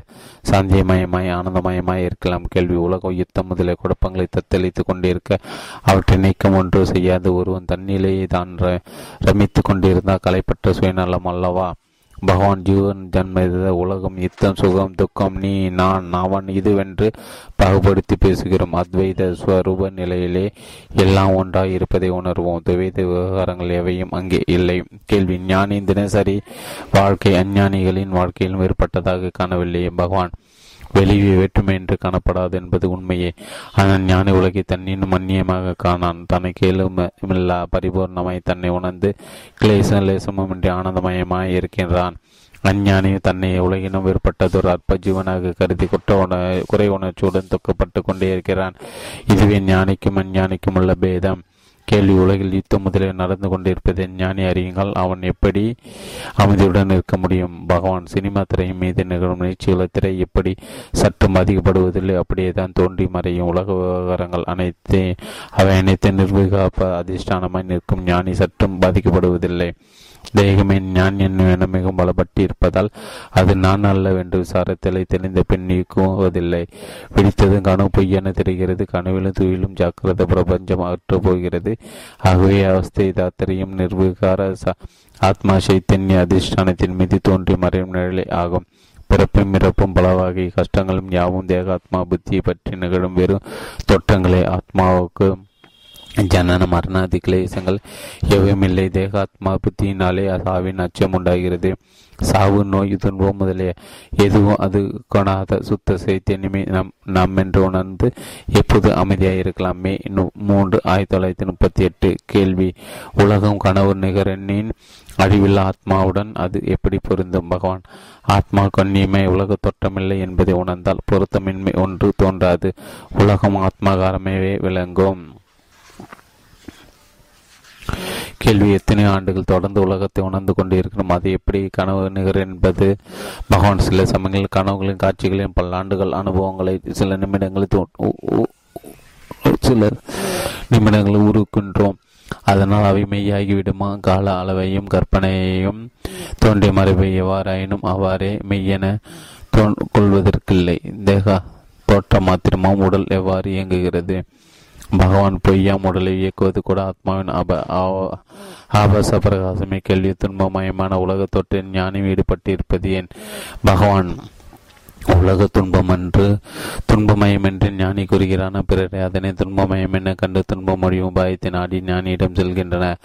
உள்ள தெளிவற்ற பெரியவர்கள் மனமயத்தை விட்டு உணர் நிஜ ரூபம் தூய உணர்வை உணர்ந்தால் துன்பம் யாவும் இங்கு பெறுவாய் என்று உபதேசிக்கின்றனர் மெய்ஞான நிலையில் உலக ஆத்மாவாம் தனக்கு இயல்பாய் தோன்றாது. அதுவே தேவர சாம்ராஜ்யம் என்று சொல்லப்படுவதான் துன்ப தொடர்பு சற்று மற்ற தேவ சாம்ராஜ்யம் இங்கே இப்போது நமது நிஜ ரூபாய் துளங்கி கொண்டிருக்கிறது. எத்தனை ஆண்டுகள் தொடர்ந்து உலகத்தை உணர்ந்து கொண்டே இருக்கும். அதை எப்படி கனவு நிகர் என்பது. எத்தனை கேள்வி எத்தனை ஆண்டுகள் தொடர்ந்து உலகத்தை உணர்ந்து கொண்டு இருக்கிறோம் கேள்வி எத்தனை ஆண்டுகள் உலகத்தை எத்தனை ஆண்டுகள் தொடர்ந்து உலகத்தை உணர்ந்து கொண்டு இருக்கிறோம்? அது எப்படி எப்படி கனவு நிகர் என்பது? பகவான் சில சமயங்கள் கனவுகளும் காட்சிகளும் பல்லாண்டுகள் அனுபவங்களை சில நிமிடங்கள் உரு உருகின்றோம் அதனால் அவை மெய்யாகிவிடுமா? கால அளவையும் கற்பனையும் தோன்றி மறைபவை. ஆயினும் அவற்றை மெய்யென கொள்வதற்கில்லை. கேள்வி தோட்டம் மாத்திரமா உடலால் எவ்வாறு இயங்குகிறது? பகவான் பொய்யாம் உடலை இயக்குவது கூட ஆத்மாவின் ஆபாச பிரகாசம.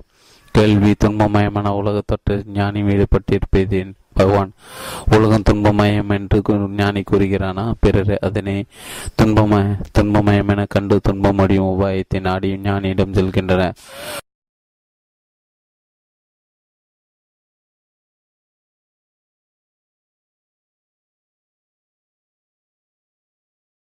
உள்ள தெளிவற்ற பெரியவர்கள் மனமயத்தை விட்டு உன்னர் நிஜ சுரூபம் தூய உணர்வை உணர்ந்தால் துன்பம் யாவும் நீங்க பெறுவாய் என்று உபதேசிக்கின்றனர். மெய்ஞான நிலையில் உலகம் ஆத்மாவயம் தனக்கு இயல்பாய் தோன்றாது.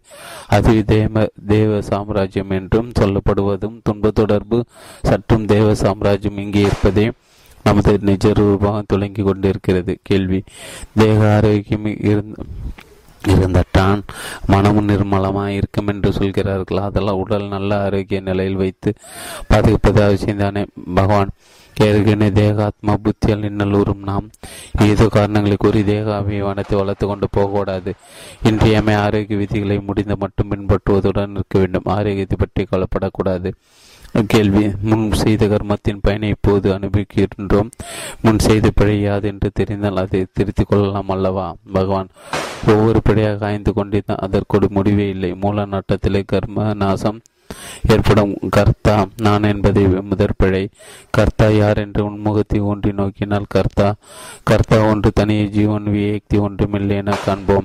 உலகம் அனைத்தும் இயக்கம் பிரகிருதியை தோற்றம் மாத்திரமாகும் இந்த ஜீவ வியக்தி இயங்கிக் கொண்டிருப்பதை உணர்வோம். காந்தர்வ புத்தி அரைவழிந்து கர்ம லேசமும் அணுக்கணு அமைதி அமைய மயமாம் ஆத்மாஸ்வரூபமா இருப்போம். மே பதினான்கு ஆயிரத்தி தொள்ளாயிரத்தி முப்பத்தி எட்டு ஒரு சம்பாஷணையிட பகவான் பின் ஒரு அருளினார் மனதை ஓடவிடாது நிறுத்து மனம் என்பது என்னவென்று யார் பார்? என்றெல்லாம் ஆரம்ப சாதகர்கள் சொல்ல வேண்டியிருக்கிறது. மனம் என்பது என்ன? ஆத்மாவின் கிளம்பும் ஒரு போல் அறிவு அவ்வகந்தை எங்கிருந்து கிளம்புகின்றது? அதன் மூலத்தின் நாடின் அகந்தை ஓடுகிறது அகந்தை ஒடித்த விடத்தை காண்பவன் காட்சி என்னும் பாகப்பட்ட அகன்ற அகம்போதம் என்றும் இடையறது சுடர்கிறது. உபாதிகளால் வரையுங்கள் அது ஜீவன் ஜீவன் அகந்தியாகிறது. இதற்கு முன் பகவானுடன் சம்பாதித்த ஆங்கிலம் மது தான் இங்கிலாந்துக்கு திரும்பிக் கொண்டிருப்பதாக பகவான் அருள் அங்கே தனது இடத்தில் ஆத்மா அனுபவம் நன்கு தொடங்க வேண்டும் என்று பிரார்த்தித்தார். மேலே நட்டு சூழ்நிலை ஆத்மா நாட்டத்தோடு இருப்பது சிரமமாயினும் தன் ஆத்மா நாட்டத்தை விடாதிருக்க கருதி இருப்பதாகவும் ஸ்ரீ பகவானிடம் அவர் தெரிவித்துக் கொண்டு அதற்கான உபாயத்தை அருள வேண்டுமாறு வேண்டிக் கொண்டார். பகவான் ஆத்மானுபவம் நமக்கு எல்லாம் எது ஒன்று இருந்தால் அதற்கான வழி முதலியவற்றை கூறலாம். தன்னை தான் அறிதலை பற்றி சொல்வதற்கு என்ன இருக்கிறது? தன்னை விட்டு தான் இருக்க முடியுமா? ஆத்மாவும் தானாகவே நாம் எப்போதும் இருக்கின்றோம். ஆகவே ஆத்மானுபவம் எப்போதும் உள்ளது. எனினும் தேகாத்மாவத்தாலும் அதை பற்றி அதை பற்றி உலகம் நம்மை கேள்பாய் வெளியே இருக்கிறது என்று விபரீத தோற்றத்தாலும் ஆத்மானுபவம் மறைப்பட்டார் போல் இருக்கிறது. விஞ்ஞான விஞ்ஞான விபரீதத்தை நாம் போக்கிக் கொள்ள வேண்டும். இம்மறைப்பு நீங்கள் ஆத்மா தானே தானாய் தடையின்றி ஒளிரும். ஆத்மாவை ஒன்றும் அறிய வேண்டியதில்லை. அது பிரகாசமாகையால் அஞ்ஞான விபரீதமே ஒழிய வேண்டும். ஆத்மாவை நாம் தேடுவது கருத்தில் இருக்கும் நகையை காணும் என்று தேடுவது போன்றதே. என்று நமது இயல்பாயம் ஆத்மாவை கனவில்லை என்னும் பிரமை நீங்கியதும் தடையின்றி உணர்கிறோம். அஞ்ஞானம் நீங்குவதற்கு இடைவிட அஞ்ஞான நாட்டுமே விழிப்பு கனவு தூக்கம் என்னும் மூன்று அவஸ்தைகளை மாறி மாறி தோன்றி மறைந்து கொண்டிருக்க அவற்றின் அடிப்படையாக தோன்றாது மறையாது இடைவிடாது ஒளிந்து கொண்டிருக்கிறோம். நாம் இவ்வுண்மை உணர்வது ஞானம் எனப்படும் அதுவே சாந்தி அதுவே குறைவெல்லாம் நிறைவாம் ஆனந்தம். பகவானது இவ் அற்புத விளக்கத்தை கட்டி மிகவும் சந்தோஷத்துடன் விடைபெற்றுக் கொண்டார். ஆங்கிலம் அது. மே ஏழு. ஆயிரத்தி தொள்ளாயிரத்தி முப்பத்தி எட்டு காந்தி சேவா சங்கத்தின் அக்ராசனாராம் கிஷோர் லால் மச்ருவாலா என்பவர் பிரகா மதர் மதர்ஷயத்தில் நிலை பெறுவது எப்படி என்று பகவானை வினவினார். பகவான் அதற்கு சலனத்தில் இடங்கூடாத திட சித்தமே முக்கியமாக வேண்டும். மித சத்விக ஆகாரம் ஜப தபங்கள் துணையாம். கேள்வி ஆத்மானவத்தில் இடையறது பிரம்மச்சாரியம் இன்றியமையாததா? பகவான் பிரம்மத்தில் சிரித்தல் அதாவது பிரம்ம பிரம்மஹர இருத்தலே நைஷ்டிக பிரம்மச்சாரியம் எனதாகும். சாதாரணமாக பிரம்மச்சாரியம் எனப்படும் இந்திரிய நிகராக மட்டுமல்ல கேள்வி சத்குருவின் சந்நித மாத்திர காமகுரோதிகள் நீங்கிவிடும் என்று சொல்லப்படுவது வாஸ்தவம்தானே பகவான். ஆம் ஆனால் சீடன் எப்போதும் குருவினிடம் முற்றிலும் ஈடுபட்டவனாய் இருக்க வேண்டும். காமகுரோதிகள் ஓய்ந்தால் ஒன்றே மனம் அமைதி வருவது மன அமைதி ஞான அனுபவம் சித்திக்காது. ஒரு குருவை ஆசிரியக்கும் சீடர்கள் எல்லோரும் ஒரே விதமான அபிவிருத்தி அடைய மாட்டார்கள். ஏனெனில் பக்குவம் வானாச பிரதிபந்தமும் அவர்கள் பலவாறு இருக்கும். கேள்வி காமக்ரோதிகள் ஆத்மானவத்திற்கு இடையூறுதானே பகவான் இடையூறுதான் எனினும் சத்குரு கிருபைக்கு பாத்திரமானவர்கள் உடனுக்குடன் அவற்றை நீக்கு நீக்கி வைத்துக் கொள்வார். கேள்வி வாசனைகள் யாவும் அகன்றாலின்றி ஆத்மானுபவம் எய்தது அல்லவா பகவான் ஞான ஞாட்டம் இருந்தால் அதுவே வாசனைகள் அனைத்தையும் புசிக்கிவிடும். கேள்வி காந்தியடிகள் தமது அணு அணுக்க தொண்டரும் நிதி தவறி போவது பற்றி மிகவும் வருந்துவார். அது பற்றி ஆச்சரியப்படுவார். அது அது தமது பக்க குறைவாலே என்றும் கருதுவார். பகவான் காந்திஜி எவ்வளவு காலம் எவ்வளவு பாடுபட்டு உறுதி நிலையுற்று இருக்கிறார்? அவரை அவர் ஆசிரியத்த பிறரும் காலகிரமத்தில் தெரிந்து விடுவார். கேள்வி ஜன்மாந்திரங்களை பற்றி நமது சித்தாந்தத்தை பற்றி பகவானது கருத்தை அறிய விரும்புகிறேன். பகவான் இப்போது நாம் பிறந்திருக்கிறோமா? பிறந்திருப்பது நாமா? நாம் யாவரும் இல்லாத கா காலமில்லை. இனி இல்லாது போகும் காலமும் இல்லை. என்று தானே கீதை உபதேசம் தொடங்குகிறது. பிறப்பும் இல்லை இறப்பும் இல்லை புனர் ஜன்மமும் இல்லை என்று மேலே சொல்லப்படுகிறது. கேள்வி ஜீவாத்மா ஆதி அற்றது. அனாதி என்று சொல்கிறார்களே பகவான் முதலில் ஜீவாத்மா என்றென்று இருக்கின்ற என்று பார்ப்போம். அதன் பிறகு அதுவே ஆதியுடையதா அல்லது ஆதியற்றதா என்று பார்க்கலாம். நம்மாழ்வார் என்ன சொல்கிறார் திரும்ப யானை என்னை எண்ணி அறியாது கிளைதே யானை என்று என்றன. தே என்றேன் யானை நீ என் உடம்பையும் நீ வானை ருத்தும் மென் மென்வானலரே என் நிஜ ரூபத்தை உணராத நான் என்றும் எனதென்று விவகரித்தேன். இப்போது நான் என்று தனியே ஒன்றுமில்லை. நீயே தான் நீயே நான் எனது உடமையே நீ என்று கூறுகிறார். அத்வைதிகள் விசிஷ்டவாதிகள் கிருசாரம் ஆத்மா சாஸ்திரகாரமின்றி குருவோரும் நடவதென்ன கூறுகின்றனர்? அதை முதலில் பார்ப்போம். அதற்கு பின் அவசியம் இருந்தால் மேற்கொண்டு ஆராயலாம். புத்தியை கொண்டு வாதித்து முடிவு காண முடியாது. அனுபவத்தாலே முடிவு காண முடியும். ஆத்ம ஆத்மா சிறிதே சத்தியம் என்றும் பிரம்மச்சாரியம் என்றும் இன்னும் பல பெயர்களாலும் குறிக்கப்படும். அனுபவ நிலையை இயல்பாய் இருப்பவை சாதக தசையில் முயற்சியுடன் பின்பற்ற வேண்டிய நெறிகளாய் இருக்கின்றன. ஆனந்த விசாரணையாலும் தியானத்தாலும் ஏதுபடும் ஆத்மா அனுபவத்தாலே தேகாத்மா புத்தி வேறரும் வாசனைகள் யாவும் அற்றுப்போம். அருள் இயல்புகள் யாவும் அவனிடம் சகஜமாய் சகஜமாய் இருக்கும். கேள்வி. ஞானியிடம் கூட சம்ஸ்காரம் சில எஞ்சி நிற்கும் என்றும் சொல்கிறார்களே. பகவான் வாசனங்கள் இருபது ஒன்று. போக கேது என்றும் மற்றது பந்த கேது என்றும் சொல்லப்படும். முந்தியது ஞான தெளிவுற்றவர்கள் ஒரு கால் எதி எதிர்ச்சியாய் ஏதோ ஒரு விஷயத்தில் பிரதி விருத்தி உண்டாகி அதனால் அகத்தி சம்ஸ்காரம் ஏதும் உண்டாகாது. நீர் கிடைத்த கோடென அத்துடன் அது ஓய்ந்து போகும். பந்தகேது என்பதோ வாசனையால் தோண்டப்பட்ட விஷயம். பிரதிகிதியும் அதனால் அது மேலும் வளர்ந்து பந்திய பதுமமாம் அது அகத்தொழில் அகத்தெளிவுறாதவர் விஷயம் என்று சொல்லாமலே விளங்கும். அத்திவர் தகாதன செய்து இது என் பிரா பிராரப்தம் என்று சொன்னால் அது பிறரையா மற்ற நினைப்பதையாம். ஞானியர் காந்தரத்துவம் எது ஏதுமற்று இருந்தால் இதுவே என் பிராப்தம் என்று நினைக்கவோ சொல்லவோ இடமில்லை. கிஷோரலால் அவர்களின் உடல் மிக இழத்திருப்பதை பகவான் குறிப்பிட்டு அதற்கு அவர் ஆம் சிறு வயது முறை அப்படித்தான் தாய்ப்பால் இன்றி வளர்ந்த உடல் என கூறினார் ஆம் அதனால் என மன உறுதியுடன் இருக்க வேண்டும் அதுவே போதும் என்று பகவான் உரைத்தார். புதிதாக ஏதோ ஒன்றை நாம் கண்டுபிடித்ததாக எண்ணிய போதெல்லாம் அது பிறலாக ஏற்கனவே காணப்பட்டதாக பிறகு தெரிய நேர்ந்தது என்று கிஷோர்லால் கூறியதற்கு பகவான் சூட்சமாய் எப்போதும் இருப்பது உரிய காலத்தில் வெளிப்படுகிறது. புதியது என்பது ஒன்றுமில்லை என்று விளக்கம் கூறினார். மே எட்டு ஆயிரத்தி தொள்ளாயிரத்தி முப்பத்தி எட்டு திருவண்ணாமல அருணாச்சலர் ஆலயத்தார் அண்ணாமலை த தங்களுக்கு உரியதன அரசாங்கத்தின் மீது தொடர்ந்த ஒரு வழக்கில் பகவான் ஒரு சாட்சியாக குறிப்பிடப்பட்டு கமிஷன் மூலம் விசாரிக்கப்பட்டார். அப்போது பகவான் பின்வருமாறு கூறினார். பகவான் பரபிரம்மஸ்வரூபமே அருணாச்சலேஸ்வர மலை வடிவமா லிங்கமாக சித்த புருஷராகவும் இருக்கிறார். மலை மீது மலையை சுற்றிலும் முளைப்பால் தீர்த்தம் பாத தீர்த்தம் ரிஷப தீர்த்தம் பாண்டவ தீர்த்தம் பாலி தீர்த்தம் மகிழ்ச்சி தீர்த்தம் சோன தீர்த்தம் என்பது என்பதன் மூலம் பல தீர்த்தங்கள் இருக்கின்றன. அவற்றில் சில விருப்பாஷ தேவர் குகை நமச்சிவார் முதலாம் மகான்களின் காலத்தில் ஏற்பட்டு இன்றும் இருக்கின்றன. வேறு சில தீர்த்தங்கள் மறைந்துவிட்டன.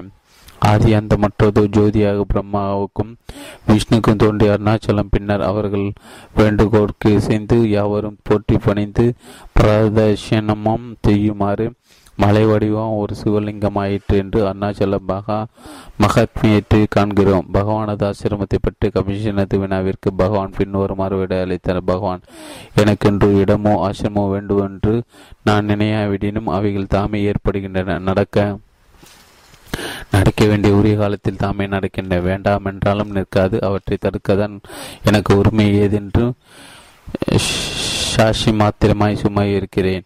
கேள்வி இப்போதிருக்கும் ஆசிரம சர்வ அதிகாரி பிற்காலத்தில் தாங்கள் வாரிசு வாரிசுவராரா? ஸ்தானத்திற்கு உரியவராரா பகவான் ஆசிரம விவகாரங்களை மேற்பார் மேற்பார்ப்பதே அவரது பணி. எத்தனையோ பக்தர்கள் அப்பணியில் அவருக்கு துணையாய் உதவி கொண்டிருக்கின்றனர் மே பதினெட்டு ஆயிரத்தி தொள்ளாயிரத்தி முப்பத்தி எட்டு கேள்வி. தாங்கள் திருவடியில் எப்போதும் நான் நிலைத்திருப்பது எப்படி?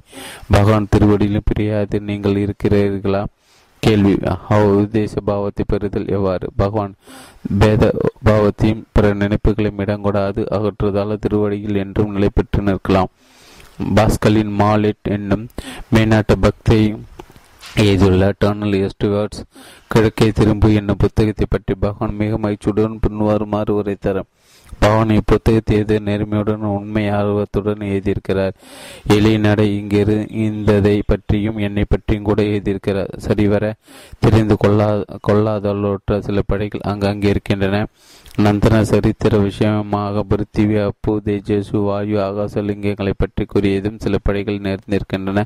அவற்றை மறுபதிப்பிலை திருத்தி விடலாம். மொத்தத்தில் மிக நல்ல புத்தகம் இந்தியாவை பற்றி அறிய விரும்புவோருக்கு.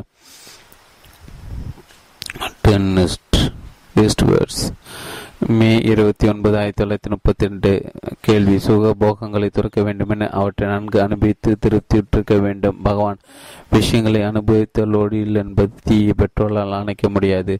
போன்றதயம் சிரிப்பு அனுபவ அனுபவிக்க அனுபவிக்க விஷய வாசனை வலுத்து மேலும் நம்மை துன்புறுத்தும் புலன் புலன் என்பத்தை தவிர்த்தாலே அவற்றின் ஆட்டம் பலன பலவீனம் முறும் அப்பொழுது ஆன்மா ஆட்டத்தால் அவற்றை அறவே அகற்ற முடியும். கேள்வி.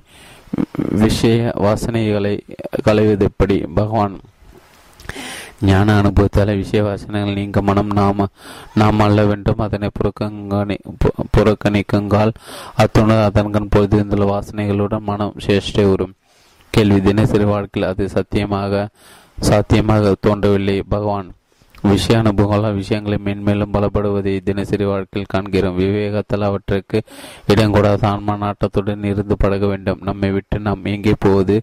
ஜாகிரத சொப்ன சுசிபதிய அனுபவங்களுக்கெல்லாம் மனதிற்கு மனம் நாம் அல்ல. இவ்வாஸ்தைகள் மாறி மாறி தோன்றிய மறைய தோற்றமும் மறையும் மற்ற ஆத்மா ஸ்வரூபமும் அவற்றின் நிர்வகிக்கால அதிஷ்டானமாய் நாம் என்றும் உள்ளோம்.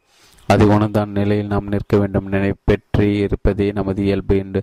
நிலை என்பது தூக்க நிலைமையின் அனுபவத்தால் நன்கு விளங்குகிறது. கேள்வியான தியானத்தினுடைய தூங்காது விடாதிருக்க வேண்டும் அல்லவா பகவான் தாமேச குண தூக்கத்திற்கு நாம் இடம் கூடாது இருக்க வேண்டும் அவஸ்திரத்தில் நிகழும் தூக்கம் யதார்த்தமான தூக்கம் அல்ல அவ்வாறே அதன் விழிப்பு விழிப்பு விழிப்பும் விழிப்பல்ல. இப்போது நீ விழித்திருப்பதாக எண்ணிக்கொண்டிருக்கிற ஆனால் தன்னை உணர அறியாமலே ஆழ்ந்து உறங்கி கொண்டுள்ளாய். அதை நின்று யதார்த்தத்தில் விழித்தட வேண்டும். அவ்வாறு அஞ்ஞான துயில் அழாது தூக்கமற்று வேண்டும். மெஞ்ஞான துறை துயிலே நீ அழ வேண்டும். லயே லயே லம் லம் லம்போதையே சித்தம். விஷப்பிதம் சமய சமயத் குண அஞ்ஞான துயிலை லயத்தில் அழுந்தும் சித்தத்தை அதனின்று முடிப்புற செய்ய வேண்டும். வெளியே சிதறும் அதனை தண்ணீரை அமைதியுற செய்ய வேண்டும். ஆகவே மேலே கூறியவற்றின் பொருள் என்ன? அவஸ்தைகள் எவற்றிலும் விழுந்து விடாது. அவை தோன்றினாலும் மறையினாலும் இடைவிடாது. தனது மெஞ்ஞான உணர்வே மயமாய் இயல்பு நிலையில் நிற்க வேண்டும் என்பதே. கேள்வி அவஸ்தைகள் யாவும் மனதிற்கு தானே? பகவான் யாருடைய மனம் என்று கேள்வி மனதை எப்படி பார்ப்பது? பார்ப்பது முதலாம் யாவும் மனதாலே நிகழ்கிறது. அதன் இயக்கங்களே காணப்படுகின்றன. அதை எப்படி பார்ப்பது? பகவான் நிறமற்ற உரிய வெளிச்சம்தான் ஏழு நிறங்களாக காணப்படுகிறது. அவ்வாறே தான் உரிய ஆத்மாவை மனமாகவும் உடலாகவும் உலகமாகவும் காண்கிறோம். இந்த ரகசியத்தை புரிந்து கொள்ள வேண்டும். கேள்வி. அதையெல்லாம் என கட்டா கெட்டாதது. பகவான் அது பாதுமை கதி என்று சரணடைகிறேன். பகவான் அதற்கு மேல் என்னவிருக்கிறது? அதுவே அனைத்திலும் மேலாம். கேள்வி. மனைவி மக்களுக்கு நான் செய்ய வேண்டிய கடமைகள் இருக்கின்றன. அவற்றுகளிடம் பற்றுதல் என்று கடமைகளை எவ்வாறு செய்வது? பகவான் உங்கள் காலேஜ் உத்தியோகத்தை எவ்வாறு பார்க்கிறீர்கள்? கேள்வி. அதனால் கிடைக்கும் ஊதியங்கள் கருதி உத்தியோகத்தில் ஈடுபட்டிருக்கிறேன். பகவான் இருந்தாலும் முக்கியமாக கடமை உணர்ச்சியாலை செய்கிறீர்கள். பட்டுதலால் அல்ல. கேள்வி. ஆனால் என் மாணவர்கள் அவர்களிடம் நான் பிரத்யேக அன்பு போன வேண்டும் என்று எதிர்பார்க்கிறார்கள். பகவான் வெளியே பற்று பற்று பற்றுதலூற்றல் போலவும் உள்ளே எப்பட்டுதல் மற்ற உலகத்தை உழவு என்று வசிஷ்டம் உபதேசிக்கிறது. ஜூன் ஒன்பது ஆயிரத்தி தொள்ளாயிரத்தி முப்பத்தி எட்டு ஸ்ரீ ராமகிருஷ்ண மிஷனை சேர்ந்த ஒரு சுவாமியுடன் நிகழ்ந்ததொரு சம்பாஷணையிடையே பகவான் எனது சுரூபம் எனக்கு தெரியவில்லை என்பது அறியாமலே அவித் அவித்தின் நிலையை கேள்வி அவித்தியை கடப்பது எப்படி? பகவான் அவித்தியை கடப்பதற்கு அது ஒரு பொருள்? அது வெறும் தோற்ற மாத்திரம். அவித்தியை உண்மையாய் இருத்தால் அது எப்படி ஒழியும்? தோட்ட மாத்திரமே இருப்பதாலே ஒன்றி காணுங்கள் மறைந்தோடுகின்றது கேள்வி. பகவான் கூறுவதன் உண்மையை இப்போது புத்தி பூர்வமாய் உணர்கிறேன் அனுபவத்தில் உணர விரும்புகிறேன். பகவான் என்னை நான் உணரவில்லை என்பது ஒரு எண்ணமே. அதுதானே அதுதான் ஆவித்தை கேள்வி. உண்மையில் இருப்பது ஒன்றேனும் பின்னமாய் காணப்படும் உலக சூழ்ச்சியிலிருந்து நான் இன்னும் ஈடுபடவில்லையே பகவான். இவ்வாறு சொல்வது யார்? இருப்பது ஒன்றையாம். ஆத்மாயனின் வேறென கருதி உணாவதற்கு அது கேள்பாய் எதுவும் எப்படி இருக்க முடியும்? கேள்வி. பகவான் கூறும் இடத்தை அருள என்று வேறு எது விதத்தும் புரிந்து கொள்ள முடியாது. பகவான் அத்தகைய அருநாட்டம் உனக்குள்ளே என்றும் உள்ள திருவருளின் விலாசமே. விலாசமே. ஈஸ்வரன் குரு ஆத்மா என்னும் மூன்றும் உண்மையில் ஒன்றையாம். கேள்வி அகங்காரத்தை வேண்டுகிறேன் அனுகிரகத்தை வேண்டுகிறேன். பகவானாக அனுகிரகம் இப்போது இருந்து கொண்டே இருக்கிறது. நாம் அதற்கு அபிமா அபிமுகமாக வேண்டும். எப்போதும் அன்பு அருளும் ஒன்றே ஒன்று என்று அறியும் ஜூன் பத்து ஆயிரத்தி தொள்ளாயிரத்தி முப்பத்தி எட்டு ஒரு சம்பாஷணையிடையே பகவான் பின் வருமாறு கூறினார் சத்வம் என்பது ஒளி. ராஜேஷை காண்பவன் தாமே காணப்படும் பொருள் விஷயம் இங்கே ஒளி எனப்பட்டது. ஆபாச பிரகாசமே பொருள் ஒளியே உண்மை ஒளி திரைபேதும் தோன்றாது. ஆபாச பிரகாசமாம் மனகாசமே பூதகாசமாகவும் அதன் கண் காண்பனை கட்டில் வேறு என்று வேறு போற்றும் பற்பல விஷயங்களாகவும் தெரிகிறது. திரைபுடி மயமாம் விவகார தசையிலும் சமாதி இருந்து கொண்டேதான் இருக்கிறது. சமாதி விட்டு பேத விவகாரம் எதற்கும் ஒரு இருப்பே இல்லை. எத்தனை தோட்டங்கள் தோன்று கொண்டிருக்கும் காலம் ஒரு தொட்டம் மற்ற போதும் சினிமா திரையே திரையே. அதில் எவ்வித திருப்பும் இல்லை. அவ்வாறே தான் எவ்வளவு விவகாரத்திலும் விவகாரம் ஏதும் சற்றுமட்ட உபசந்தகத்திலும் நிகழ்வது நிர்விகாரகாரமாம். அகண்ட ஆத்மா ஒன்றே. பகவான் முக்த முக்த புருஷனானவன் உலகெங்கும் சென்று எல்லாரும் முக்தர்களாக வேண்டுமென்று பலர் கருதுகின்றனர். தன்னை சுற்றிலும் அறியாமை துன்பம் நிறைந்திருக்கங்கள் தான். முக்தன் என்று ஒருவன் மகிழ முடியுமா என்று கேட்கின்றன. முக்தன் எனப்படுவன் யார்? தன்னை சுற்றிலும் அறையாமையிலும் துன்பத்திலும் வாழ்ந்திருப்பவரை அவன் காண்கிறானா? முக்தி நிலை இதென்றும் இதென்று உணராமலே முக்த புருஷன் பற்றி ஏதோ எண்ணிக்கொண்டிருக்கிறார்கள். முக்த புருஷருடைய நிலை என்று அவர்கள் எண்ணுவது எவ்வளவு பொருத்தமற்றது என்று ஒரு உபமானத்தால் விளக்கலாம். கனவில் ஒருவன் பலரை காண்கிறான். வெடித்ததும் அவன் தன் கனவில் கண்டோர் யாவரும் வெடிப்பு உற்றனாரா? என்று வினாதல் எவ்வளவு பொருத்தமற்றதோ அவ்வளவு பொருத்தமற்றதே. முக்த புருஷனோடது திருஷ்டியில் துவேதத்தை பிறர் கற்பிது முக்தனுக்கு தனக்கு இயல் என்று சற்றும் இல்லை. இம்மட்டுமா? எனக்கு முக்தி முக்தி இல்லாவிடினும் இல்லாது போகட்டும். எல்லோரும் முக்தி அடையட்டும். எல்லோரும் முக்தி அடைந்த பிறகு நான் முக்தனால் போவதும் என்றும் சிலர் மிக விசால ஹிருதயம் படைத்தவர்களாய் போ போல் பேசுகின்றனர். அது தான் கனவின் காணும் அனைவரும் விழித்த பின்னரே தான் விழிக்கப் போவதாக சொல்வது போல சிரிப்பது சிரி சிரித்தற்கிடமாம். ஸ்ரீ ராமகிருஷ்ண மாமிஷன் சுவாமி மேற்கொண்டு பகவானுடன் சம்பாதித்த கேள்வி தாங்கள் மலை மீது இருந்த இடங்களை எல்லாம் பார்த்து வந்தேன். தாங்கள் சரித்திரத்தை நான் படித்திருக்கிறேன். மலை மீது தாங்கள் இருந்த காலத்தில் பகவான் அனுபவத்தை பெற என்ன சாதனை செய்தீர்கள் என்று அறிய விரும்புகிறேன். பகவான் தாங்கள் கேள்வி நின்று அந்த சரித்தை தாங்கள் சரிவர படிக்கவில்லை என்று தெரிகிறது. அதை மீண்டும் கருத்துடன் படித்தார். புரிந்து கொள்வோர் அறிவு அறியாமை ஞானம் அஞ்ஞானம் என்ன பாகுபாடு அஞ்ஞானிகளிலிருந்து அந்நி அஞ்ஞானிகளிடத்தே ஞானி திருஷ்டியில் ஞானம் ஒன்றே உள்ளது. கேள்வி ஒரு ஞானி தவறுதலான காரியம் எதை செய்யக்கூடுமா? பகவான் ஞானி என்று சொல்லப்படும் ஒருவன் அஞ்ஞானி தன்னை போன்ற உடலோடு கூட ஒரு வியக்தியை கருதி ஏதோ கேட்கிறான். தன்னை அவன் கர்த்தாவாக கருதுவான் ஞானியும் அவன் அக்கருமங்களை செய்வானாக கருதுகிறான். ஆனால் ஞானியோ ஸ்வரூப காரணமாக இருப்பதால் அவனுக்கு ஒரு தனி வியக்தி வியக்தி துவமில்லை. வியக்தி துவத்தை பற்றிய நிகழ்வு காந்த காந்த கர்த்த ரூபமும் அவனுக்கு சற்றுமில்லை. கர்த்த நாமமாயின் கர்மத்தை பற்றிய கேள்விகள் எழும். கர்த்தர் பார் என்று பார்க்குங்கால் கர்த்தாவென்று யாரும் மிஞ்சுவதில்லை. ஆக கர்த்தாவதாம் ஆத்மாவே எஞ்சி நிற்கும் கேள்வி. செய்கில் அத்வைதற்கிடமில்லை என்னும் கருத்தை பற்றி கேள்வி எழுந்தது.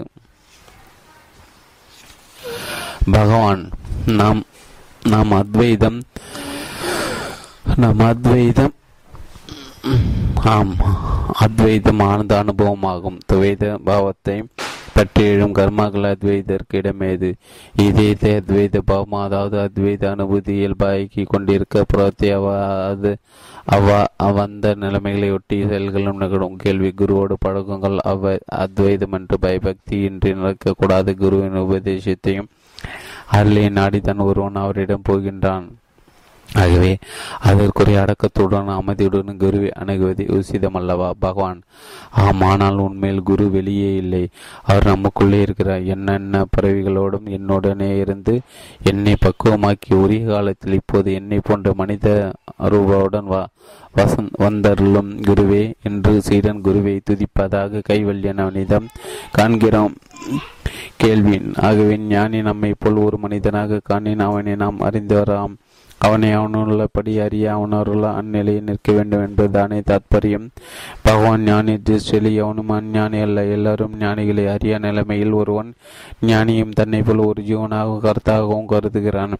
ஞான அனுபவத்தில் ஞான ஸ்வரூபமும் அத்தவருக்கு அந்நியமாக எதுவும் இல்லை.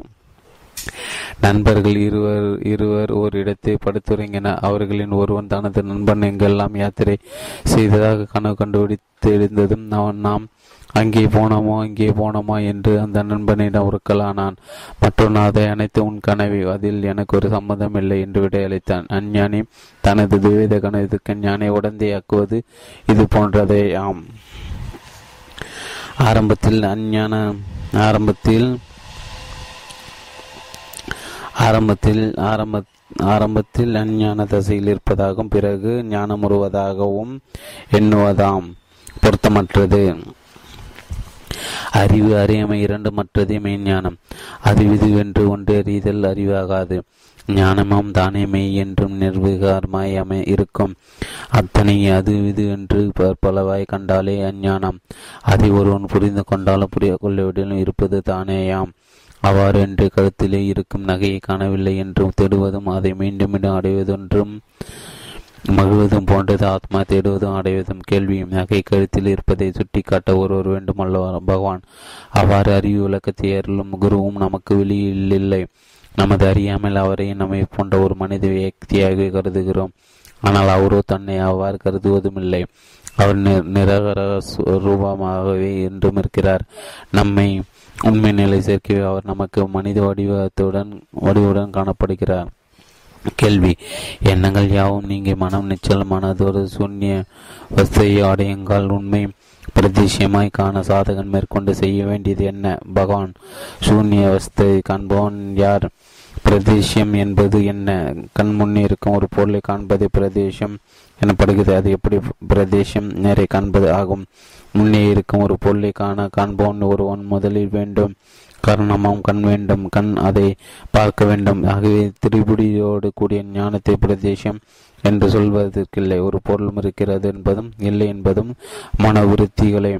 அறிவு அறிவுமை என்னும் இரண்டையும் கடந்த ஸ்வர பிரகாச சைத்தன்மை அறிவினதாகும். அதுவே சாஷாத் பிரதேசம் மற்றவை எல்லாம் இந்திரியங்களுக்கோ மனதிற்கோ தான் தோன்றுவை அவை மறையும் ஆத்மாவோ தோற்றமும் மறையும்.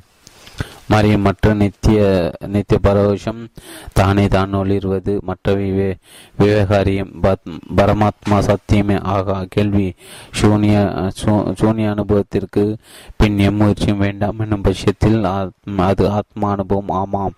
பகவான் மனமுள்ள மட்டும் முயற்சிட்டு இருக்க முடியாது. சூன்ய வஸ்தையை வேதாந்த மனத்திற்கும் வாஸ்த வாதஸ்பாதமான விசேஷம் விஷயம். கேள்வி. ஆத்ம அனுபவம் என்பது பிரதிஷியமே அதை அனுபவிப்பதா அல்லது கேவலம் இருப்பு மாத்திரமா? பகவான் தானா இருத்தலை தன்னை அறிதல் அல்லது ஆத்மா அனுபவமாம் கேள்வி தெளிகிறவனும் தன்னையே தான் ஒருவன் அறிய வேண்டும் என்று உணர மட்டும் இத்தகைய கேள்வி கிளம்பி கொண்டுதான் இருக்கும். பகவான் ஆமாம் தேடுகிறவன் நாம் என்று பார்க்க வேண்டும். அறிவான மனோமயனை ஆத்மா என்ற பலரும் வாங்குகின்றன அவ்வறிவான அற்ற தூக்கத்திலும் ஆத்மாவும் நாம் இருந்து கொண்டே இருக்கிறோம். ஆத்மா அவ்வறியாமை இரண்டையும் கடந்துள்ளது. சந்தைகள் யாவும் மனதிற்கு தான். ராஜேஷ குண தமோச குணங்களுக்கு சுத்த சத்துவாகமன் என்று பழகின ஜீவா ஜீவாகந்தை அதன் வாசனைகளோடு ஓய்ந்து ஆத்மாவின் இயல்பம் நிர் வாசன மௌனமே தெளிவாய் துலங்கும். ஞான திருஷ்டி அல்லது ஞான சசிபா என்பது மனதையும் இந்திரியங்களையும் போன்றதொரு காரணமல்ல. ஞானமே கண்டென்று பொருள் கொள்ள வேண்டும். கண் அதுதான்.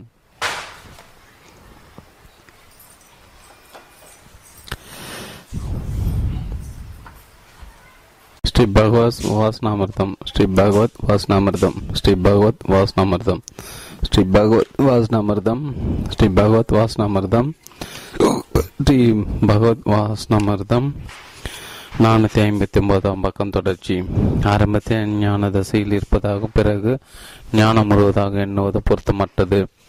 அறிவு அறியாமை இரண்டு மற்றதே மெஞ்ஞானம். அதுவே அது இது என்று ஒன்றறிதல் அறிவாகாது. ஞானமும் தானமே என்றும் நிர்வீகாரமாய் இருக்கும். அத்தனை அது அது இதுவென்று பற்பலாய் கண்டார ஞானம். அதை ஒருவன் புரிந்து கொண்டாலும் புரிந்து கொள்ளாவிடனும் இருப்பது தானேயாம். அவ்வொன்றை கழுத்தில் இருக்கும் நகையை காணவில்லை என்று தேடுவதும் அதை மீண்டும் அடைந்தோம் என்று மகிழ்வதும் போன்றது. ஆத்மாவை தேடுவதும் அடைவதும். கேள்வி. நகை கருத்தில் இருப்பதை சுட்டிக்காட்ட ஒருவர் வேண்டுமல்லவா பகவான் அவர் அறிவு விளக்கத்தை யாரும் யாரிலும் குரு நமக்கு வெளியே இல்லை. நமது அறியாமையால் அவரை நம்மை போன்ற ஒரு மனித வியக்தியை அதுவே கருதுகிறோம். ஆனால் அவரோ தன்னை அவ்வாறு கருதுவதும் இல்லை அவர் நிகர நிகர ஸ்வரூபமாகவே என்றும் இருக்கிறார். நம்மை உண்மையின் நிலையை செயற்கையவர் நமக்கு பணி பணி மனித வடிவுடன் காணப்படுகிறார் கேள்வி எண்ணங்கள் யாவும் நீங்கள் மன நிச்சய நிச்சலான மனதோர் சூன்யாவஸ்தையை அடையும் கால் உண்மையை பிரதிஷ்யமாய் காண சாதகன் மேற்கொண்டு செய்ய வேண்டியது என்ன? பகவான் சூன்யவஸ்தையை காண்போன் யார்? பிரதேசம் என்பது என்ன? கண் முன்னே இருக்கும் ஒரு பொருளை காண்பது பிரதேசம் எனப்படுகிறது. அது எப்படி பிரதேசம் நிறைய காண்பதாகும்? முன்னே இருக்கும் ஒரு பொருளை காண காண்பான் ஒருவன் முதலில் வேண்டும். கர்ணமாம் கண் வேண்டும். கண்ணாதி பார்க்க வேண்டும். ஆகிய திரிபுடியோடு கூடிய ஞானத்தை பிரதிஷம் என்று சொல்வதற்கில்லை. கொற்பொருள் இருக்கிறது என்பதும் இல்லை என்பதும் மனோவிருத்திகளை. அறிவு அறியாமை என்னும் இரண்டையும் கடந்த ஸ்வர பிரகாச சைத்தியமே அறிவெனதாகும். அதுவே ஷாஷாத் பிரதேசம் மற்ற இளைந்திரங்களுக்கும் மனதிற்கே தான் தோன்றுவை அவை மறையும் ஆத்மா தோற்றமோ மறைமற்ற நித்திய பிரரோஷமோ தானே தான் ஒளிர்வது. மற்றவை விவகாரியோகம். பரமார்த்த சத்தியமாக கேள்வி சூனிய அனுபவத்திற்கு பின் எம் முயற்சியும் வேண்டாம் எனும் பட்சத்தில் அது ஆத்மா அனுபவம் ஆமா. பகவான் மனமுள்ள மட்டும் முயற்சியின்றி இருக்க முடியாது. சூன்ய வஸ்திய வேதாந்த மானத்திலும் வாதமான விஷயம். கேள்வி ஆத்மா அனுபவம் என்பது பிரத்யட்சமாய் அதை அனுபவிப்பதா அல்லது கேவலம் இருப்பு மாத்திரமா? பகவான் தானாய் இருத்தலை தன்னை அறிதல் அல்லது ஆத்மா அனுபவமாம். கெடு தேடுகிறவன் தன்னை தான் ஒருவன் அறிய வேண்டும் என்று உணர மட்டும் இத்தகைய கேள்வியில் கிளம்பிக் கொண்டே தான் இருக்கும். பகவான் ஆமாம் தேடுகிறேன் நாம் என்று பார்க்க வேண்டும். அறியானுமே பகவான் ஆமாம் தேடுகிறவனை நாம் என்று பார்க்க வேண்டும். அறிய அறிவனவாம் மனமயனே ஆத்மா என்று வளரும் மயங்குகின்றன. அறி அவ்வறிவான் அற்ற துக்கத்திலும் ஆத்மாவும் நாம் இருந்து கொண்டே இருக்கிறோம். ஆத்மா அறிவாமை இரண்டையும் கலந்து உள்ளது சந்திகளை மனதிற்கு தான் ராஜ்ய ராஜ்ய குண தமோ குணங்களுக்கிடாது சுத்த சத்தியமாகவே நின்று பழகின ஜீவகாந்த ஜீவகாந்த அதன் வாசனையோடு ஓய்ந்த ஆத்மாவின் இயல்பாம் நிர்வாசன மௌனமே தெளிவாய் துளங்கும். ஞான திருஷ்டி அல்லது ஞான சசூஷ் என்பதையும் மனதையும் இந்திரியங்களும் போன்றதோர் காரணமல்ல. ஞானமே கண் என்றும் பொருள் கொள்ள வேண்டும். கண் அதுதான். அந்தமே கண் கண்ணே தான் இருக்கிறது. காண்பதற்கு அதற்கு நிமை எதுவும் இல்லை. அவ்வாறின்றி வெகு தூரத்தில் நிகழ்வனவற்றை காணல் பிற கருத்தறிதல் முதலில் ஞான சுற்றியாக அவையாவை மனமய பிராந்தி அறிவன் அறியப்படும் பொருளினும் பேதத்தோடு கூடியதும் மனமயமே. இவன மன அறிவை கடந்துள்ளது பரிபூர்ணம் ஆத்மா ஞானம். காண்போன் கணம் கண்பொருளின் இரண்டிற்கு மூலம் ஆத்மாதானம் அஞ்ஞான திசையில் கண்பானை மூலமாக கருத்துகிறோம் ஆனால் காண்போன் ஒன்றோடு ஒன்று இல்லாது காண்போன் காட்சி காண்பொருள் என்னும் ஒப்பிடியும் முப்பிடியின் ஓரம்சமே அவன். ஆகவே காண்பன் சுதந்திரம் முழு உண்மையாக மாட்டான். முழு உண்மையை மூடி கடந்துள்ளது தானே. அம்மா உண்மையுணருங்கால் அத்தகைய தனக்கையால் எதுமின்மையால் அஞ்ஞான முடிச்சு அறிவை அகன்றதாம். சந்தேக சந்தேகத்திற்கு சந்தேகத்திற்கிடமில்லை. கர்த்தர்வின்மையால் கர்மத்தின் பேச்சிற்கிடமில்லை. அஞ்ஞான நீக்குமே ஆன்மீக சாஸ்திரம் அவ்வாறின்றி ஏதோ ஒன்றை எதிரிட்டு காண்பதல்ல. ஜூலை பன்னெண்டு ஆயிரத்தி தொள்ளாயிரத்தி முப்பத்தி எட்டு கேள்வி உடல் எனக்கு எப்படி வந்தது? பகவான் எனக்கென்று உடல் என்று பிரித்து போ பேசுவதால் உடலில் நான் வேறென்று நன்றாய் தெரிகிறது. உடல் ஜடமாதலா அதற்கு கேள்வி ஒன்றும் இல்லை. தூங்கும் காலம் இக்கேள்வியை வேறு கேள்வி எழுவதில்லை. ஆனால் எப்போது நாம் இல்லாத புகவில் இப்போது கேள்வி எழுவது யாருக்கு? கேள்வி எனக்கு தான் அகந்தைக்கு தான். பகவான் ஆம் அப்படியே உடலும் அதீச நான் என்று அபிமானிக்கும் அகந்தையும் சேர்ந்தே தோன்றி சேர்ந்தே மறைகின்ற தூக்கத்தில் அகந்தையை ஏற்றி இருக்கிறோம். இப்போது அகந்தையோடு இருக்கிறோம். இவ்விரண்டில் நமது உண்மை நிலை எது? துக்கத்தில் நாம் இருக்கிறோம். இப்போது நாம் இருக்கிறோம். அப்போது கேள்வியிடதான். இப்போது கேள்வியிடுவதேன் அகந்தைக்கு கேள்வி என்று நீ சொன்னது சரியே. ஆனால் தோன்றி மறைவதும் அகந்தை நீ இல்லை. அது ஜட உடலுக்கும் சின்மயமாக ஆத்மாவுக்கும் இடையே தோன்றி மறைகிறது. தொற்றமும் அறிவில்லா சுத்த சின்மயமே நீ. அகந்தியின் மூலத்தை நாடின அகந்தையாகலும் சின்மாத்திரை நானும் நீயே. அங்கே தனக்கையால் ஏதுமில்ல. பரிபூர்ணாய் சுடர்வாய் சந்தேகம் எதற்கும் அங்கு இடமில்லை. மேல் கூறியதை தொடர்ந்து பகவான் மேலும் பின்வருமாறு பேசின உடல் எனக்கு எப்படி வந்தது என்னும் கேள்விக்கு சாஸ்திரியமான விடை கர்மத்தால் என்பதாகும். அப்போது கர்மம் எப்படி வந்தது என்னும் கேள்வி எழும். அதற்கு இதற்கு முந்தைய உடலை பற்றி என்று விடை சொல்ல வேண்டும். இவ்வாறு அது ஒரு முடிவுள்ள விடையாகும். அவ்வாறின்றி யாருடைய கர்மம் யாரது உடல் என்று கேட்பதே? அதாவது விசாரிப்பதே பிரதேசியமானதும் பயனும் முடிவும் உள்ளதுமாம். அவ்வழியேதான் எனக்கு உகந்ததுமாம். ஆகஸ்ட் பதினான்கு ஆயிரத்தி தொள்ளாயிரத்தி முப்பத்தி எட்டு ராஜேந்திர பிரசாத் அவர்களும் யமுனாலால் பஜேஜும் தங்கள் கோஷ்டுடன் பகவத் தரிசனத்துக்கு வந்திருந்தனர். பெரும்பாலும் மௌனமாக அவர்கள் அமர்ந்திருந்தனர். இரண்டு நாட்களுக்கு பிறகு யமுனா யமுனாலால் பகவானுடன் சம்பாஷிக்க தொடங்கினார். கேள்வி. மனதை நல்ல வழியில் நிலைத்திற்கு செய்வது எப்படி? பகவான் எல்லா உயிர்களும் தங்கள் இருப்பையும் தங்களை சூழ்ந்திருப்பவற்றையும் உணர்ந்து அப்புத்தியால் வாழ்க்கையை நடத்துகின்றன ஆனால் தினசரி வாழ்க்கையுடன் இல்லாது மேற்கொண்டு ஆலோசனை திறமை மனிதனிடம் காணப்படுகிறது. இருக்கும் நிலைமையில் உள்ள குறைகளை கண்டு குறைவற்ற வாழ்க்கையை நாடி எதுவதோ முயல்கிறான் எதனினும் நிலத்த இன்பம் காணாது தவிக்கிறான். நிலத்தை இன்பமே அவனது இயல்பாதலால் அதனை அறிந்தால் அறிந்தல் அடைதல் என்று மனம் அமைதி வராது. முடிவில் நிலத்தின் இன்பத்தை நாடி முயலும். தனது நிஜ சுவரூப நிலத்தின் இன்பமயம் என்று உணர்ந்து அதனை நிலைத்து அமைதி வருகிறான். நிலை உறுகிறான் தனதற்றால் புத்தி எவ்வனதையோ நாடி முயன்று நிறைவுறாது. தனக்குழி தழுவதும் தன்னை இயக்கி கொண்டிருப்பதுமாம். ஒரு பேரொழில் ஒரு மகாசக்தி ஒரு பர உண்மையை சரணடைகிறது. அகந்தியவாறு ஒடுங்கிய விடத்தை அகண்டா அகண்டான்மா சொருபம் தடையின்றி வெளியிருக்கிறது. அதுவே வாழ்க்கை பயன் ஜன்ம சாபல்யம். கேள்வி ஏதோ ஒரு சுலோகத்தில் நாம் இகபரம் எதனையும் வேண்டேன்? என்றென்று உன் திருப்பணியில் ஈடுபட்டிருக்கும் அருள்வையில் அதுவே என் பரம பாக்கியம் பரமானந்தம் என்று சொல்லப்பட்டிருக்கு. அத்தகைய மன விருப்பம் விருப்பம் தக்கதானே பகவான் தனக்கு அந்நியமாய் மற்றும் இருக்க மட்டும் விருப்பத்திற்கு இடமிருக்கிறது. தனக்கு தனக்கு கையில் எதுவும் இல்லை என்று விருப்பத்திற்கு இடமில்லை. எதனை நாடத்தை விரும்பாதிரத்தில் முக்தி நிலை. தூக்கத்தில் துவேதமில்லை விருப்பத்திற்கு இடமில்லை. விரும்புவனை அங்கு இல்லை விடித்தால் துவேத பிரபஞ்சம் தோன்றுகிறது. அத்துடன் விருப்பம் விருப்பம் தொடர்கின்றன.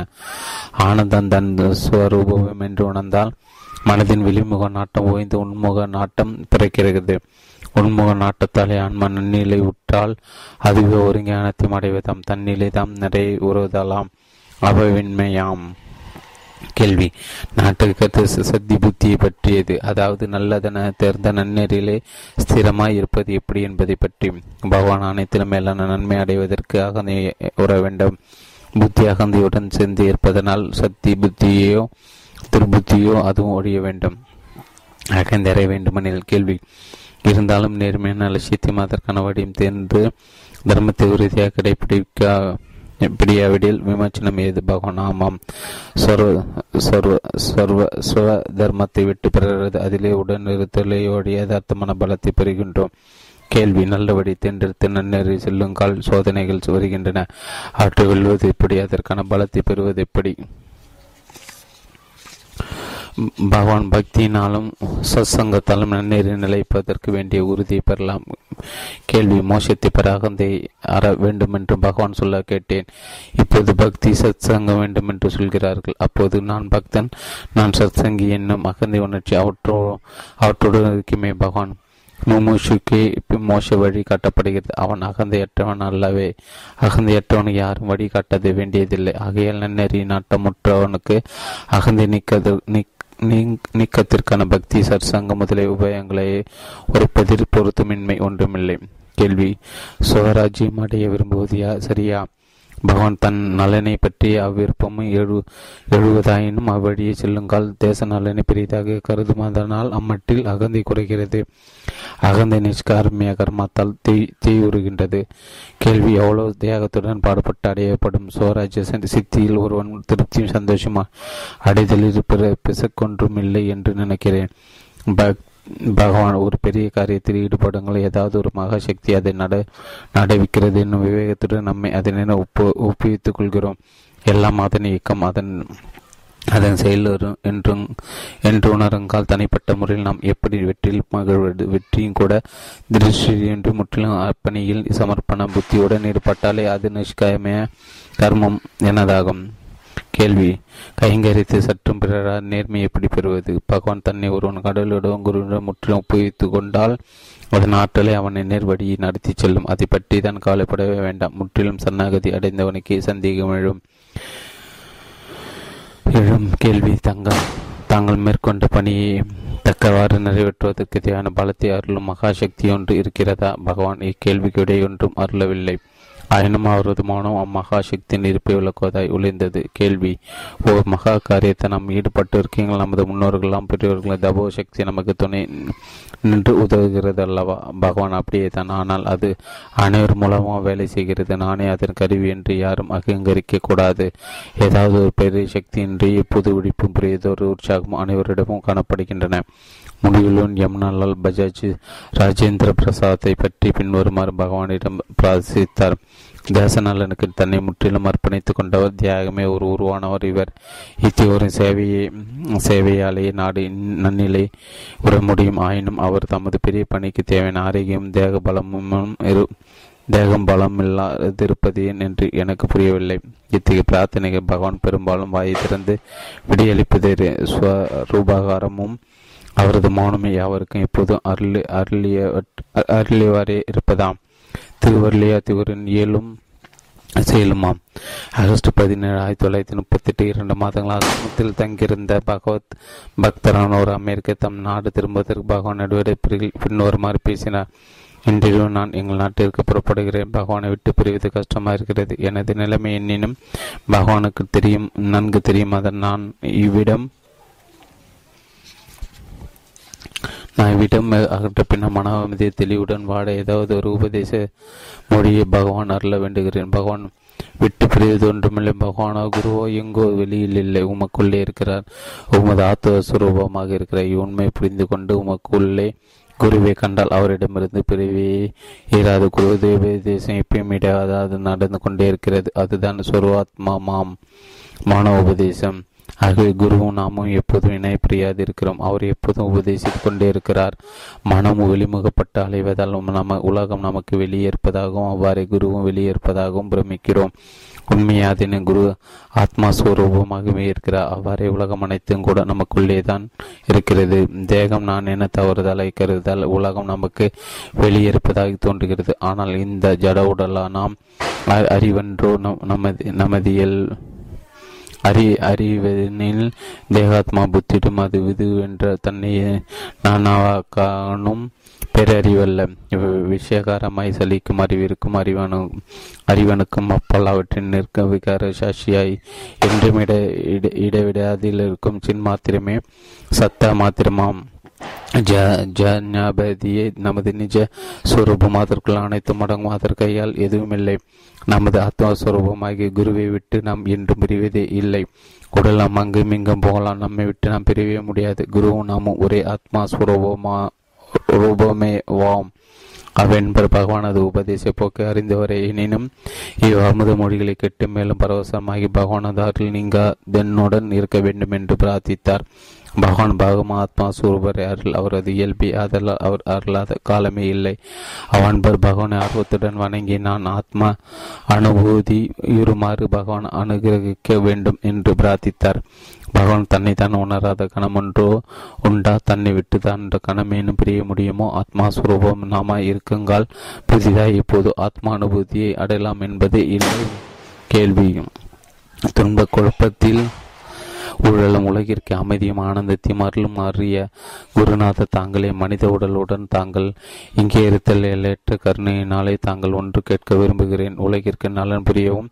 உலக நல்வழி நடத்தும் ஆன்மா சாஷாத்காரம் இன்றியமையாததா அஃதின்றி உலகிற்கு உதவ முடியாததா? பகவான் முதலில் ஒருவன் தன்னை தான் அறிதல் வேண்டும். தன்னை அறியாத ஒருவன் குருடனை போன்றவன். பிறருக்கு என்ன செய்ய முடியும்? தன்னை ஒருவன் அறிந்தால் பிறரையாவும் தானே நடக்கும் கேள்வி. தற்சமயம் அமெரிக்க தொழில் முன்னேற்றத்திலும் விஞ்ஞான ஆராய்ச்சி முன்னிட்டு எல்லா துறைகளும் முன்னணியில் நிற்கிறது. அவ்வாறு அது ஆத்திய அத்திய மத்து தெளிவிலும் உயிர்நிலை பெறுமா பகவான் உத்தாசகத்துடன் பாடுபா பாடுபடும் எதுவும் அரிதென்று அத்தியதோர் அத்திய ஆத்மா நாட்டமுறின் அதனின் அவர்கள் சிறந்து விளங்குதல் உறுதி. கேள்வி உற்சாகம் அளிக்கும் பகவானது மொழிகள் எனக்கு பெருமகிழ்ச்சி அளிக்கின்றன. ஏனெனில் சாதாரண தினசரி வாழ்க்கை விவகாரங்கள் மத்திய ஆத்மா அடிப்படையில் அமைய வேண்டும் என்று விரும்புகிறோம் நான் பகவான். தங்கள் உபதேசம் மிகவும் நல்லது. எதை நமக்கு மேலுள்ளதோர் மகாசக்தியிடம் ஒப்பித்து வாழ்க்கையை நடத்தி சென்றால் நல்லவனையாகவும் தானே நிகழும். அவ்வாற்றல் அனைத்தையும் நம்மை காட்டிலும் மிக நல்ல முறையில் நடத்த நடத்த வல்லது அவ்வாறே நம்ம நடத்தும் செய்வது நாம் என்று கருதினால் அதனால் ஏற்படும் விளைவுகளுக்கு நாமே பொறுப்புள் பொறுப்புள்ளவராயிருவோம். அவ்வாறென்ற மகாசக்தியின் ஒரு குறையை நாம் நடத்துவது அதுவென்று அகந்தியின்றி அடங்கி நடந்தால் அதுவே பாரமான பாரமனத்தையும் வகித்து நடத்தும் ஈஸ்வர சக்தியை நாம் ஒப்புவிப்பானாலும் ஒப்புவிடியானும் நடப்பதே நடந்தே தீரும். அகந்திக்கு இடங்கூடாது அடங்கி நடந்தால் கவலையின்றி கலகமின்றி குழப்பமற்ற அமைதியுடன் வாழலாம். நம்மையும் நமது சுமைகளை ஏற்று செல்வது ரயில் வண்டி என்று உணர்ந்தால் சுமைகளை நாமே சுமந்து கஷ்டப்பட வேண்டாம். கேள்வி இருபது ஆண்டுகளாக நான் அத்திமே அத்தியாத்மா நோக்குடன் இருந்து வருகிறேன். ஆனாலும் தூர திருஷ்டி தூர சிரவணம் பிறர் கருத்தறிதல் மூலம் சக்திகளை நான் நாடவும் இல்லை பெறவும் இல்லை. இவ்வுடலில் கட்டுண்டு அடைப்பட்டிருக்கேன் என்ன செய்வது? பகவான் ஆத்மா உண்மை ஒன்றே உள்ளது. பிறையாவும் அதன் நிலை தோன்றி மறையும் கூடங்களை. காண்போன் காட்சி காண் பொருள் என்னும் திருப்படி இல்லாமல் ஆத்மாவில் அடக்கம். தன்னை விட்டு எதனை பார்க்கவோ கேட்கவோ நினைக்கவோ முடியுமா? பக்கத்தில் இருப்பதை பார்ப்பதற்கு தொழில் இருப்பதை பார்ப்பதற்கு என்ன பதம் இரண்டிலும் கருவி கர்ணாதிகளின் இயக்கம் இருக்கிறது இரண்டும் திருப்படியே. அப்படி இருக்க தூர பார்வை தூர தூர சிறவானதிகளில் இங்கே என்ன விசேஷம் இருக்கிறது? மேலும் புதியதாய் வந்ததெல்லாம் போய் விடும் என்றும் இருப்பது இருக்கும். சாஸ்வதமாய் தோன்றி அழிவின்றி இருப்பது ஆத்மா ஸ்வரூபமும் உண்மை என்று போகிறேன் வருகிறேன் செய்கிறேன் என்னும் இயக்கங்கள் அனைத்தும் தொடர்ந்திருப்பது நான் ஒன்று அதுவே அனைத்திற்கு அடிப்படையாம்.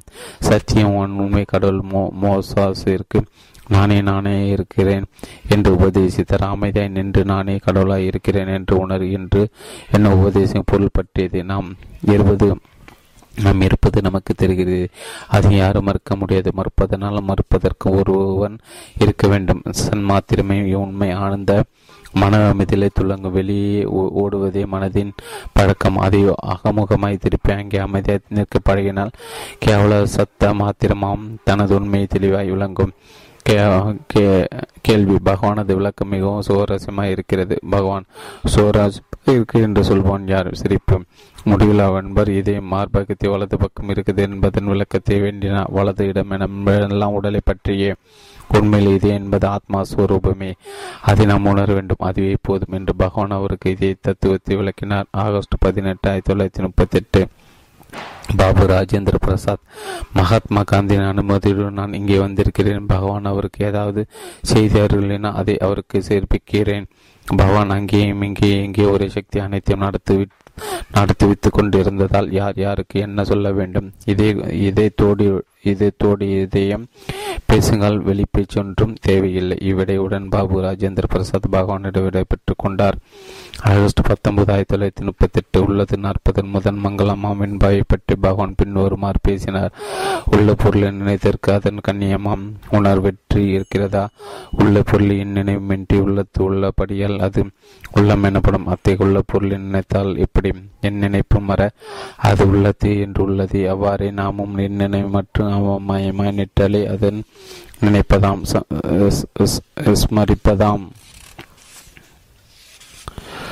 உள்ளத்துணர்வு உள்ளத்துணர உணர்வு வே வேறின்மையின் உள்ள துணர்வாக முந்தி பெற உணர்வோ நா மாயுள்ள முந்தி பெற என்ன உபதேச உந்திய உந்தி யாரும் இப்பொருள் பற்றியது. சத்து சித்து நான் இம்மூன்று ஒன்றையாம். சத்தை உணர அதற்கு வெறும் சித்தை கூறின் சத்து ஜடமாகிவிடும். சத்திய இல்லாத சித்து ஒன்றை கூறமாடதாக உணர் மையம் நமது இருப்பை பர உண்மையாகும். ஆகஸ்ட் இருபத்தி ரெண்டு ஆயிரத்தி தொள்ளாயிரத்தி முப்பத்தி எட்டு ஆரிய சமாஜத்தை சார்ந்த ஒருவர் ஜாதி வெற்றுமை ஒழிக்கப்பட்ட பகவானை தன் ஒத்துழைப்புடன் மிக நீ தீவிரமாக பேசினார். அதற்கு பகவான் பின்னொரு மறுவிடை அளித்தார்.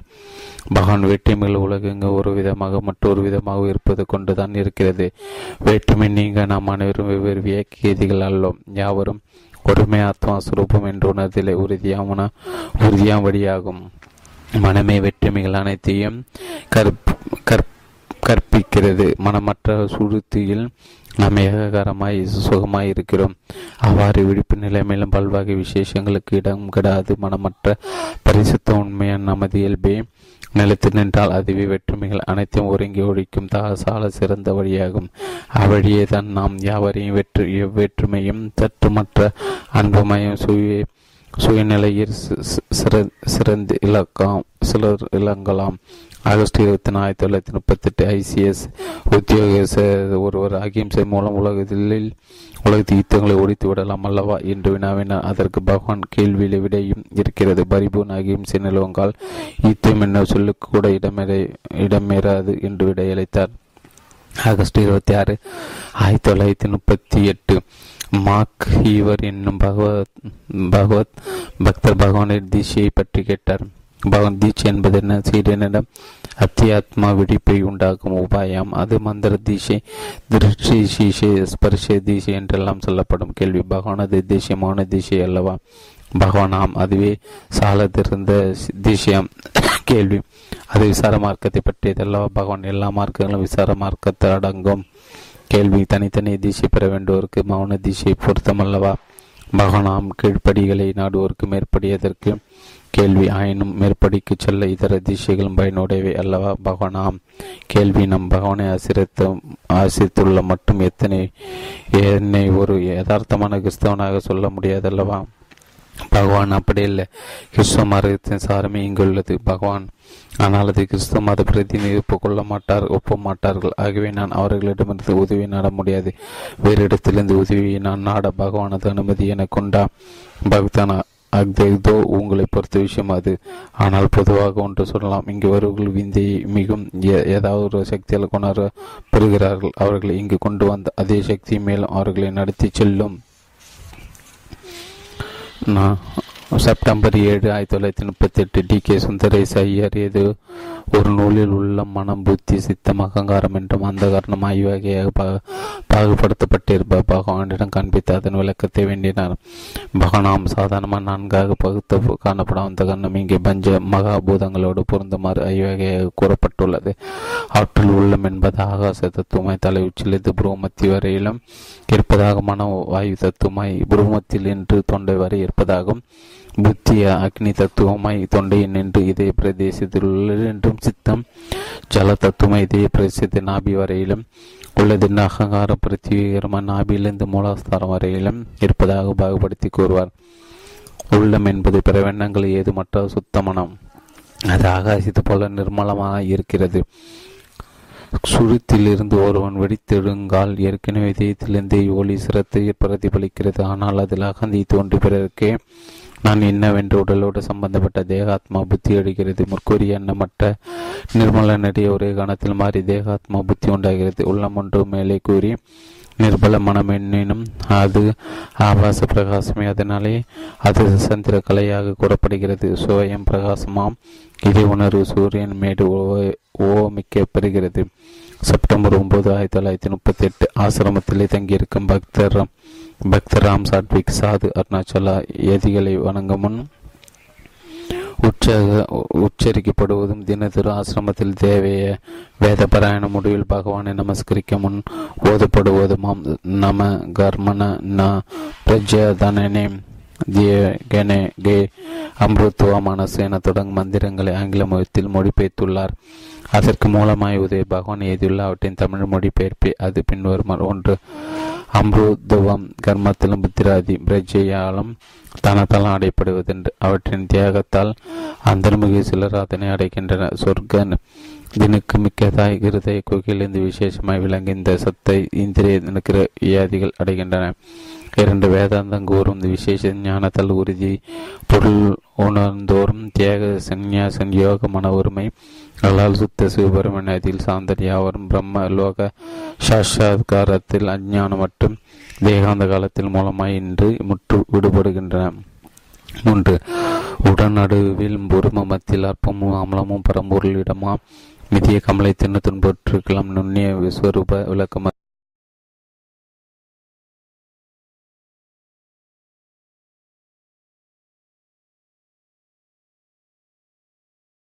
அதுவே பிரம்மமே வழிபாடால் பாலது. நான்கு வேதாதியிலும் வேதாந்தி வேதாந்தத்திலும் உள்ளதாய் சொல்லப்படுவது தியானத்தை பிரதிகிறது. ஒடுங்குவதுமாம் பிராணம். சுரத்திற்கு பிராணமாய் உள்ளன பரமேஸ்வரன் பரப்புள்ளே அவான். மேல்கூடிய மந்திரங்களை பொருள் விளக்கமாக பகவான் பின்வருமாறு பகந்தார் பகந்தார். பிரம்மலோக மெனப்பட்டது அந்த அந்தரங்கமாகவோ பாகியமாகவோ கொள்ளலாம். பாக்கியமாக கொள்வதேன் சாஸ்திர புராணத்தை நம்பிக்க வேண்டும். ஆந்திரமாக கொள்வதேன் அது அனுபவத்தில் உணரக்கூடியது.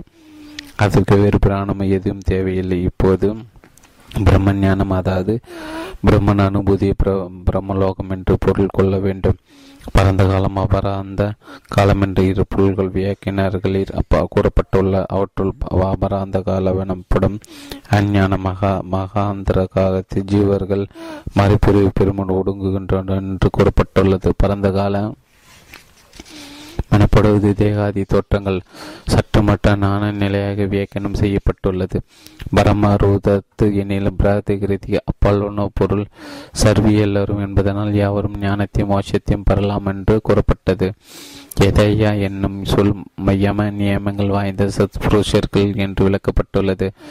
மந்திரங்களின் மொத்த தாத்பரியம் அஞ்ஞான தோற்றம் நீங்கி மெஞ்ஞானத்தை நிலை பெறலாமே கேள்வி பிரணவத்தின் பொருள் என்னபாம் பகவான் ஓம் என்ன பிரணவம் அகங்கார அகங்கார மகரங்களை தன்னுட்கொண்டதாய் ஆத்மாவஸ்தாரத்திரையே லாஷி என்பதை விளக்குகிறது. ஆத்மா உடலிலுக்கு மௌனம் மமத்கரை அல்லது ஆனந்த மாத்திரையொன்று. சொல்லப்படும். அது அவஸ்திதாத்திரைய சம்மதமற்று தானே தானாய் தனி முதலாய் விளங்கும் ஆத்மா சுரூபத்தை குறிப்பதாம். அதுவே துரியம் என்றும் துரியாதீதம் என்றும் நவிழப்படும். செப்டம்பர் பதினொன்று ஆயிரத்தி தொள்ளாயிரத்தி முப்பத்தி எட்டு பகவான் யாவரும் மனமாய் உணர்வை மெய் உணர்வென்று மயங்குகின்றனர். சுழித்தில் மனமில்லை ஆனால் இப்போதும் தான் இருப்பதை மறுப்பவர் எவரும் இல்லை சிறு குழந்தை கூட சுகமாய் தூங்கிக் கொண்டிருந்ததே. என்று தூக்கத்தின் போது தான் விருந்த அனுபவத்தை கூறுகிறது. அந்நியம் எதுவுமற்ற அந்நிலையிலிருந்து அகந்தியொன்று வெளிப்பட்டு உடலை தானாய் அபிமானித்து இந்திரியங்கள் வாயிலாய் உலகை காக்கிறது. இதையாக ஒரு பிரதேசமாய் மதிக்கின்றன. சுய பிரகாசமாம் ஆத்மா உணர்வோரை காண்பது அது அரிதாக இருக்கிறது பெரும்பாலோருக்கு ஆத்மா உணர்வது என்றால் அது மனோமயமாய் இருக்கும். தங்களுக்கு முன் ஒரு விஷயமாய் நிற்க வேண்டும். அதுதான் பிரதேசமாய் கருவி கருணாதிகள் எவற்றையும் அபிஷேது. தானே தானே சுகமாய் பிரகாசமாய் விளங்கும். ஆத்மா தெரியவில்லை என்கிறார்கள். மனத்தின் முன் விஷயமாய் தோன்றுவதை பிரத்யேஷ உண்மையாக கருத பழக்கம். அவ்வளவு அவ்வளவு திடப்பட்டிருக்கிறது தேவாரப்பா தேவாரப்பா பாவன்று துன்பத்தை தாண்ட விரும்பும் அறிஞர்கள் உள் உபமானம் ஊகம் எதற்கு? நமதுள்ளே சுடர் பேரொழியாம் பரம்பொருளை தெளிந்த மனதால் உணர்ந்த அதுவே தானாய் நிலை பெறுமேன் என்று உண்மை உபதேசிக்கிறது. இது பிரதேசியம் மனதாகும். ஆனால் பெரும்பாலரும் இதனை உணரார் இதனை ஒப்பமாட்டார். அவர்களுக்கு கடவுள் ரிஷபா ரூடராகவே கருட ரூடராகவே கண்முன் தோன்ற வேண்டும். அதுதான் அவர்களுக்கு பிரதேசம் தோன்றுவது யாவும் மறியுமே அது எப்படி பிரதேசம் என்பதென்ன அவர்கள் ஊன்றி காண்பதில்லை என்றும் நமது இயல்பம் நித்திய அனுபவ ஸ்வரூபத்தை தேவாரம் தெளிவாய் விளக்குகிறது. செப்டம்பர் பதினாறு ஆயிரத்தி தொள்ளாயிரத்தி முப்பத்தி எட்டு முன் சம்பாஷணை குறிப்பிட்ட சாட்விக் என்னும் பக்தர் நகர்மனா என தொடங்கும் எதி வந்தன மந்திரங்களை ஆங்கில செயல் வடிவாக்கி பகவானிடம் காண்பித்ததை தொடர்ந்து பகவான் அப்பொருள் பற்றி பேசலானார். பகவான் பிரம்மலோகம் என்பது பிரம்ம அனுபூதி எனினும் கிரக முக்தியை கூறுவார். அது ஒரு உலகமாகவும் அங்கே சென்றார். மீண்டும் திரும்புவதில்லை. பிற உலகங்களுக்கு செல்வார் மீண்டும் பூலோகத்திற்கு திரும்புவார் என்றும் சொல்வார். பிரம்மாவும் அவ் அவ்வுலகும் கல்பாந்தத்தில் லயமுறுங்கள் அவர்கள் வேலை கேவல பிரமிகி பூதராவார் என்று சொல்லப்படுகிறது. ஸ்வரூபத்தை உணர்ந்த ஞானிகளின் பிராணன் தேவ தேக வாசனான களத்தில் காலத்தில் இங்கே இதயத்தை ஒடுங்குகிறது வெளியே எங்கும் செல்வதில்லை என்று சத்திய முக்தி உடனே விடுதலை உறுதல் முறையும் உபநிஷத்தில் கூறப்பட்டிருக்கிறது. இவ்விடத்தை மெய் உணர்வு இடத்தினை ஞானி விடுதலை உறுகிறான் என்பது எப்படி? இவனும் அவனும் ஒரு உடலனும் கர்ணகர்ணிகளுடன் பிறரை போலவே இயங்கிக் கொண்டிருக்கிறானே. பேத பேதம் பேதம் யாதுமற்ற அகண்டமாய் இருக்கிறான் ஞானி. பாமரனு தேகாத்மாவாத்தல் உலகை தன்னினும் வேறாய் கண்டு சம்சார சுயற்சிக்கு ஆளாகிறான் என்பதே அதற்கு விடையாகும். மேலும் ஆவரண விசேஷம் என்னும் இரண்டில் ஞானி ஸ்வரூபான அனுமதி மறைக்கும். ஆவரணம் முற்றிலும் நீங்க பெற்றவனாதலால் உடல் ஜீவித்திற்கு மட்டும் அதற்கு வேண்டிய இன்றியமை இயக்கங்கள் மட்டும் அவனிடம் தோற்றம் மாத்திரமாய் இருந்து கொண்டே இருக்கும். அதனால் அவனது நிறந்த அகண்டாமானு அனுமதி சற்றும் பாதிக்கப்படாது என்று தெரிதல் வேண்டும். சிக்கலான பல விளக்கங்கள் பகிர் மோகனுக்கு ஏற்பட்டவையா மனோமயத்தை கடந்த நிஜ நிஜானோப பூதியை நாடுவனுக்கோ அதனில் நிலைத்தவனுக்கோ எவ்வித கேள்வியும் இல்லை விளக்கமும் வேண்டாம். ஆத்மாவில் நிலை பெற்றவனது சகஸ்காரம் தூய வழி மையம் விசேஷ சமீபத்தால் நினைப்பதும் எனினும் அது தனக்கு அயல்வாய் தோன்றாது. உடல் அது ஒழிந்துவிடும் என்னும் கருத்தின் ராமண கீதையில் காண்கிறோம். ஒளி தே தேகவாசன காலத்தில் மூலாம் இதயத்தை முற்றிலும் ஒடுங்கிவிடுகிறது. கேள்வி. ஜீவன் முக்தனது சித்தம் அசலாம் என்றும் யோகவாசிற்கு கூறப்பட்டிருக்கதல்லவா பகவான் அசல சித்தம் என்னும் சுத்த மனம் என்னும் எனினும் பொருள் ஒன்றின். ஞானியின் மனமே சுத்த மனம் எனப்படும். மேலும் வசிஷ்டத்தில் பிரம்ம பிரகம் எனப்படுவது ஞானியின் மனமே என்றும் சொல்லப்பட்டிருக்கிறது. பாமரனை தேகாரமாய் வேக விஷயகாரணமாய் இயங்கிக் கொண்டிருக்கும் மனமான் ஞானியின் சுத்த பிரம்மாகவே இருக்கிறது. காணப்படும் அவனது பிரதிவத்திலும் நிவியத்திலுமா என்பதை தாத்பரியம். அம்மாக்கு இவர் சுவிட்சர்லாந்தில் இருக்கும் ஒரு குரு. தன்னை அங்கே வருமாறு அழைப்பதாகவும் தான் அவ்விடம் போகலாமா என்று பகவானது கருத்தை அறிய விரும்புவதாக பகவானிடம் தெரிவித்துக் கொண்டார். பகவான் ஏதோ ஒரு சக்தி அவரை இங்கே கொண்டு வந்தது. அதுவே அவரை இப்போது இறப்பைக்கு செல்லுமாறு தூண்டுகிறது எங்கே போனாலும் வந்தாலும் உலக மனமயம் மனதின் வெளி வெளிப்பாடு என்பதையும் இம்மனம் ஆத்மாவில் அடங்கும் என்பதையும் அவர் மறவாதிருக்க வேண்டும். உடல் எங்கே போனாலும் வந்தாலும் மனதை அளவிடாது. வசத்தில் வைத்திருக்க வேண்டும். சலனமெல்லாம் மனமயம் உடலுக்கு. ஆத்மா சுரூபம் என்றும் நிச்சலம் உலகம் அனைத்தும் அதனுள் அடக்கம். செப்டம்பர் பதினேழு ஆயிரத்தி தொள்ளாயிரத்தி முப்பத்தி ஒன்பது கேள்வி. ஆவரணம் நீங்கினா காரண சரீரம் அத்துடன் அடியே அழிகிறது என்று பகவான் சொல்ல கேட்டேன். அதன் பிறகு ஞானியின் வாழ்க்கை என்னவாகிறது? பகவான் காரண சரின்னு ஒடிந்தால் அத்துடன் ஜீவனது ஆனந்த ஜென்மம் கர்ம குவியெல்லாம் சஞ்சீதம் ஒடுகிறது அகந்திட்டு போவதால் இனிமேல் பயன்களை வருவிக்கக்கூடிய அகாமி எனப்படும் கர்வமும் அவனுக்கில்லை. ஏற்கனவே தற்சமயம் இருக்கும் உடலை எட்டி நிகழ்ந்து வரும் ஆத்மா பிரார்த்தமா கர்ம ஓய்ந்ததும் இவ்வுடலும் விழுந்துவிடும். ஆனால் ஞானி பிராப்தத்தை நான் அனுபவித்துக் கொண்டிருக்கிறேன் என்று என் நான் உடல் தோட்டம் இருந்தது கொண்டிருக்கும் காலம் அவன் அசரி பிரம்மகாரமாகவே இருந்து கொண்டிருப்பான். இவற்றை பற்றியெல்லாம் ஞானிக்கு என்னினும் இராது. தீவிரம் முவிஷம் இமைய ஆத்மா நாட்டத்துடனே இருப்பதனால் அவனுக்கு இப்பிரச்சனைகள் எவையும் இல்லை. இணையவருக்கு இவையாவும் செப்டம்பர் இருபத்தி ரெண்டு ஆயிரத்தி தொள்ளாயிரத்தி முப்பத்தி எட்டு கேள்வி. அத்வைத சித்தாந்தத்தை பின்பற்றோரிடையே உலகம் சத்திய சத்தியமென சிலரும் அது அசத்தியமென சிலரும் கூறுகின்றனர். இதன் முடிவு என்ன? பகவான் அடிப்படையாக ஆத்மானர் அது வெறும் நாம ரூப பிரபஞ்சத்தை காணுங்கள். அது அசத்தியம். அதிஷ்டானத்தோடு உலகை காணின் உலகமாம் பிரம்ம மகாரமேயாம். ஆரோபர விதத்திற்கு அதிஷ்டானத்திற்கு அந்நியமாக இருப்பே இல்லை. செப்டம்பர் இருபத்தி அஞ்சு ஆயிரத்தி தொள்ளாயிரத்தி முப்பத்தி எட்டு ஆபிசார பிரயோகங்களை பற்றி ஒரு பேச்சினரே மாக்கு இருவர் மேலை நாடுகள் பிறரை கொடுப்பதற்கான இத்தகைய பிரயோகங்கள் எவ்வளவு இருக்கின்றன?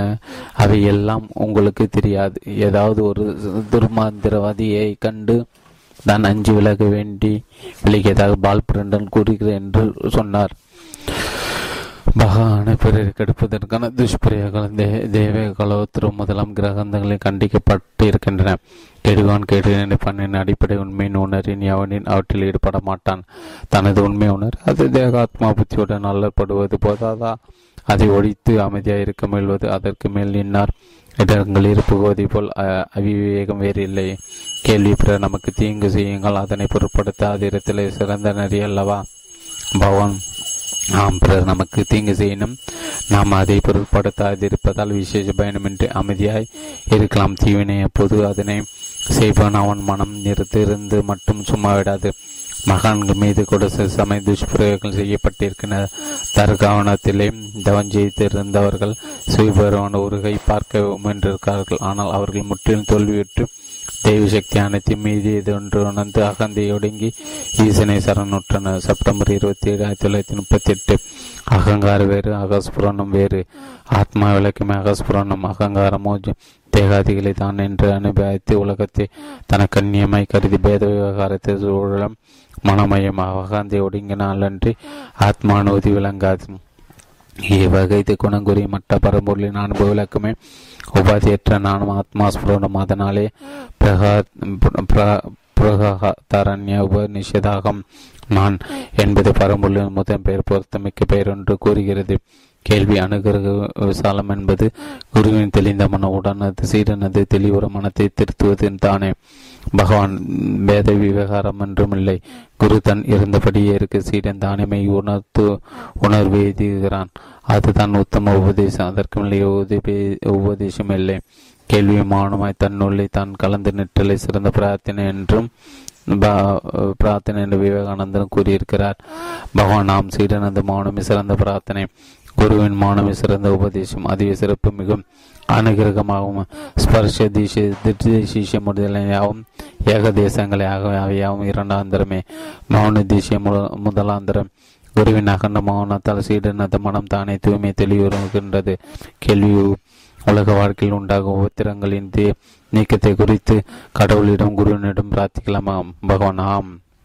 ஆகா நன்றாக பிரார்த்திக்கலாம். பகவான் மகா வாக்கியங்கள் வியாக்கியங்கள் மனமயம் விவாதங்களை எடுத்து விடுகின்றன உள்முகப்பட விரும்புவோர் அனைத்து முதலாம் மூலம் நான் என்பதை உண்மையை அறிய முயல வேண்டும்.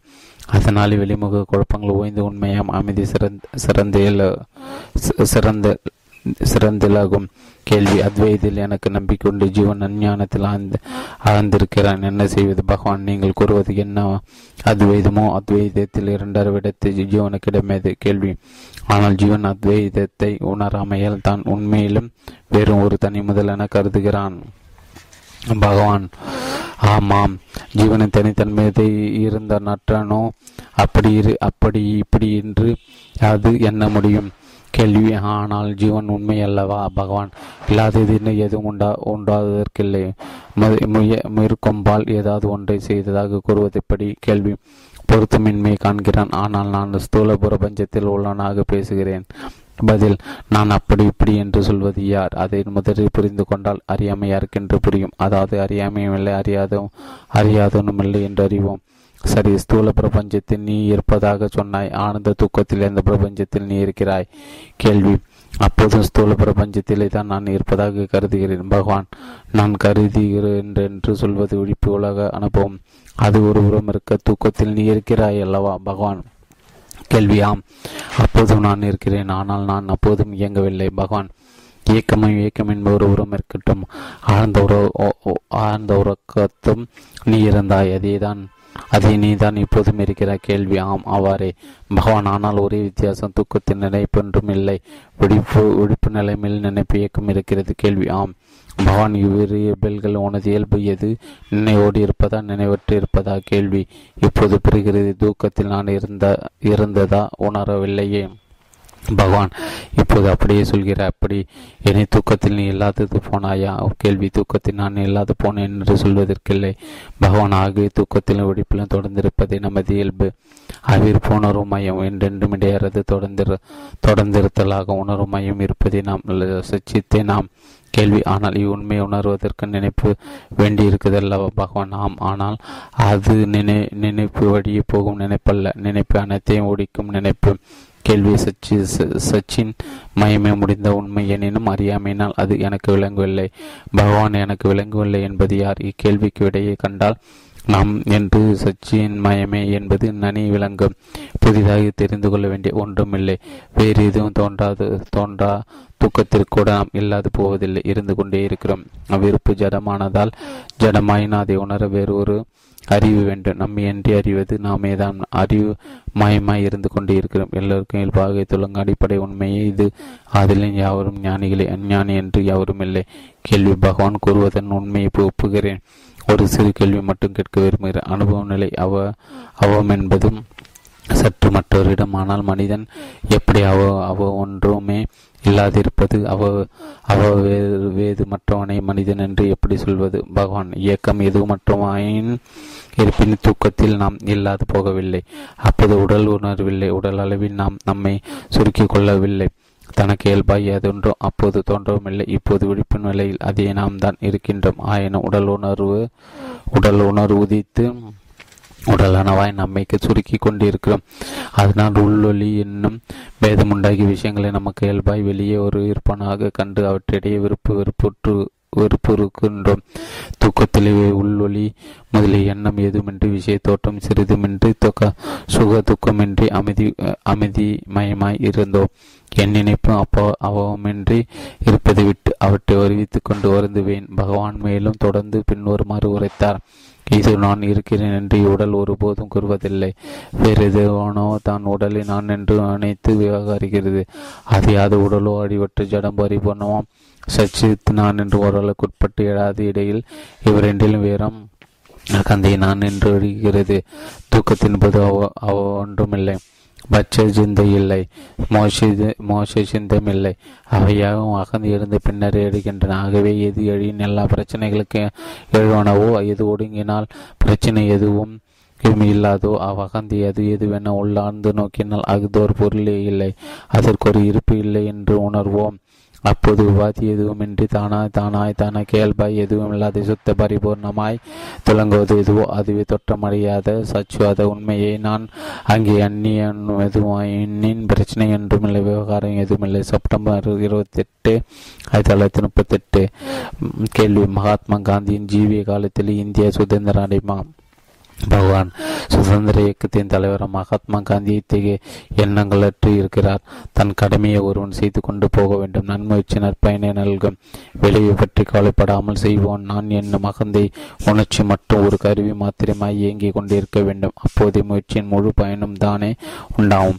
கேள்வி எங்களுக்கு ஏதாவது ஒரு உபதேச மொழி அருள வேண்டுகிறோம். பகவான் நான் என்னும் அகந்தையை சுற்று பரிபூர்ண சன்னகதி மன பன்மையுடனே எப்போதும் இருக்க வேண்டும். இது எல்லாம் உபதேசம் ஒன்றுமில்லை.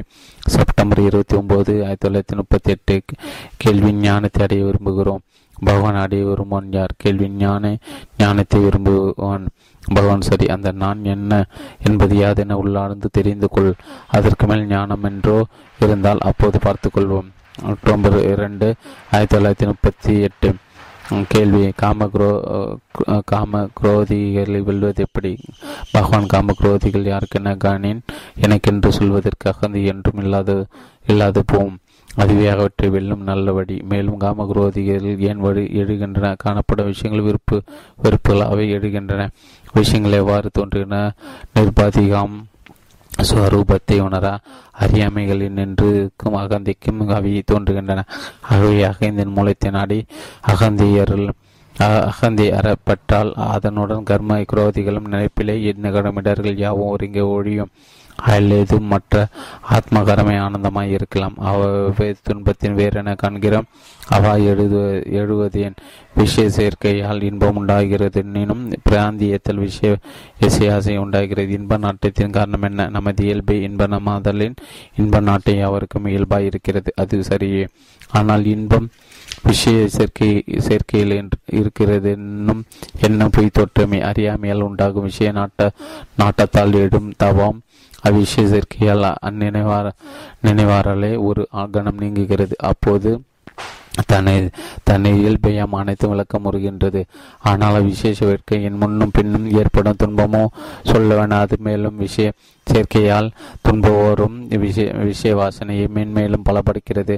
சனிக சுக நாட்டத்தால் இவ்வளவு துன்பத்திற்கு ஆளாகுது நிரந்தர ஆனந்தமே இயல்பம் நிருபாதிகம் சத்தியமே.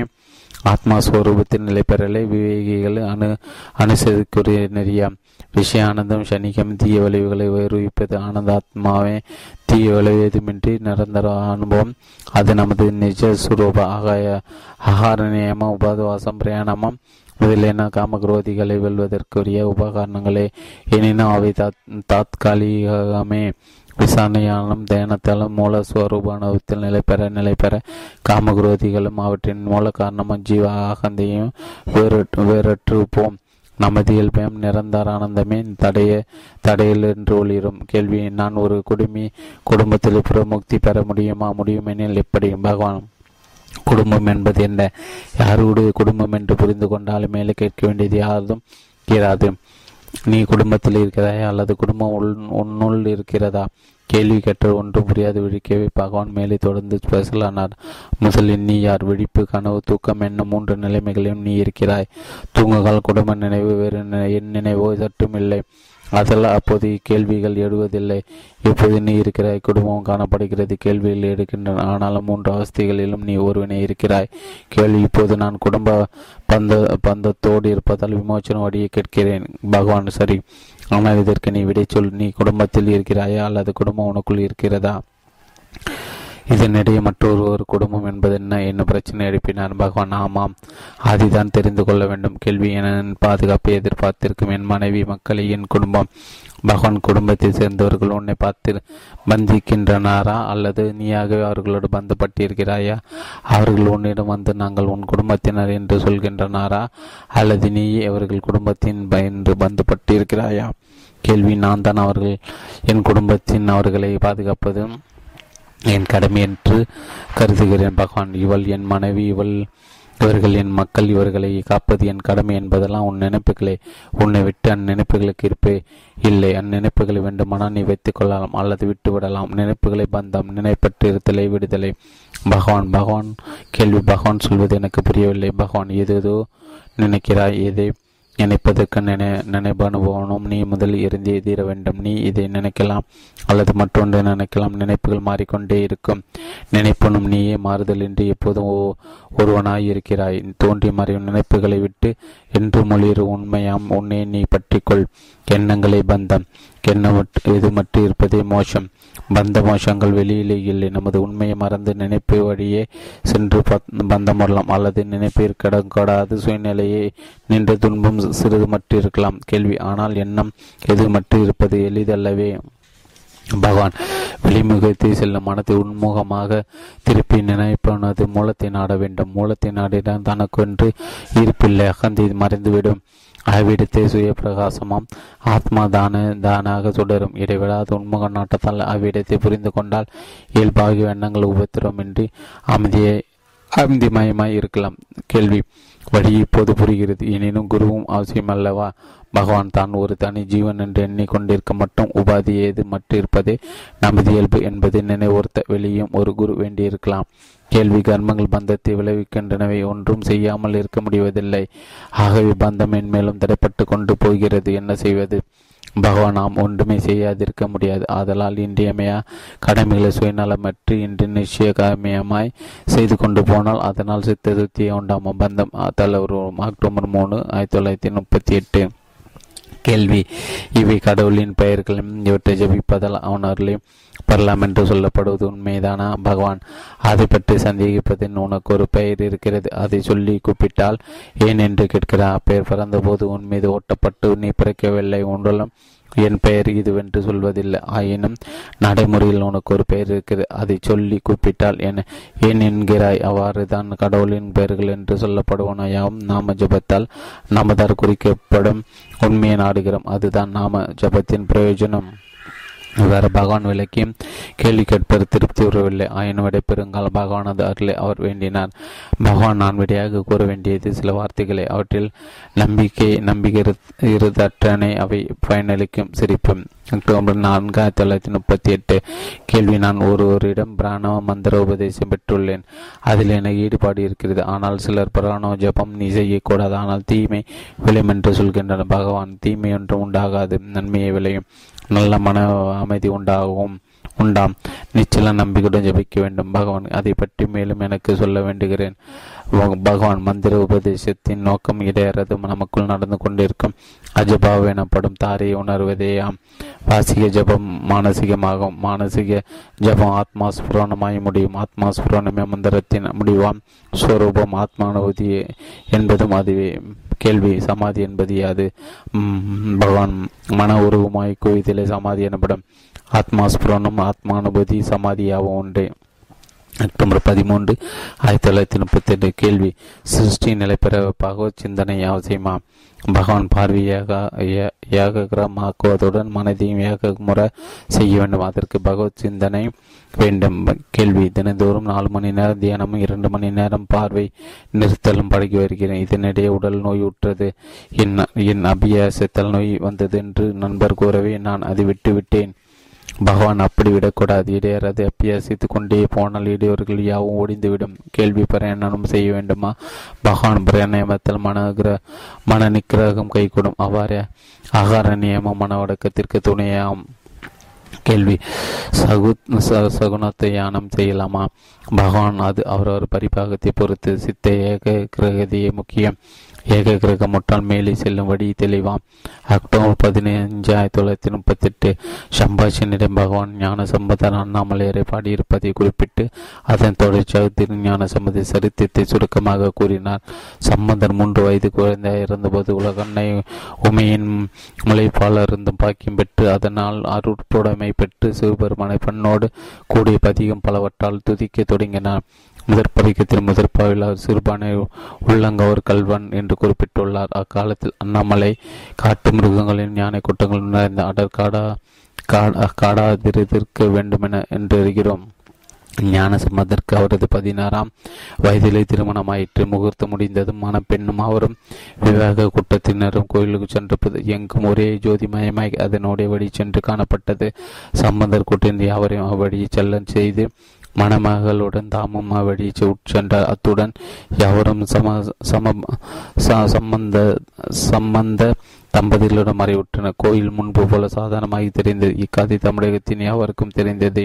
மேற்கொண்ட ஞான சமத்தின் திருவருளை வந்த வரலாறு என்றும் உப உபமன்யு முனிவர் அருளிய பக்த விலாசத்திற்கு காணப்படுகிறது. அது பின்வருமாறு தமது ஸ்தல யாத்திரத்திலே திருஞாமந்தர் அரை அரையணி நல்லருக்கு வந்தார். இவ்வொரு விழுப்புரத்திற்கு திருவண்ணாமலைக்கு இடையே உள்ள திருக்கோயில் ரயில் நிலையத்தை அடுத்துள்ளது. அங்கே தென்பெண்ணை ஒட்டியது ஒரு பா பாறை மீது சிவன் கோயில் ஒன்று உள்ளது. பாடல் பெற்ற ஸ்தலம் பாறை பாறை மீதுள்ள அக்கோயிலை சம்பந்தர் அணுகிய போது அண்ணாமலையார் அவருக்கு ஜோதிமயமாய் காட்சியளித்தார். இங்கேதான் அண்ணாமலைக்கு பகவான் தமது பதினேழாம் மாண்டில் தம் வரும் வழியில் மேலே கூறிய கோயிலை ஜோதி தரிசனமுற்றார். சம்பந்த திரு திருவருணையுற்ற வரலாறு உபயமன்யு பக்தி விலாசத்திற்கு பின்வருமாறு காணப்படுகிறது. அரியநல்லூரில் சம்பந்தர் ஒரு கடவரை கண்டார். கையில் ஒரு புஷ்பக குடலையுடன் காணப்பட்ட அவரின் சம்மத திருவண்ணாமலை எவ்வளவு தூரத்தில் இருக்கிறது என்று வினா அவர் அது சமீபத்தில் இருக்கிறது அங்கிருந்து தான் நான் அண்ணாமலையருக்கு புஷ்ப சேகரிப்பதற்கு வந்திருக்கிறேன். அதனின்றி அது வெகு தூரம் அல்ல சமீபமே விளங்கும். என்று விடையளித்தார் சம்பந்தர் பெருமகிழ்ச்சியுடன் அவருடனே திருவண்ணாமலைக்கு தமது கோஷ்டியுடன் புறப்பட்டார். வழி மீது சம்பந்தர் அண்ணாமலை இன்னும் எவ்வளவு தூரத்தில் உள்ளது என்று கடவுரை வினாவை நினைத்தார். ஆனால் அவர் அங்கே காணப்படவில்லை.